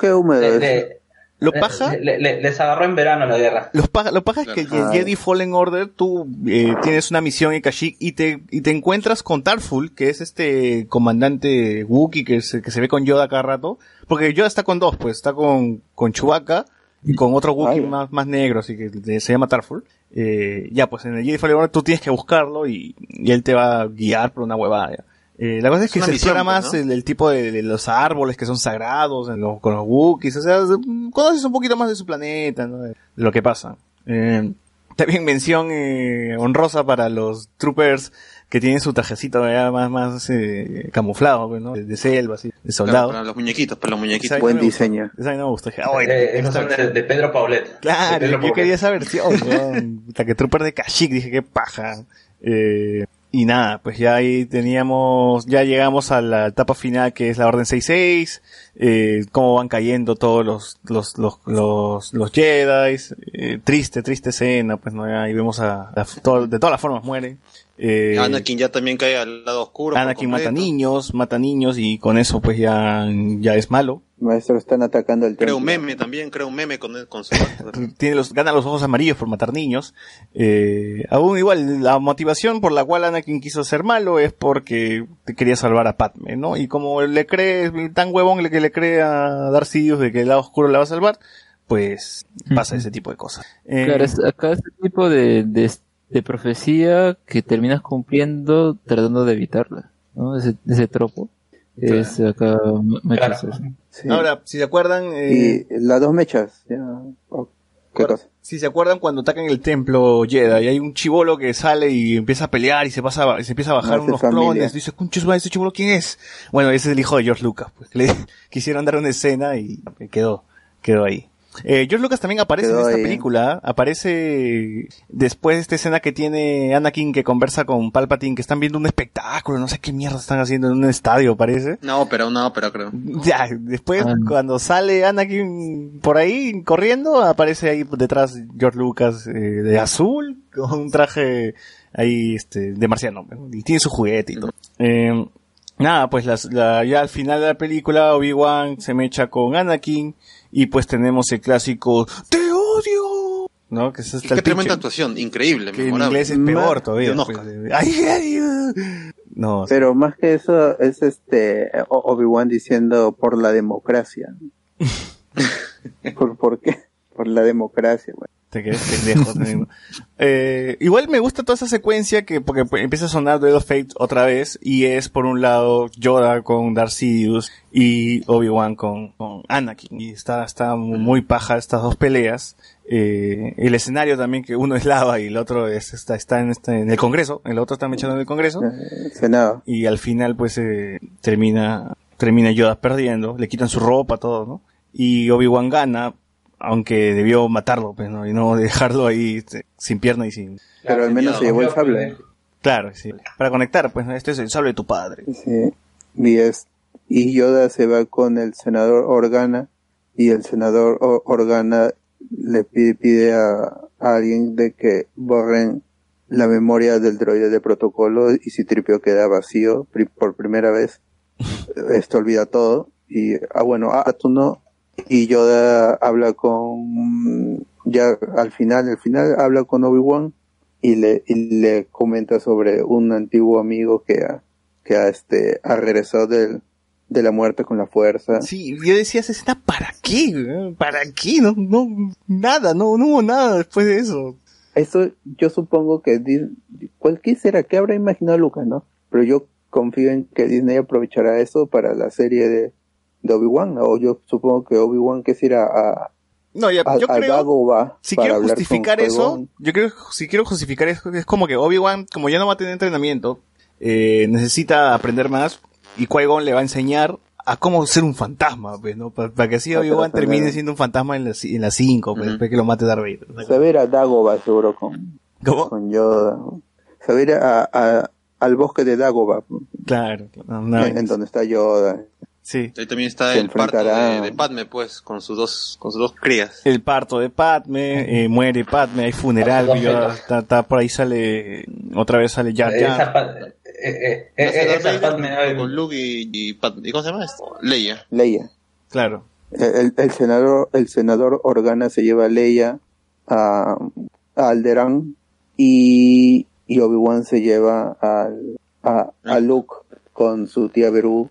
Oye, dato curioso. Y los condena. Dato curioso es que la voz en latino del senador Organa es la de Han Solo, güey. Es la misma voz que Han Solo en latino. Yo no sé por qué ponen al mismo actor a doblar dos personajes. Igual. Bueno. Ay. Y mientras vemos cómo da con el parto de Leia, también vemos que están haciendo Darth Vader, pues, ¿no? Y al final dice, y Leia se salvó. No, en tu desesperación la mataste. Padme se salvó. No, en tu desesperación la ahorcaste, la mataste. Pero no puede ser, yo la sentí. Y Bon rompe sus esos grilletes que tiene. Medio robot, todavía se mueve. Y empieza a gritar, no. No. Sí. Y ya está. Y bueno. Y queda con los 2 soles en Tatooine. Uh-huh. Y se acaba Star Wars episodio 3 para siempre. Y nunca más hubo más películas. Ahí finalizó todo. Ahí quedó todo, ¿ya? Sí. Bueno, y conectó, bueno, al menos creo que cumplió, pues, ¿no? Dejó con todas esas cositas, terminaron conectando al final. Además episodio 3 acá, por lo menos en Perú, ya empezó a abrir el camino de lo que es ahora, porque fue el momento donde ya empezaron a tener las películas en la misma fecha de estreno que Estados Unidos, o sea, ya nos llegaban las películas a la misma fecha, y creo que episodio 3, si no me equivoco, fue la primera de Star Wars acá en Perú que tuvo función de preestreno, ¿eh? Creo. Sí. Me parece que sí.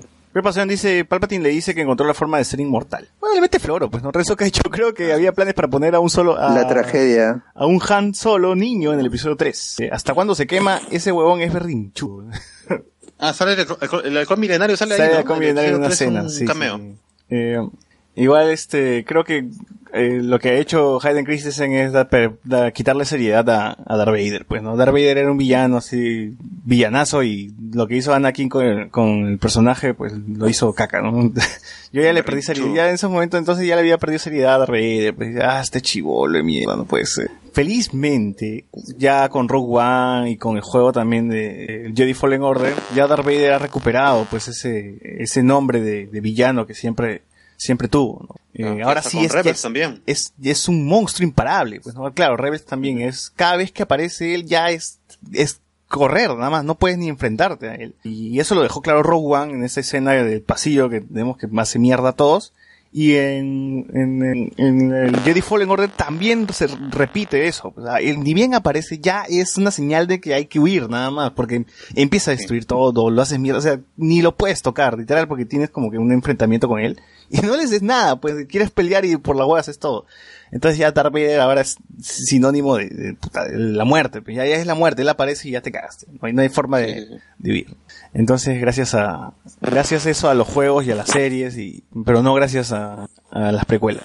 Gracias y a los cómics, Lucas. Pues, ¿no? En los cómics también. Que no sabe escribir ni dirigir.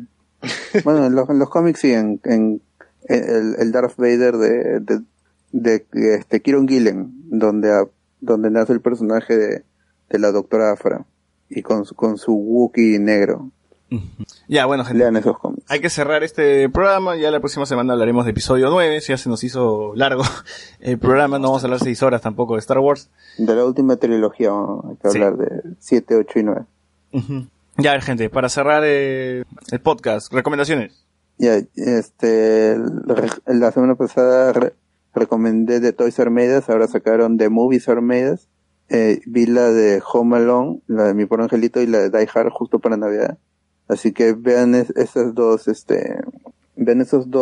episodios de los documentales, y en donde explican cómo Chris Columbus tuvo que hacer malabares para dirigir para la película con guión de John Hughes, con Macaulay Culkin, todos.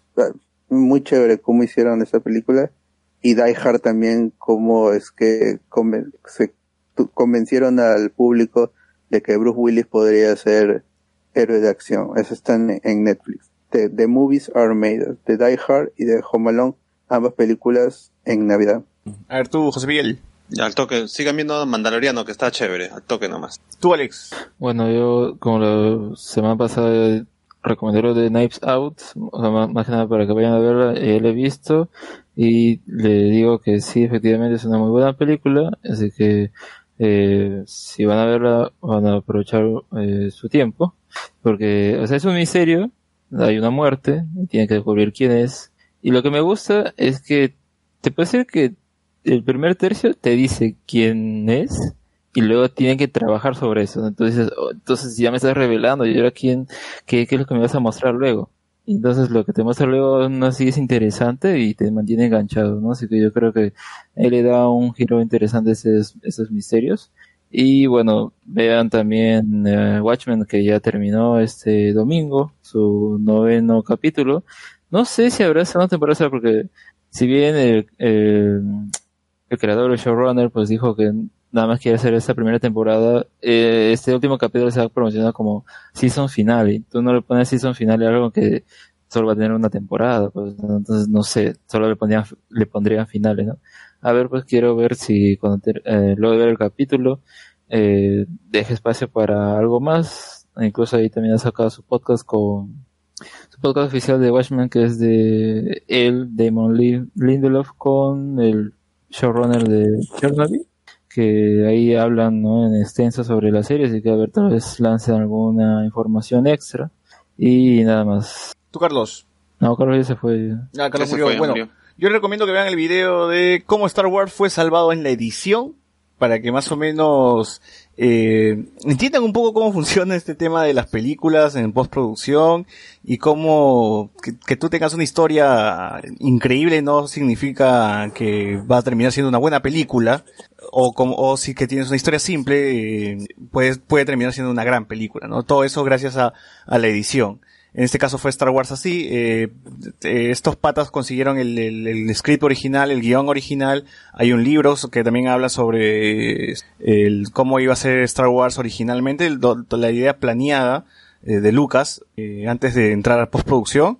Y bueno, lo que hace este pata es te estructura más o menos cómo iba a ser la película original, y cómo con las escenas eliminadas te muestra pues más o menos dónde iba tal cosa y cómo es que terminó siendo.